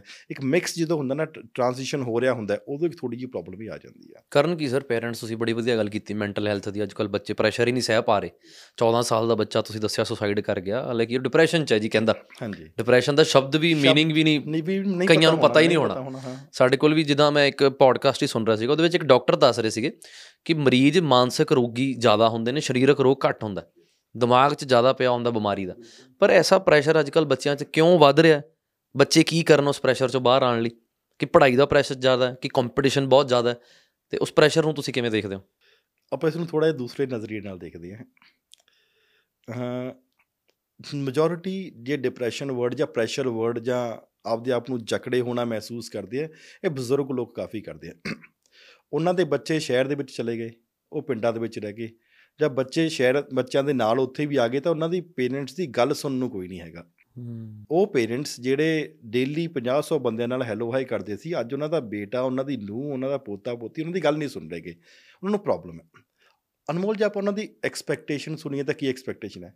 ਬਈ ਤੂੰ ਮੇਰੇ ਨਾਲ 2 ਮਿੰਟ ਗੱਲ ਕਰ ਲੈ, ਹੈਲੋ ਹਾਈ ਪੁੱਛ ਲਾ। ਉਹ ਇੱਕ ਪ੍ਰੈਸ਼ਰ ਹੁੰਦਾ ਨਾ ਜਿਹੜਾ ਮਨ ਦੇ ਵਿੱਚ, ਜਿਵੇਂ ਪ- ਸ- ਅਹ ਜੇ ਆਪਾਂ ਕੁੱਕਰ ਲੈ ਕੇ ਚੱਲੀਏ। ਜੇ ਸੀਟੀ ਨਹੀਂ ਵੱਜੂਗੀ ਤਾਂ ਕੁੱਕਰ ਫਟ ਜੂ। ਬਿਲਕੁਲ। ਸੇਮ ਇਜ਼ ਦਾ ਕੇਸ ਜਦੋਂ ਮਾਈਂਡ ਦੇ ਵਿੱਚ ਇੰਨਾ ਪ੍ਰੈਸ਼ਰ ਆ ਜਾਊ ਨਾ ਯਾਰ ਮੇਰੀ ਗੱਲ ਸੁਣਨੀ ਨਹੀਂ ਕੋਈ ਰਿਹਾ ਮੈਂ ਇਹਨੂੰ ਪਾਲਿਆਗਾ ਇਹਨੇ ਮੇਰੀ ਗੱਲ ਨਹੀਂ ਸੁਣ ਰਿਹਾ। ਅਨਮੋਲ ਮੇਰੇ ਦਾਦੀ ਜੀ ਨੇ 25 ਤੋਂ 30 ਸਾਲ ਕੋਈ ਕੰਮ ਨਹੀਂ ਕੀਤਾ ਸੀ। ਮੇਰੇ ਫਾਦਰ ਨੇ ਤੇ ਮੇਰੇ ਮਦਰ ਮੇਰੇ ਚਾਚੇ ਚਾਚੇ ਨੇ ਇੰਨੀ ਸੇਵਾ ਕੀਤੀ ਸੀਗੀ। ਪਿਛਲੇ 30 ਸਾਲ ਉਹਨਾਂ ਨੇ ਆਪਦੀ ਜ਼ਿੰਦਗੀ ਦਾ ਉਹਨਾਂ ਨੂੰ ਕੋਈ ਕੰਮ ਨਹੀਂ ਕਰਨ ਦਿੱਤਾ। ਕਹਿੰਦੇ ਮਾਤਾ ਤੇਰੀ ਅਸੀਂ ਕਰਨੀ ਆ ਸੇਵਾ। ਉਹੀ ਚੀਜ਼ ਅਸੀਂ ਦੇਖੀ ਹੋਈ ਹੈ। ਠੀਕ ਹੈ? ਜਿਵੇਂ ਮੈਂ ਮੈਂ ਵੀ ਮਦਰ ਦੇ ਨਾਲ ਰਹਿਣਾ ਫਾਦਰ ਮੇਰੇ ਚਲੋ ਇੱਥੇ ਪੰਜਾਬ ਹੁੰਦੇ ਆ ਮਦਰ ਮੇਰੇ ਉੱਥੇ ਹੁੰਦੇ ਆ। ਤੇ ਉਹੀ ਚੀਜ਼ ਸਾਡੇ ਮਨ ਦੇ ਵਿੱਚ ਹੈ this is what we have to see first parents the responsibility ਬਣਦੀ ਹੈ ਤੁਸੀਂ ਆਪਦੇ ਅਹ, ਬੱਚਿਆਂ ਦੀ ਰਿਸਪੌਂਸਿਬਿਲਟੀ ਬਣਦੀ ਹੈ ਵੀ ਤੁਸੀਂ ਆਪਦੇ ਪੇਰੈਂਟਸ ਨੂੰ ਦੇਖੋ। ਤੇ ਪੇਰੈਂਟਸ ਦੀ ਰਿਸਪੌਂਸਿਬਿਲਟੀ ਬਣਦੀ ਹੈ ਕਿ ਤੁਸੀਂ ਆਪਦੇ ਮਾਪਿਓ ਦੀ ਸੇਵਾ ਕਰ ਰਹੇ ਹੋ ਕਿ ਨਹੀਂ ਕਰ ਰਹੇ? ਆਪਦੇ ਮਾਪਿਓ ਦੀ ਸੇਵਾ ਆਪਾਂ ਕਰ ਨਹੀਂ ਰਹੇ। ਐਕਸਪੈਕਟ ਕਰ ਰਹੇ ਕਿ ਮੇਰਾ ਬੱਚਾ ਮੇਰੀ ਸੇਵਾ ਕਰੇ। ਤੇ ਮੈਂ ਇੱਕ ਦਿਨ ਨਾਰਮਲੀ ਮੈਂ ਕਾਫੀ ਧਿਆਨ ਰੱਖਣ ਦੀ ਕੋਸ਼ਿਸ਼ ਕਰਦਾ। ਮੇਰੇ ਮਦਰ ਕਹਿੰਦੇ ਮੈਂ ਬੂਟ ਲੈ ਕੇ ਆਉਣੇ ਆ। ਮੈਂ ਕਿਹਾ ਜੀ, ਚਲੋ ਠੀਕ ਹੈ। ਮੇਰੀ ਭਤੀਜੀ ਵੀ ਨਾਲ ਚਲੀ ਗਈ। ਅਹ ਮੈਂ ਕਿਹਾ ਕਿੰਨੇ ਨੰਬਰ ਪ- ਮਾਤਾ ਪਾਉਣਾ ਹੈਗਾ? ਮੇਰੀ ਭਤੀਜੀ ਨੇ ਬਹੁਤ ਵਧੀਆ ਗੱਲ ਕਹੀ। ਕਹਿੰਦੀ ਚਾਚਾ ਤੁਹਾਨੂੰ ਪਤਾ ਨਹੀਂ ਕਿੰਨੇ ਨੰਬਰ ਤੋਂ ਬੂਟ ਆਉਂਦੇ ਮੰਮੀ ਦੇ? ਉਦੋਂ ਮੈਂ ਸੋਚਿਆ। ਮੈਂ ਕਿਹਾ ਪੇਰੈਂਟਸ ਨੂੰ ਸਭ ਪਤਾ ਹੁੰਦਾ ਹੈ ਮੇਰੇ ਬੱਚੇ ਦੇ ਕੀ ਆ ਰਿਹਾ ਹੈ ਤੇ ਮੇਰੀ ਜ਼ਿੰਮੇਵਾਰੀ ਬਣਦੀ ਹੈ ਵੀ ਜੇ ਇੱਥੇ ਨਹੀਂ ਵੀ ਹੈਗੇ ਤਾਂ ਮੈਂ ਉਹਨਾਂ ਲਈ ਆਹ ਲੈ ਕੇ ਜਾਵਾਂ ਤੇ ਮੈਨੂੰ ਨੰਬਰ ਪਤਾ ਹੋਣਾ ਚਾਹੀਦਾ। ਹਾਂ ਮੈਂ ਇਹਨੂੰ ਲੈ ਜਾਣਾ ਹੁੰਨਾ ਪਰ ਉਹਨੇ ਬਹੁਤ ਵਧੀਆ ਗੱਲ ਕਹੀ ਕਿ it is your responsibility you should be knowing at this age ਕਿ ਮੇਰੇ ਮਾਂ ਦੇ ਕਿੰਨੇ ਨੰਬਰ ਦੇ ਬੂਟ ਆਉਂਦੇ ਆ। ਜੇ ਮਾਂ ਨੂੰ ਪਤਾ ਹੁੰਦਾ ਮੇਰੇ ਬੱਚੇ ਦੇ ਕਿਹੜਾ ਕੱਪੜਾ ਆਉਂਦਾ ਹੈ ਤਾਂ ਬੱਚਿਆਂ ਦੀ ਵੀ ਜ਼ਿੰਮੇਵਾਰੀ ਬਣਦੀ ਹੈ ਉਹ ਪਤਾ ਹੋਣਾ ਚਾਹੀਦਾ ਕਿੰਨੀ ਖੂਬਸੂਰਤ ਗੱਲ ਹੈ ਸਰ। ਮੈਨੂੰ ਆਪਣੀ ਮਾਂ ਦੇ ਬੂਟਾਂ ਦਾ ਨੰਬਰ ਯਾਦ ਆ ਗਿਆ। ਸਾਢੇ 5 ਨੰਬਰ ਪਾਉਂਦੇ ਨੇ ਮੇਰੀ ਮਮਾ। ਉਹ ਆਰਡਰ ਸ਼ੁਰੂ ਤੋਂ ਅਸੀਂ ਕਰਦੇ ਆਏ ਨਾ। ਤਾਂ ਬੜਾ ਚੰਗਾ ਲੱਗ ਰਿਹਾ ਸਰ ਤੁਹਾਡੇ ਨਾਲ ਗੱਲਬਾਤ ਕਰਕੇ ਕਿ ਸ਼ਾਇਦ ਪੰਜਾਬ ਚੋਂ ਵੀ ਕੋਈ ਇਸ ਪੋਡਕਾਸਟ ਨੂੰ ਸੁਣ ਕੇ ਯੂਪੀਐਸਸੀ ਦੀ ਤਿਆਰੀ ਕਰੇ। ਤੇ ਅਸੀਂ ਚਾਹੁੰਦੇ ਆ ਪੰਜਾਬੀ ਵੀ ਸਾਡੇ ਪੰਜਾਬ ਤੋਂ ਭਰਾ ਜਿਹੜੇ ਉਹ ਆਈਏਐਸ ਆਈਪੀਐਸ ਅਫਸਰ ਬਣਨ। ਸਾਫ਼ ਸੁਥਰੇ ਵਿਦਆਊਟ ਕਰਪਸ਼ਨ ਔਰ ਕਰਪਸ਼ਨ ਚ ਸਰ ਮੈਨੂੰ ਲੱਗਦਾ ਕਿ ਜਦੋਂ ਅਸੀਂ ਕਿਸੇ ਆਈਪੀਐਸ ਨਾਲ ਆਈਐਸ ਨਾਲ ਗੱਲ ਕਰਦੇ ਹਾਂ ਤਾਂ ਉਹ ਹੋਰ ਉੱਪਰਲੀਆਂ ਗੱਲਾਂ ਦੱਸ ਦਿੰਦੇ ਨੇ ਕਿ ਸਾਡੇ ਕੋਲ ਉੱਪਰੋਂ ਡਿਮਾਂਡ ਆਂਦੀ ਹੈ ਔਰ ਜੇ ਉੱਪਰੋਂ ਡਿਮਾਂਡ ਪੂਰੀ ਨਾ ਹੋਵੇ ਤਾਂ ਟ੍ਰਾਂਸਫਰ ਦਾ ਵੀ ਮੈਨੂੰ ਲੱਗਦਾ ਡਰ ਨਹੀਂ ਹੋਣਾ ਚਾਹੀਦਾ ਸਰ ਆਫੀਸਰ ਨੂੰ। ਕਿ ਵੱਧ ਤੋਂ ਵੱਧ ਇੱਕ ਮਿਨਿਸਟਰ ਦੇ ਹੱਥ ਕੀ ਹੈ? ਟ੍ਰਾਂਸਫਰ ਹੀ ਹੈ। ਤੇ ਜੇ ਤੁਸੀਂ ਹਾਲਾਂਕਿ ਮੈਂ ਕੁਝ ਐਸੇ ਆਫੀਸਰ ਨੂੰ ਜਾਣਦਾ ਜਿਹੜੇ ਲਿਟਰਲੀ 1 ਰੁਪਏ ਦੀ ਵੀ ਕਰਪਸ਼ਨ ਨਹੀਂ ਕਰਦੇ। ਮੈਂ ਮੈਂ ਲਿਖਤ ਗਾਰੰਟੀ ਦੇ ਸਕਦਾ ਬਹੁਤ ਹੈ ਬਹੁਤ ਹੈ ਜੀ ਯਸ ਬਹੁਤ ਹੈ। ਤੇ ਉਹਨਾਂ ਦਾ ਸਰਵਾਈਵਲ ਕਿਵੇਂ ਹੈ ਸਰ ਸਮਾਜ 'ਚ? ਰਿਸਪੈਕਟ ਬਹੁਤ ਜ਼ਿਆਦਾ ਹੈ ਤੇ ਬਹੁਤ ਵਧੀਆ ਨੀਂਦ ਆਉਂਦੀ ਹੋਊਗੀ ਉਹਨਾਂ ਨੂੰ ਆਪਾਂ ਨੂੰ ਪਤਾ ਕਿ ਇਹ ਬੰਦਾ ਸਹੀ ਕੰਮ ਕਰੂਗਾ ਜੇ ਸਹੀ ਕੰਮ ਕਰੂਗਾ ਤਾਂ ਉਹਨੂੰ ਵੀ ਕੋਈ ਡਰ ਨਹੀਂ ਹੁੰਦਾ ਜਿੱਥੇ ਮਰਜ਼ੀ ਭੇਜ ਦਿਓ ਰਹਿਣਾ ਤਾਂ ਮੈਂ ਡੀਸੀ ਹੈ ਜਾਂ ਕਿਤੇ ਹੋਰ ਵੀ ਹੈ ਕੋਈ ਨਹੀਂ ਇੱਥੇ ਤਨਖਾਹ ਨਹੀਂ ਹੈ ਹਾਂ ਤਨਖਾਹ ਸਾਰਾ ਕੁਝ ਹੁੰਦਾ ਹੈ other things that are there ਤੇ ਇੱਕ ਵਧੀਆ ਤਰੀਕੇ ਨਾਲ ਇੱਕ ਸਕੂਨ ਨਾਲ ਨਹੀਂ ਬਹੁਤ ਆਫੀਸਰਸ ਹੈਗੇ ਆ and who are really committed to the cause and of the nation ਮੈਨੂੰ ਲੱਗਦਾ ਹੈ ਕਿ ਸਰਕਾਰ 'ਚ ਐਸੇ ਆਫੀਸਰਸ ਸਰ ਇੱਕ ਗੱਲ ਹੋਰ ਦੱਸੋ ਕਿ ਜਿਹੜੇ ਆਫੀਸਰਸ ਨੇ ਆਈਪੀਐਸ ਜਾਂ ਆਈਐਸ ਇਹ ਰਾਜਨੀਤੀ 'ਚ ਕਿਉਂ ਨਹੀਂ ਆਉਂਦੇ? ਮੈਂ ਤਾਂ ਬਹੁਤ ਕਹਿੰਦਾ ਰਾਜਨੀਤੀ 'ਚ ਆਉਣਾ ਚਾਹੀਦਾ ਹੈ। ਇਟ ਇਜ਼ ਉਹਨਾਂ ਦੀ ਜ਼ਿੰਮੇਵਾਰੀ ਬਣਦੀ ਹੈ ਰਾਜਨੀਤੀ ਬਿਲਕੁਲ ਬਣਦੀ ਹੈ। It should not be an option ਇੱਕ ਅਨਪੜ੍ਹ ਪੋਲੀਟੀਸ਼ੀਅਨ ਦੇ ਮੋਰੇ ਖੜ ਕੇ ਸਲੂਟ ਮਾਰ ਕੇ ਖੜੇ ਰਹਿਣਾ ਔਰ ਜਿਹਦੀ ਮੈਨੂੰ ਲੱਗਦਾ ਕਿ 0.1% ਨੌਲੇਜ ਰਾਜਨੀਤਿਕ ਲੀਡਰ ਨੂੰ ਨਹੀਂ ਹੁੰਦੀ ਜਿੰਨੀ ਆਈਐਸ ਆਈਪੀਐਸ ਨੂੰ ਹੁੰਦੀ। ਜਿਵੇਂ ਤੁਸੀਂ ਪੜ੍ਹਾਉਂਦੇ ਹੀ ਹੋ ਕਿੰਨਾ ਕਿਤਾਬਾਂ ਦਾ ਢੇਰ ਪੜ੍ਹਨਾ। ਯੈਸ ਤੇ ਉਹਨਾਂ ਨੂੰ ਸਿਰਫ ਰਾਜਨੀਤੀ ਲੋਕਾਂ ਨੂੰ ਸਿਰਫ ਪਬਲਿਕ ਦੇ ਮਾਈਂਡ ਨਾਲ ਖੇਡਣਾ ਆਉਂਦਾ ਪਰ ਆਈਐਸ ਆਈਪੀਐਸ ਨੂੰ ਐਕਚੁਅਲ ਨੌਲੇਜ ਹੈ ਕਿ ਜੋ ਠੀਕ ਹੈ। ਉਹਨਾਂ ਨੂੰ ਇਹ ਨਹੀਂ ਹੁੰਦਾ ਹੁੰਦਾ ਕਿ ਮੇਰੇ ਸਾਹਮਣੇ ਹੁਣ ਕਿੱਦਾਂ ਦੀ ਜਨਤਾ ਬੈਠੀ ਹੈ ਮੇਰੀ ਆਡੀਅנס ਕਿੱਦਾਂ ਦੀ ਹੈ ਪੋਡਕਾਸਟ ਤੇ ਮੈਂ ਕਿੱਦਾਂ ਦਾ ਬੋਲਣਾ ਉਹਨਾਂ ਨੇ ਸੱਚ ਬੋਲਣਾ ਸਹੀ ਬੋਲਣਾ। ਉਹਨਾਂ ਨੇ ਦੇਖਣਾ ਆਈਪੀਐਸ ਆਫੀਸਰ ਨੇ ਕਿ ਆਡੀਅנס ਕਿਹੜੀ ਸਾਰਾ ਸਹੀ ਬੋਲਦਾ ਤਾਂ ਲੋਕਾਂ ਨੂੰ ਵੀ ਹੱਜ ਬਣੀ ਆਉਣਾ। ਇਹ ਵੀ ਗੱਲ ਹੈ ਨਾ। ਨੋ ਡਾਊਟ ਜਿਹੜਾ ਆਈਐਸ ਆਈਪੀਐਸ ਜਿਹੜੇ ਵੀ ਆਫੀਸਰਸ ਹੈਗੇ ਹੈਗੇ ਜੋ ਉਹਨਾਂ ਦਾ ਇੰਟਰਸਟ ਹੈ definitely they should come into politics ਤੇ ਜਿਵੇਂ ਕਈ ਵਾਰ ਮੇਰੀ ਇੰਟਰਵਿਊਜ਼ ਹੁੰਦੀਆਂ ਹੈਗੀਆਂ ਨੀਚੇ ਕਮੈਂਟ ਸਾਰੇ ਹੁੰਦੇ ਆ ਕੀ ਫਾਇਦਾ ਡੀਸੀ ਬਣਨ ਦਾ ਜੇ ਨੀਚੇ ਅਨਪੜ੍ਹ ਨੇਤਾ ਨੂੰ ਸਲੂਟ ਹੀ ਮਾਰਨੇ, ਜਿਵੇਂ ਤੁਸੀਂ ਕਿਹਾ ਹੈਗਾ। ਉਹ ਵੈਰੀ ਵੈਰੀ ਕਾਮਨ ਤੇ second thing is if these people they come into politics also ਤੇ ਇੱਕ ਵਧੀਆ ਦੇਸ਼ ਦਾ ਸੁਧਾਰ ਵੀ ਕੀਤਾ ਜਾ ਸਕਦਾ ਮੈਂ ਤਾਂ ਯੰਗਰ ਜਨਰੇਸ਼ਨ ਨੂੰ ਵੀ ਕਹਿਣਾ ਹੁੰਦਾ ਯਾਰ ਤੁਸੀਂ ਸਿਰਫ ਕੰਡੈਮ ਹੀ ਕਰੀ ਜਾਂਦੇ ਹੋ। ਆ ਨੇਤਾ ਗਲਤ ਆ ਨੇਤਾ ਗਲਤ ਆ ਨੇਤਾ ਗਲਤ ਹੈ। ਤੁਸੀਂ ਆਪ ਕਿਉਂ ਨਹੀਂ ਆਉਂਦੇ ਪੋਲਿਟਿਕਸ 'ਚ?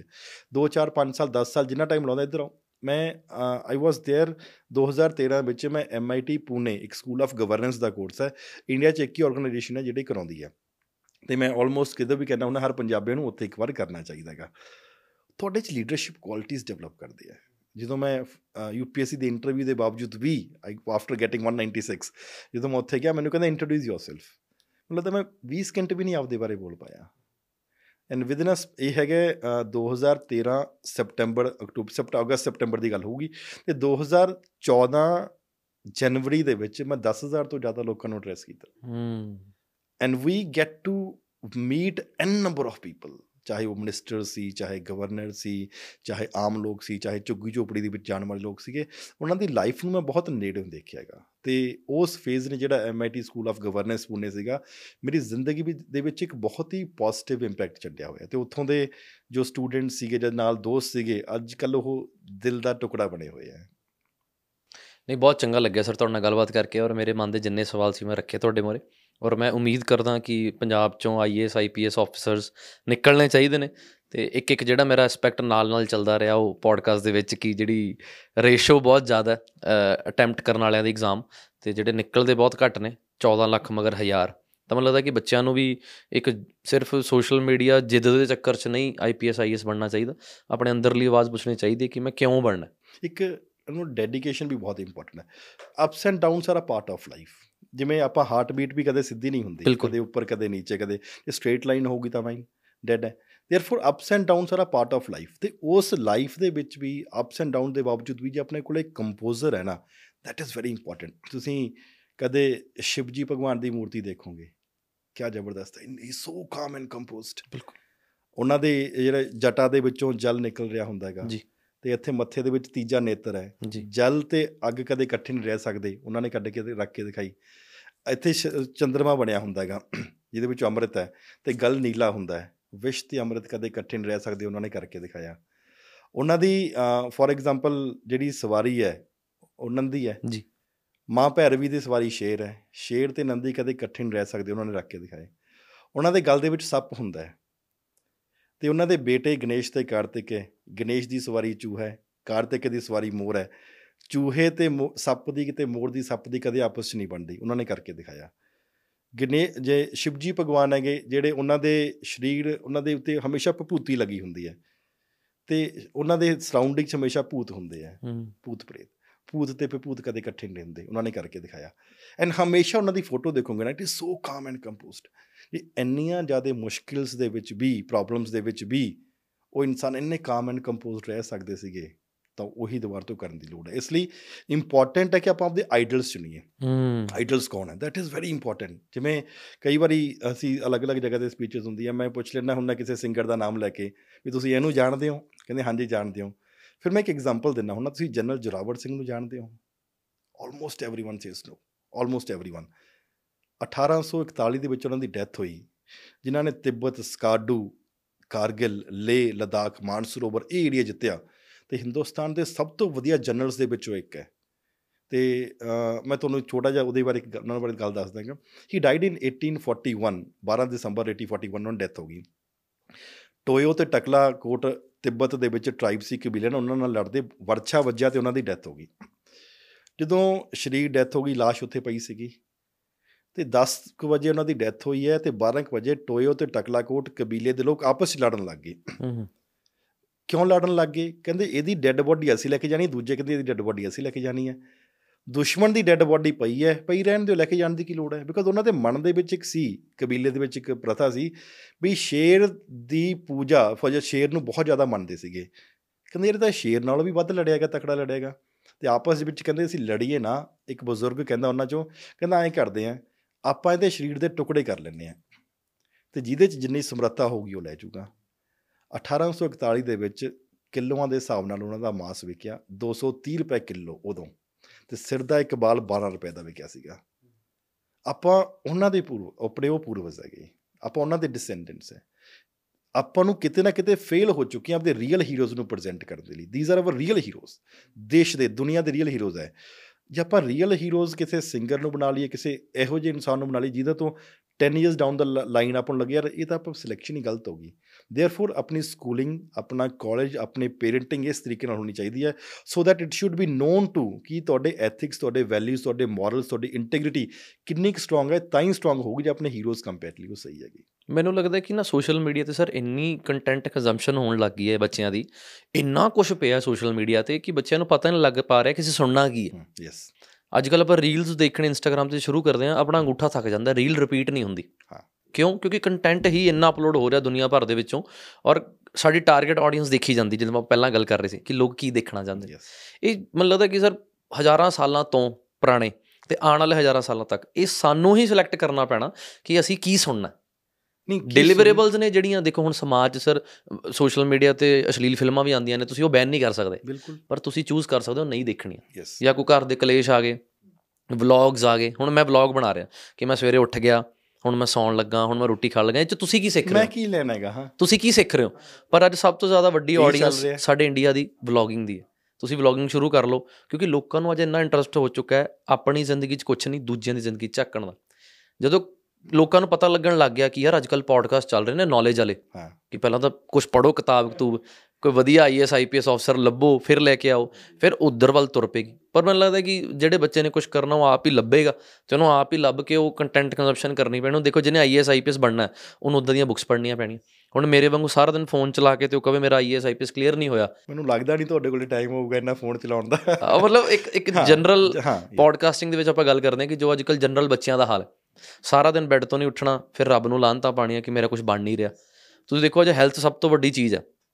ਜਿਹੜੀ ਫ੍ਰੀ ਹੈ। ਤੁਸੀਂ ਸਵੇਰੇ ਵਾਕ ਕਰਨੀ ਹੈ ਕੁਦਰਤ ਤੋਂ ਫਰੈਸ਼ 에ਅਰ ਲੈਣੀ ਹੈ ਕੋਈ ਪੈਸੇ ਨਹੀਂ। ਵਧੀਆ ਫੂਡ ਖਾਣਾ ਗੰਦਮੰਦ ਨਹੀਂ ਖਾਣਾ ਕੋਈ ਪੈਸੇ ਨਹੀਂ। ਚੱਜ ਦਾ ਖਾਣਾ ਲੋਕ ਉਹ ਵੀ ਨਹੀਂ ਕਰ ਪਾ ਰਹੇ। ਤੇ ਉਹਦੇ 'ਚ ਵੀ ਦੋਸ਼ ਰੱਬ ਨੂੰ ਦੇ ਰਹੇ ਨੇ ਕਿ ਮੈਨੂੰ ਬਿਮਾਰੀ ਲਾਤੀ। ਤਾਂ ਮੈਨੂੰ ਲੱਗਦਾ ਕਿ ਬੱਚਿਆਂ ਨੂੰ ਜਿਹੜੇ ਵੀ ਕੁਝ ਕਰਨਾ ਚਾਹੁੰਦੇ ਨੇ ਇਹਦੇ ਨਾਲ ਇੱਕ ਮੈਨੂੰ ਸਟੇਟਮੈਂਟ ਯਾਦ ਆ ਗਈ ਸਵਾਮੀ ਵਿਵੇਕਾਨੰਦ ਜੀ ਦੀ।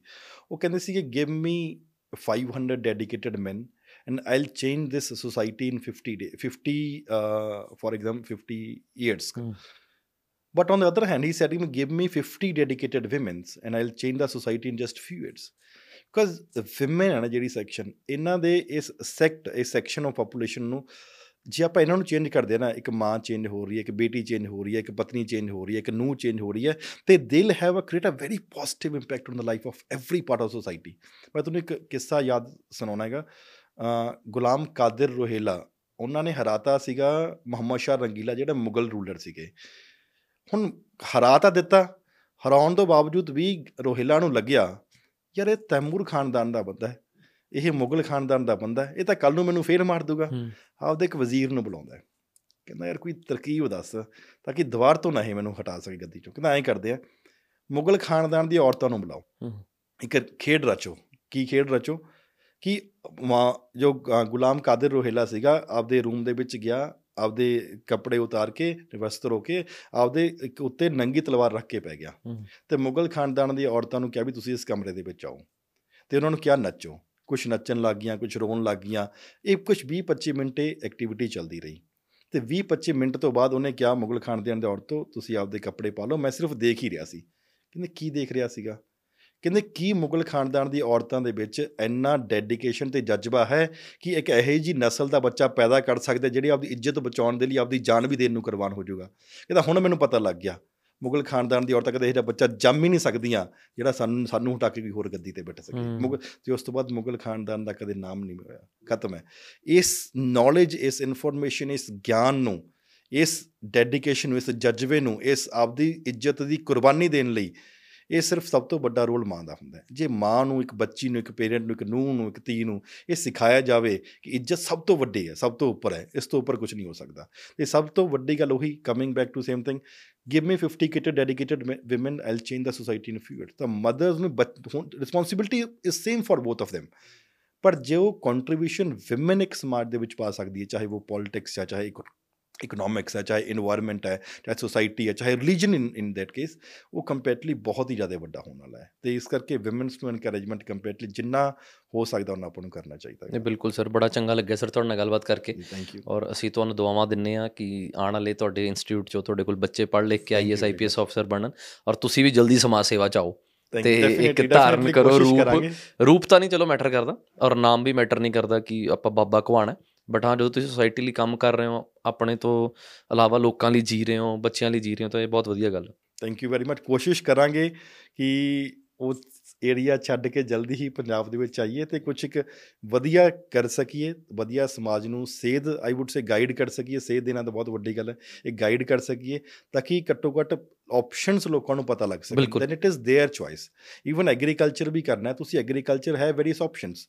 ਮੈਂ ਬਹੁਤ ਸਾਰੇ ਇਹੋ ਜਿਹੇ ਲੋਕ ਦੇਖੇ ਹੈਗੇ ਜਿਹੜੇ for example I was there in Vidarbha region ਤੇ ਵਿਦਰਭ ਰੀਜਨ ਇੱਕ ਬਹੁਤ ਇੱਕ ਬੈਕਵਰਡ ਏਰੀਆ ਆ ਜਾਂਦਾ ਹੈ ਲੋਕਾਂ ਨੇ ਉੱਥੇ ਕਾਜੂ ਦੀ ਖੇਤੀ ਕੀਤੀ ਵੀ ਸੀਗੀ ਜੋ ਇਜ਼ ਨਾਟ ਪੋਸੀਬਲ ਉਹਨਾਂ ਨੇ ਇੱਧਰ ਨਿੰਮ ਲਾਤੀ ਇੱਧਰ ਕਾਜੂ ਦੀ ਖੇਤੀ ਕਰਤੀ ਫਰੈਸ਼ ਆਕਸੀਜਨ ਚਾਹੀਦੀ ਚੱਲੀ ਹੈ ਹੁਣ ਜੇ ਇਹੀ ਆਪਾਂ ਕਰ ਸਕੀਏ ਆਪਦੇ ਬੱਚਿਆਂ ਨੂੰ ਫੋਰ ਐਗਜ਼ਾਮਪਲ ਕਿ ਆਲਟਰਨੇਟਿਵ ਹੈ ਇਟ ਇਜ਼ ਨਾਟ ਓਨਲੀ ਕਿ ਪੜ੍ਹਾਈ ਦੇ ਵਿੱਚ ਆਪਣਾ ਐਜੂਕੇਸ਼ਨ ਦੇ ਵਿੱਚ ਆਪਣਾ ਸਕਿੱਲ ਡਿਵੈਲਪਮੈਂਟ ਹੈ ਡਾਈਵਰਸਿਫਿਕੇਸ਼ਨ ਹੈ in number of things are there ਤਾਂ ਜੋ ਮੈਂ ਐਕਸਪੀਰੀਅੰਸ ਗੇਨ ਕਰ ਰਿਹਾ ਹਾਂਗਾ ਆਈ ਥਿੰਕ ਕਿ ਜਲਦੀ ਰੱਬ ਕਿਰਪਾ ਕਰੂਗਾ ਤੇ ਪੰਜਾਬ ਦੇ ਵਿੱਚ ਆ ਕੇ ਲੋਕਾਂ ਦਾ ਸੇਵਾ ਕਰਨ ਦਾ ਮੌਕਾ ਮਿਲੂਗਾ ਮੇਰਾ ਨਾ ਸਰ ਜਿੱਦਾਂ ਮੈਂ ਕਈ ਵਾਰ ਥਾਟਸ ਲੈਣਾ ਉਹਨਾਂ ਕੱਲਾ ਬੈਠਾ ਬੈਠਾ ਚਲੋ ਇਨਸਾਨ ਦਾ ਜ਼ੋਰ ਆਪਣੀ ਲਾਈਫ ਤੇ ਹੈ ਹਨਾ ਅੱਛੇ ਵੱਲ ਜਾਵੇ ਬੁਰੇ ਵੱਲ ਜਾਵੇ ਚੰਗੇ ਮਾੜੇ ਕਰਮ ਕਰਨੇ ਆਪ ਹੀ ਭੁਗਤਣੇ ਨੇ। ਪਰ ਸਮਾਜ ਨੂੰ ਲੈ ਕੇ ਮੇਰੇ ਦਿਮਾਗ 'ਚ ਕਈ ਵਾਰ ਆਉਂਦਾ ਕਿ ਜਿੰਨੇ ਵੀ ਲੋਕ ਨੇ ਦੁਨੀਆ 'ਚ, ਜਿਹੜੇ ਸੰਘਰਸ਼ ਕਰ ਰਹੇ ਨੇ, ਉਹਨਾਂ ਸਭ ਨੂੰ ਕਾਮਯਾਬ ਹੋਣਾ ਚਾਹੀਦਾ ਇੱਕ ਨਾ ਇੱਕ ਦਿਨ। ਔਰ ਜਿੰਨੇ ਵੀ ਸਾਡੇ ਪੋਡਕਾਸਟ ਸੁਣਨ ਵਾਲੇ ਨੇ, ਮੈਂ ਜ਼ਿੰਦਗੀ 'ਚ ਆਪਣਾ ਦੁਸ਼ਮਣ ਨਹੀਂ ਸਮਝਦਾ ਕਿਸੇ ਨੂੰ ਕਿ ਮੇਰਾ ਕੋਈ ਦੁਸ਼ਮਣ ਹੈ। ਮੈਨੂੰ ਕੋਈ ਸੋਚਦਾ ਹੋਵੇ ਉਹ ਅਲੱਗ ਗੱਲ ਹੈ, ਪਰ ਮੈਂ ਦਿਲੋਂ ਚਾਹਨਾ ਕਿ ਜਿਹੜਾ ਬੱਚਾ ਇਮਾਨਦਾਰੀ ਨਾਲ, ਚੰਗੀ ਨੀਅਤ ਨਾਲ ਮਿਹਨਤ ਕਰ ਰਿਹਾ, ਉਹ ਆਈਏਐਸ ਆਈਪੀਐਸ ਅਫਸਰ ਬਣੇ ਨਾ ਬਣੇ ਕੋਈ ਬਿਜ਼ਨਸਮੈਨ ਬਣੇ ਨਾ ਬਣੇ, ਪਰ ਇੱਕ ਚੰਗਾ ਇਨਸਾਨ ਬਣ ਗਿਆ ਨਾ ਖੁਸ਼ ਰਵੇ ਬਿਲਕੁਲ। ਪਰੇਸ਼ਾਨ ਅੱਜ ਕੱਲ ਲੋਕ ਨਾ ਖੁਸ਼ ਰਹਿਣ ਲਈ ਵੀ ਪਰੇਸ਼ਾਨ ਹੋਏ ਫਿਰਦੇ ਨੇ। ਹਰ ਬੰਦਾ ਕਹਿੰਦਾ ਯਾਰ ਮੈਂ ਨਾ ਜ਼ਿੰਦਗੀ 'ਚ ਸਕੂਨ ਭਰੀ ਜ਼ਿੰਦਗੀ ਜੀਣੀ ਆ ਮੈਂ ਖੁਸ਼ ਰਹਿਣਾ ਪਰ ਖੁਸ਼ ਰਹਿਣ ਲਈ ਉਹ ਰੋਈ ਜਾਂਦਾ ਸਾਰਾ ਦਿਨ। ਉਹਨੂੰ ਸਮਝ ਹੀ ਨਹੀਂ ਆ ਰਹੀ ਕਿ ਮੈਂ ਖੁਸ਼ ਰਹਿਣਾ ਕਿਵੇਂ। ਬੜੇ ਬੱਚਿਆਂ ਨੂੰ ਮੈਂ ਮਿਲਦਾ ਉਹ 17 18 ਸਾਲ ਦੀ ਉਮਰ 'ਚ ਸਕੂਨ ਭਾਲਦੇ ਨੇ। ਹੁਣ ਹੀ ਸਕੂਨ ਦੇ ਦਿਓ ਜਿਵੇਂ ਚਾਈਨਾ ਦਾ ਇੱਕ ਥਿੰਕਰ ਹੈ Confucius he says those who think they can and those who think they can't both are usually right ਜੋ ਲੋਕ ਇਹ ਸੋਚਦੇ ਆ ਕਰ ਸਕਦੇ ਆ ਜੋ ਲੋਕ ਇਹ ਸੋਚਦੇ ਨਹੀਂ ਕਰ ਸਕਦੇ ਦੋਨੋਂ ਦੇ ਦੋਨੋਂ ਸਹੀ ਹੈ। ਐਵਰੀਥਿੰਗ ਇਜ਼ ਹੇਅਰ ਓਨਲੀ ਤੇ ਰੱਬ ਨੇ ਤੁਹਾਨੂੰ ਇੰਨੀ ਵਧੀਆ ਦਾਤ ਬਖਸ਼ੀ ਹੈ ਇਸ ਦਿਮਾਗ ਦੀ ਇਹਨੂੰ ਪੋਜ਼ਿਟਿਵ ਤੇ ਕੰਸਟਰਕਟਿਵ ਤੇ ਧਾਰਮਿਕ ਪਾਸੇ ਲਾਉਣਾ ਚਾਹੀਦਾ ਕਿਉਂ ਕੋਈ ਵੀ ਕਿਸੇ ਵੀ ਧਰਮ ਦਾ thank you so much sir ਤੁਸੀਂ ਆਏ। ਔਰ ਉਮੀਦ ਕਰਦੇ ਹਾਂ ਕਿ ਪੋਡਕਾਸਟ ਸੁਣਨ ਵਾਲਿਆਂ ਨੂੰ ਵੀ ਚੰਗਾ ਲੱਗਿਆ ਹੋਊਗਾ। ਮੈਨੂੰ ਪਰਸਨਲੀ ਸਰ ਨਾਲ ਗੱਲਬਾਤ ਕਰਕੇ ਬਹੁਤ ਵਧੀਆ ਲੱਗਿਆ ਔਰ ਮੈਂ ਦਿਲੋਂ ਚਾਹਨਾ ਕਿ ਤੁਸੀਂ ਸਾਰੇ ਜ਼ਿੰਦਗੀ 'ਚ ਕਾਮਯਾਬ ਹੋਵੋ ਖੁਸ਼ ਰਹੋ ਔਰ ਖੁਸ਼ੀ ਦਾ ਮਕਸਦ ਲੱਭੋ। ਪਹਿਲਾਂ ਤਾਂ ਇੰਨੀ ਜਲਦੀ ਨਹੀਂ ਸਮਝ ਆਣਾ ਜਦੋਂ ਦੁਨੀਆ 'ਚ ਵਿਚਰੋਗੇ ਚਾਰ ਗੱਲਾਂ ਸੁਣੋਗੇ ਧੱਕੇ ਖਾਓਗੇ ਕਿਉਂਕਿ ਜਿਹੜੀਆਂ ਚੀਜ਼ਾਂ ਤੁਹਾਨੂੰ ਧੱਕੇ ਖਾਣ ਨਾਲ ਸਮਝ ਆਣੀਆਂ ਉਹ ਪੋਡਕਾਸਟਿੰਗ 'ਚ ਸੁਣ ਕੇ ਕਦੀ ਨਹੀਂ ਆਣੀਆਂ ਬਟ ਸਟਿਲ ਅਸੀਂ ਟਰਾਈ ਕਰ ਰਹੇ ਹਾਂ ਕਿ ਇੱਕ ਚੰਗਾ ਕੰਟੈਂਟ ਡਿਲੀਵਰ ਕਰੀਏ। ਤੁਹਾਨੂੰ ਕਿਵੇਂ ਲੱਗਿਆ ਜ਼ਰੂਰ ਕਮੈਂਟ ਕਰਕੇ ਜ਼ਰੂਰ ਦੱਸਿਓ। ਚੰਗਾ ਲੱਗਿਆ ਤਾਂ ਵੀ ਦੱਸਿਓ, ਮਾੜਾ ਲੱਗਿਆ ਤਾਂ ਵੀ ਦੱਸਿਓ। Thank you so much thank you sir thank you so much thank you